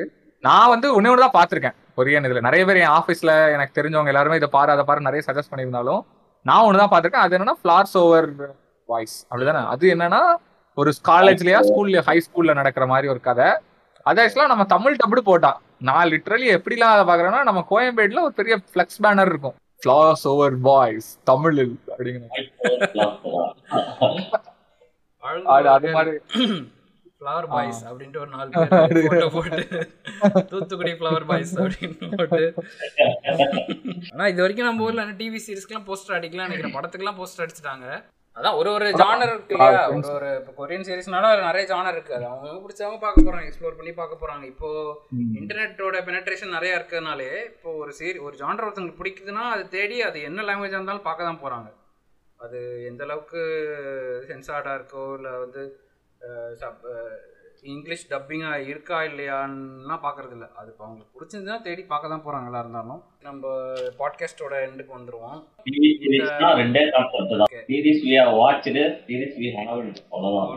அது ஒரு கடல், ஒரு ஒருத்தரோட பெர்ஸ்பெக்டிவ். அதான் ஒரு ஒருத்தரோட பெர்ஸ்பெக்டிவ். இப்போ நம்ம என்ன சீரிஸ் பார்த்துட்டு இருக்கோம், நம்மளோட இப்போ டிவி சீரிஸோட இம்பாக்ட் நம்மளை, அதுவும் முக்கியமாக இந்த பேண்டமிக் டைமில் டிவி சீரிஸோட இம்பாக்டே வேற லெவலாக இருந்துச்சு. நான் வந்து வெயிட்டிங் அப்படின்னா ஒரு ஒரு வருஷத்துக்கு அப்புறமா வரப்போற ஒரு சீரீஸ் தான், இன்னும் ரிலீஸே ஆகலை. இது கேம் ஆஃப் த்ரோன்ஸோட ப்ரீக்வல், பழைய ஸ்டோரி ஒன்று எடுக்கிறாங்க. ஸோ அதுக்கு வெயிட்டிங். அப்புறமா நான் ரொம்ப எக்ஸ்பெக்ட் பண்றது வந்து இது விச்சர் விச்சர் டூ. ஆமா, விச்சர் டூ வந்து மேபி இவங்க எடுப்பாங்கன்னு தெரியாம வெயிட் பண்றது தான் டார்வில். டார்வில் வந்து நான் முன்னாடி சொன்னேன், அது வந்து ஒரு சயின்ஸ் ஃபிக்ஷன் கதையோட ஒரு காமெடி. அது அடுத்து வந்தா செமையா இருக்கும். எனக்கு இந்த மூணும் டாப் ஆஃப் மை மைண்ட். நான் வெயிட் பண்றேன்னா அந்த மூணு ஒரு ஃபேஸ் வந்து ஒரு ஒரு ஃபேஸ்ல வந்து நம்ம டிவி சீரிஸ் ஆரம்பிச்ச புதுசுல மற்ற எல்லாத்தோட டிவி சீரிஸ் தான் பெரிய விஷயமா தெரிஞ்சிருக்கும். அப்போ வந்து அது மட்டும் தான் பார்த்துருப்போம் இல்லையா, அது மட்டும் தான் பிஞ்ச் பண்றது கரெக்ட் தான் ஒரு ஸ்கெடியூல்ல வச்சிருப்போம். நம்ம இப்போ நம்மளுக்கு அது அந்த அளவுக்கு ஒரு இன்ட்ரெஸ்ட் இல்லை. ப்ளஸ் இப்போ மற்ற அப்சஷனும் வந்துடுச்சு, அதனால நம்ம அவ்வளோதான் பார்க்கறதில்ல. பட் டிவி சீரிஸ் நல்ல டிவி சீரிஸ் வந்தா எப்படி இருந்தாலும் நம்ம அதை வெயிட் பண்ணி ஒரு நாள் அதுக்கு போட்டுறோம் டைம் போறோம். அப்படி இருந்தாலும் நல்ல சீரிஸ் வந்தா இப்போ அது அது ஒரு பிளஸ் தான் சொல்ல போனாங்க. இப்போ முன்னாடிலாம் எடுத்தானா twenty three episodes twenty five episodes இருக்கும்போது ரொம்ப கொஞ்சம் டூ மச்சா தான் இருந்துச்சு, கொஞ்சம் அதிகமாக தான் இருக்கும் அப்படிங்கிற மாதிரி தான் இருந்துச்சு. அதுக்கப்புறமா இப்பெல்லாம் எல்லாம் ten episode twelve episodes thirteen episodes அப்படின்னு குறைக்கும் போது என்ன ஆயிடுது, ஒரு சீசன் பார்த்தாலும் ரெண்டு சீசன் பார்த்தாலும் ஒரு கம்மியான எபிசோடு உட்கார்ந்தா பாத்திரலாம். ஒரு எபி எட்டு எபிசோடு தான் இருக்குன்னா அப்படியே பாத்திரலாம். ரெண்டு நாள் தெரியல, நான் புதுசா எதுவும் எக்ஸ்பெக்ட் பண்ணல. இது வரைக்கும் பார்த்ததுல நான் ரொம்ப வெயிட் பண்ணி ஒரு ஒரு எபிசோடும் எப்படா வரும்னு வெயிட் பண்ணி பார்த்ததுல வந்து ஹானிபலும் மிஸ்டர் ரோபாட்டும் ரொம்ப ஒரு ஒரு எபிசோட வெயிட் பண்ணி பார்த்தேன். ஆனால் ஹானிபல் வந்து எனக்கு silence silence of the lames படம் அந்த அளவுக்கு பிடிச்சிருந்துச்சு. பட் இந்த அளவுக்கு ஹானிபல் அளவுக்கு நான் ரொம்ப ரசிச்செல்லாம் பார்க்கல. ஹானிபல் வந்து அந்த silence of the lames universe எடுத்து அதில் ஹானிபலுக்கு மேட்ஸ் மிக்கல்சன் போர்ட்ரே பண்ணி அதை அது அது அதே மாதிரி அந்த வில் கிராம் கேரக்டர் வந்து ஒரு அவன் இன்வெஸ்டிகேட் பண்ணுறது வந்து ஒரு அது அந்த இன்வெஸ்டிகேட் பண்ணுற சீனே வந்து ஒரு இது மாதிரி காமிச்சிருப்பாங்க. லைக் அவன் ஒரு ஒரு க்ரைம் சீனை இன்வெஸ்டிகேட் பண்ணுறான்னா அது அது வந்து அவனுக்கு ஃப்ளாஷ்பேக் மாதிரி போகும். லைக் இதான் அவனே வந்து அந்த கொலையை பண்ணுற மாதிரி அவன் கற்பனை பண்ணி பார்ப்பான். அவனுக்கு வந்து எம்பத்தி நிறையா இருக்கும். அந்த அப்படி அந்த மாதிரி பயங்கரமாக அந்த சீரீஸ் இன்னோவேட்டிவாக எடுத்திருந்தாங்க. ஸோ அந்த சீரீஸ் வந்து நான் ரொம்ப ஒரு ஒரு எபிசோடும் எதிர்பார்த்து எடுத்து பார்த்தேன். அதே மாதிரி மிஸ்டர் ரோபாட்டும் அப்படி தான். மிஸ்டர் ரோபாட் வந்து அவங்க பார்க்குறவங்களுக்கு புரியும், அது நம்ம ரியாலிட்டி நம்ம வேர்ல்டு எக்கனாமிக்ஸ்லேருந்து ஹேக்கிங் நெட்வொர்க்கிங் பற்றிலாம் பயங்கரமாக ரொம்ப ஹோம்ஒர்க் பண்ணி ரொம்ப டீட்டெயில்டாக எடுத்திருப்பாங்க. எந்த இடத்துலையுமே நம்ம வந்து இதெல்லாம் சினிமேட்டிக்காக எடுத்திருக்காங்கன்னு சொல்ல முடியாத அளவுக்கு ரியல் லைஃப்பில் யூஸ் பண்ணுறது தான் எல்லாமே கிட்டத்தட்ட. சரி, மிஸ்டர் ரோபாட்லேருந்து நான் நிறைய கற்றுக்கிட்டேன். அதே மாதிரி ஹானிபலும் ஒரு பயங்கரமானது. இப்போதைக்கு நான் பார்த்துட்டு இருக்கிறது பார்த்தா பெருசாக எனக்கு அது ரெண்டும் முடித்ததே எனக்கு ரொம்ப ஒரு பெரிய சோகமான அந்த ஒரு ஃபே ஒரு ஒரு சீரிஸ் முடிச்சுட்டா ஒரு பெரிய வாய்ட் இருக்கும் இல்லையா, அந்த ஃபேஸில் தான் நான் இப்போ இருக்கேன். ஸோ இப்போ பார்க்குறது என்ன ரிக் அண்ட் மார்ட்டி, வேறு எதுவும் புதுசாக நான் எதுவும் எக்ஸ்பெக்ட் பண்ணல. பட் விச்சர் ஆரம்பித்து அதை பார்த்துட்டு அடுத்த சீசன் பார்க்கலான் இருக்கேன். பட் நான் ரொம்ப எதிர்பார்க்குற சீரீஸ்ன்னு இப்போதைக்கு எதுவும் இல்லை. மேபி எதாவது புதுசாக அனௌன்ஸ் பண்ணாங்கன்னா பார்க்கலாம். ஆக்சுவலாக நான் ஒன்று ஆட் பண்ணிக்கிறேன். நான் வந்து ஆக்சுவலாக இந்த அவதாரோட இது லைவ் அடாப்டேஷன் எடுக்கிறாங்க. ஓகே, இதில் நெட்ஃப்ளிக்ஸ் எடுத்துகிட்ருக்காங்க. அது இன்னும் முன்னாடியே பிளான் பண்ணாங்க, ஆனால் அந்த கோவிட்னால எல்லாமே டிலே ஆகிடல. இனிமேல் தான் ஃபிலிம் ஸ்டார்ட் அது ஷூட்டிங் ஸ்டார்ட் பண்ண போகிறாங்க. லேட்டாக தான் ஆகும். இது வர்றதுக்கு பல வருஷம் ஆகிடும். ஒரு ரெண்டு அடுத்த வருஷம் மேபி ஆகிடும். டுவெண்ட்டி டுவெண்ட்டி த்ரீ கூட ஆக வாய்ப்பு இருக்குது. ஏன்னா அவதாரோட ஃபேவரேட் நான் அவதார் என்னோட ஃபேவரேட்டான எனக்கு வந்து டிவி சீரிஸ் வந்து அது இன்ட்ரெஸ்ட் போயிடுச்சு. இப்போ வேறு இதில் ஃபோக்கஸ் பண்ணுறதுன்னு கிடையாது. டிவி சீரிஸ் பார்க்கணுன்னு தான் ஆசை. பட் எனக்கு என்னை இன்ட்ரீக் பண்ணுற அளவுக்கு சீரிஸ் எதுவும் இப்போ எனக்கு எதுவும் தோணலை பார்க்கணுன்ட்டு. எதுவும் அந்த மாதிரி எதுவும் அனௌன்ஸ் பண்ணல. எதுவும் நான் நான் படித்து நான் எக்ஸ்போஸ் ஆன வரைக்கும் இந்த சீரிஸ் கண்டிப்பாக பார்க்கணுன்னு எதிர்பார்க்குற மாதிரி எதுவும் இல்லை. விச்சர் தான் எனக்கு இப்போதைக்கு பார்க்கணுன்ட்ருக்கு. அது தவிர வேறு எதுவும் சீரிஸ் எனக்கு இப்போதைக்கு தோணலை. ஃப்யூச்சரில் ஏதாவது வந்ததுனால டைட்டன்ஸ் பார்க்கணுன்னு நான் எதிர்பார்த்துருக்கேன். டைட்டன்ஸ் சீசன் த்ரீ ட்ரெய்லரில் வந்து ரெட்வுட்லாம் காமிச்சிருக்காங்க. ஸோ அது பார்க்கணுன்னு ரொம்ப எக்ஸ்பெக்டேஷனோடு இருக்கேன். வேறு புதுசாக ஏதாவது இன்னும் பெட்டரான சீரீஸ் எதாவது அனௌன்ஸ் பண்ணாலோ இல்லை வந்தாலோ ரொம்ப நல்லாயிருக்கும். அதுவும் பேண்டமிக்கில் வந்து நான் பார்க்குறது இல்லாமல் பேண்டமிக்கில் நான் பார்த்த வரைக்கும் என்னென்னா, இது வரைக்கும் லைக் நம்ம எப்படி புதுசாக சீரீஸ்லாம் பார்க்க ஆரம்பித்தோமோ அந்த மாதிரி நிறைய பேர் பேண்டமிக்கில் தான் அந்த சீரீஸ் பார்க்குறதே ஆரம்பித்தாங்க. சீரீஸ் வந்து அதுவும் நெட்டெல்லாம் இன்டர்நெட் வந்து கொஞ்சம் நிறையா பேருக்கு ரீச் ஆனதுனால நெட்டு ப்ரைம் நெட்ஃப்ளிக்ஸு இல்லைனா வந்து வேறு மூலியமாக ஸ்ட்ரீம் பண்ணி நிறைய பேர் வந்து சீரீஸ் வந்து இந்த பேண்டமிக்கில் தான் பார்க்க ஆரம்பித்தாங்களே. நிறையா லைக் உட்காந்து பிஞ்ச் பண்ணி ஒரு நாளைக்கு ஒரு சீரீஸ் ஃபுல்லாக முடிச்சு தள்ளுறது அந்த மாதிரி நிறைய சீரீஸ் பார்த்து நிறைய பேர் வந்து இந்த பேண்டமிக்கில் அவங்களுக்கு அவங்களுக்கு ஒரு எங்கேஜிங்கான ஒரு விஷயமா இந்த டிவி சீரீஸ் தான் நிறைய பேருக்கு இருந்திருக்கு. மூவிஸ்லாம் கூட ஒரு நாளைக்கு என்ன ஒரு ரெண்டு மூவி ஒரு மேக்ஸிமம் என்ன ஒரு ரெண்டு மூவி பார்க்கலாம். அதுக்கு மேலே மூவியாகவே பார்த்துட்டு இருந்தாலும் ஒரு இது வந்துடும். சீரீஸ் அப்படி இல்லைல்ல, அவங்க வந்து பிஞ்சாக பார்த்தாலும் சரி இல்லை ஒரு நாளைக்கு ஒன்று ஒன்றா பார்த்தா கூட அது வந்து கொஞ்சம் என்கேஜிங்காக ஒரு நல்ல விஷயம் தான் டிவி சீரிஸ். இந்த பேண்டமிக்கில் நிறைய பேருக்கு ஆக் நிறைய பேர் ஆக்கியபைடாக வச்சுக்கிறது இந்த டிவி சீரிஸ் தான் எனக்கு தெரியும். கொஞ்சம் பாப்புலரான சீரீஸ்லாம் வந்து ஒரு சோஷியல் இன்ட்ராக்ஷன் ஒரு சோஷியல் இன்ட்ராக்ஷனுக்கு ஒரு நெசசிட்டி ஆகிடுது இல்லையா? இதெல்லாம் பார்த்தா தான் லைக் நம்ம ஃப்ரெண்ட்ஸ் கூட பேசணும்னா இதெல்லாம் பார்த்தா தான் அதை பற்றி இல்லை நம்ம ஒரு எபிசோட் லேட்டஸ்டான எபிசோட் பார்க்கலாம் நம்மளால பேச முடியாது. ஸ்பாய்லர் இருக்கும். அந்த மாதிரி நிறையா விஷயம் இருக்குது. நம்ம ஃபேஸ்புக்லேயும் போய் நிம்மதியாக ப்ரௌஸ் பண்ண முடியாது. இப்போ ஒரு எபிசோட் பார்த்து ஸ்பாய்லருக்கு பயந்துட்டு இருக்கணும். இல்லைனா வந்து என்னடா அந்த சீரீஸ் நிறைய பேர் பேசுகிறாங்களே பார்க்கணும் அப்படின்ட்டு ஒரு இது இருக்கும். ஸோ பேண்டமிக் இருக்கிறதுனால எல்லாருக்கும் ஒர்க்கு இருக்குது. பட் கொஞ்சம் நிறைய பேருக்கு ஃபுல் லாக்டவுன் இருந்தப்போ ஒர்க்கு இல்லாத டைமில் இந்த சீரீஸ்லாம் பார்க்குறதுலாம் ஒரு நல்லா ஒரு ஆக்குபைடான ஒரு விஷயமாகவே இருந்திருக்கும். என்னோட இப்போதைக்கே அந்த டிவி சீரீஸோட பேஸ் தாண்டி ரொம்ப செலக்டிவா ரொம்ப லைக் சப்கான்சியஸா உங்களுக்கு பிடிக்கும் ஏதாச்சும் ஒரு ட்ரெய்லர் பார்த்தீங்கன்னா அந்த மாதிரி ஒரு சீரீஸ் மாதிரி எக்ஸ்பெக்ட் பண்றது வந்துட்டு விச்சர் த்ரீ மட்டும்தான். ஏன்னா இந்த சீரீஸோட பேஸ் தாண்டி ஆனிமேக்குள்ள போயாச்சு இப்போ என்னோட எக்ஸ்ப்ளோரேஷன் எல்லாமே. ஓகேவா, ஸோ வந்துட்டு இப்போதைக்கு நான் நிறைய ஆனிமே தான் பார்க்குறேனே தவிர சீரீஸ் வந்து ரொம்ப கம்மி. ரொம்ப லைக் பிக்சர் மட்டும்தான் நான் இது வரைக்கும் எக்ஸ்பெக்ட் பண்ணுறேன். ஆமாம், வேற எதுவுமே லைக் இல்லை. ஆனிமே சீரீஸ் பண்ணும்போது லைக் இன்னும் ஃபுல் ஃபிளெட்ஜ்டாக மேபி நான் ஆனிமே பற்றி கண்டிப்பாக ஒரு சீரீஸ் பண்ணோம். ஏன்னா ஆனிமேக்குள்ளே போனால் அது ஒரு அது பிளாக் மிரர் மாதிரி ஒரு தனி யூனிவர்ஸ். ஒரு ஒரு ஆனிமேவும் ஒரு ஒரு வேர்ல்டு எக்ஸ்ப்ளோர் பண்ணி வச்சுருப்பானுங்க. ஸோ ஆனிமே பற்றி ஒரு தனி எபிசோடே பண்ணலாம். டிவி சீரீஸ் பற்றி இன்னும் நிறையா பேசலாம். இன்னும் நிறையா சீரீஸ் நம்ம மிஸ் பண்ண மாதிரியே எனக்கு ஒரு ஃபீலிங் இருக்குது. பட் இருக்கிற நம்ம பாப்புலராக நம்ம எல்லாருமே பார்த்து எக்ஸ்ப்ளோர் பண்ண சீரீஸ் பற்றி நம்ம எல்லாமே பேசியிருக்கோம். இதில் நீங்கள் பார்க்காத சீரீஸ் இருந்தாலும் கண்டிப்பாக ட்ரை அவுட் பண்ணுங்கள். ஏன்னா டெலிவிஷன் சீரீஸ் வந்து நிறைய விதத்தில் ஹெல்ப் பண்ணும். லைக் நிறையா லைக் இப்போ ஹவுஸ் ஆஃப் கார்ட்ஸ் பார்த்தீங்கன்னா உங்களுக்கு வேர்ல்டு பாலிடிக்ஸ் பற்றி நிறையா ஐடியா வரும். மிஸ்டர் ரோபாட் பார்த்தீங்கன்னா உங்களுக்கு நீங்கள் நெட்வொர்க்கிங் செக்யூரிட்டி அதை பற்றிலாம் படிக்கிற பர்சனாக இருந்தீங்கன்னா மிஸ்டர் ரோபாட்டில் உங்களுக்கு நிறையா எக்ஸ்போஷர் கிடைக்கும். அது மூலிமா நிறைய விஷயம் கற்றுப்பீங்க.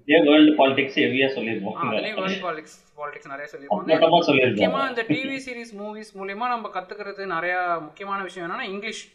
நம்ம கொலக்டலான இங்கிலீஷ் வந்து ஈஸியாக கற்றுக்கிறதுக்கு மெயின் மீ மீடியா பார்த்தீங்கன்னா நம்ம பார்க்குற மூவிஸும் சரி டிவி சீரிஸும் சரி. அதுதான் வந்து நம்ம கொலோக்கியல் இங்கிலீஷ் ப்ளஸ் புதுசாக ஒரு டேர்ம் வருது ஒரு டேர்ம் யூசேஜில் இருக்குன்னா அதெல்லாம் நம்ம பழக்கப்படுத்துறது வந்து இந்த டிவி சீரிஸ் மூலிமா தான் எனக்கு தெரிஞ்சு. ஏன்னா நான் மோஸ்ட் ஆஃப் தி இங்கிலீஷ் கற்றுக்கிட்டதே கேம்ஸ்லேருந்தும் மூவிஸ்லேருந்து தான். ஸோ நம்ம டிவி சீரிஸ் பற்றி நிறைய பேசியாச்சு. அடுத்த எபிசோடில் என்ன டாபிக் பேசலான்ட்டு உங்கள் சஜஷன்ஸ் கண்டிப்பாக எங்கள் கமெண்ட் செக்ஷன் மூலியமாவோ இல்லை சேவ் பிளேஸோட கமெண்ட் செக்ஷன் மூலியமாவோ தெரியும். இன்ஸ்டாவில் இன்ஸ்டாவில் டிஎம்ல நீங்கள் கண்டிப்பாக ஷேர் பண்ணலாம். நம்ம அடுத்த பாட்காஸ்ட்டில் மீட் பண்ணலாம். தேங்க்யூ. நன்றி.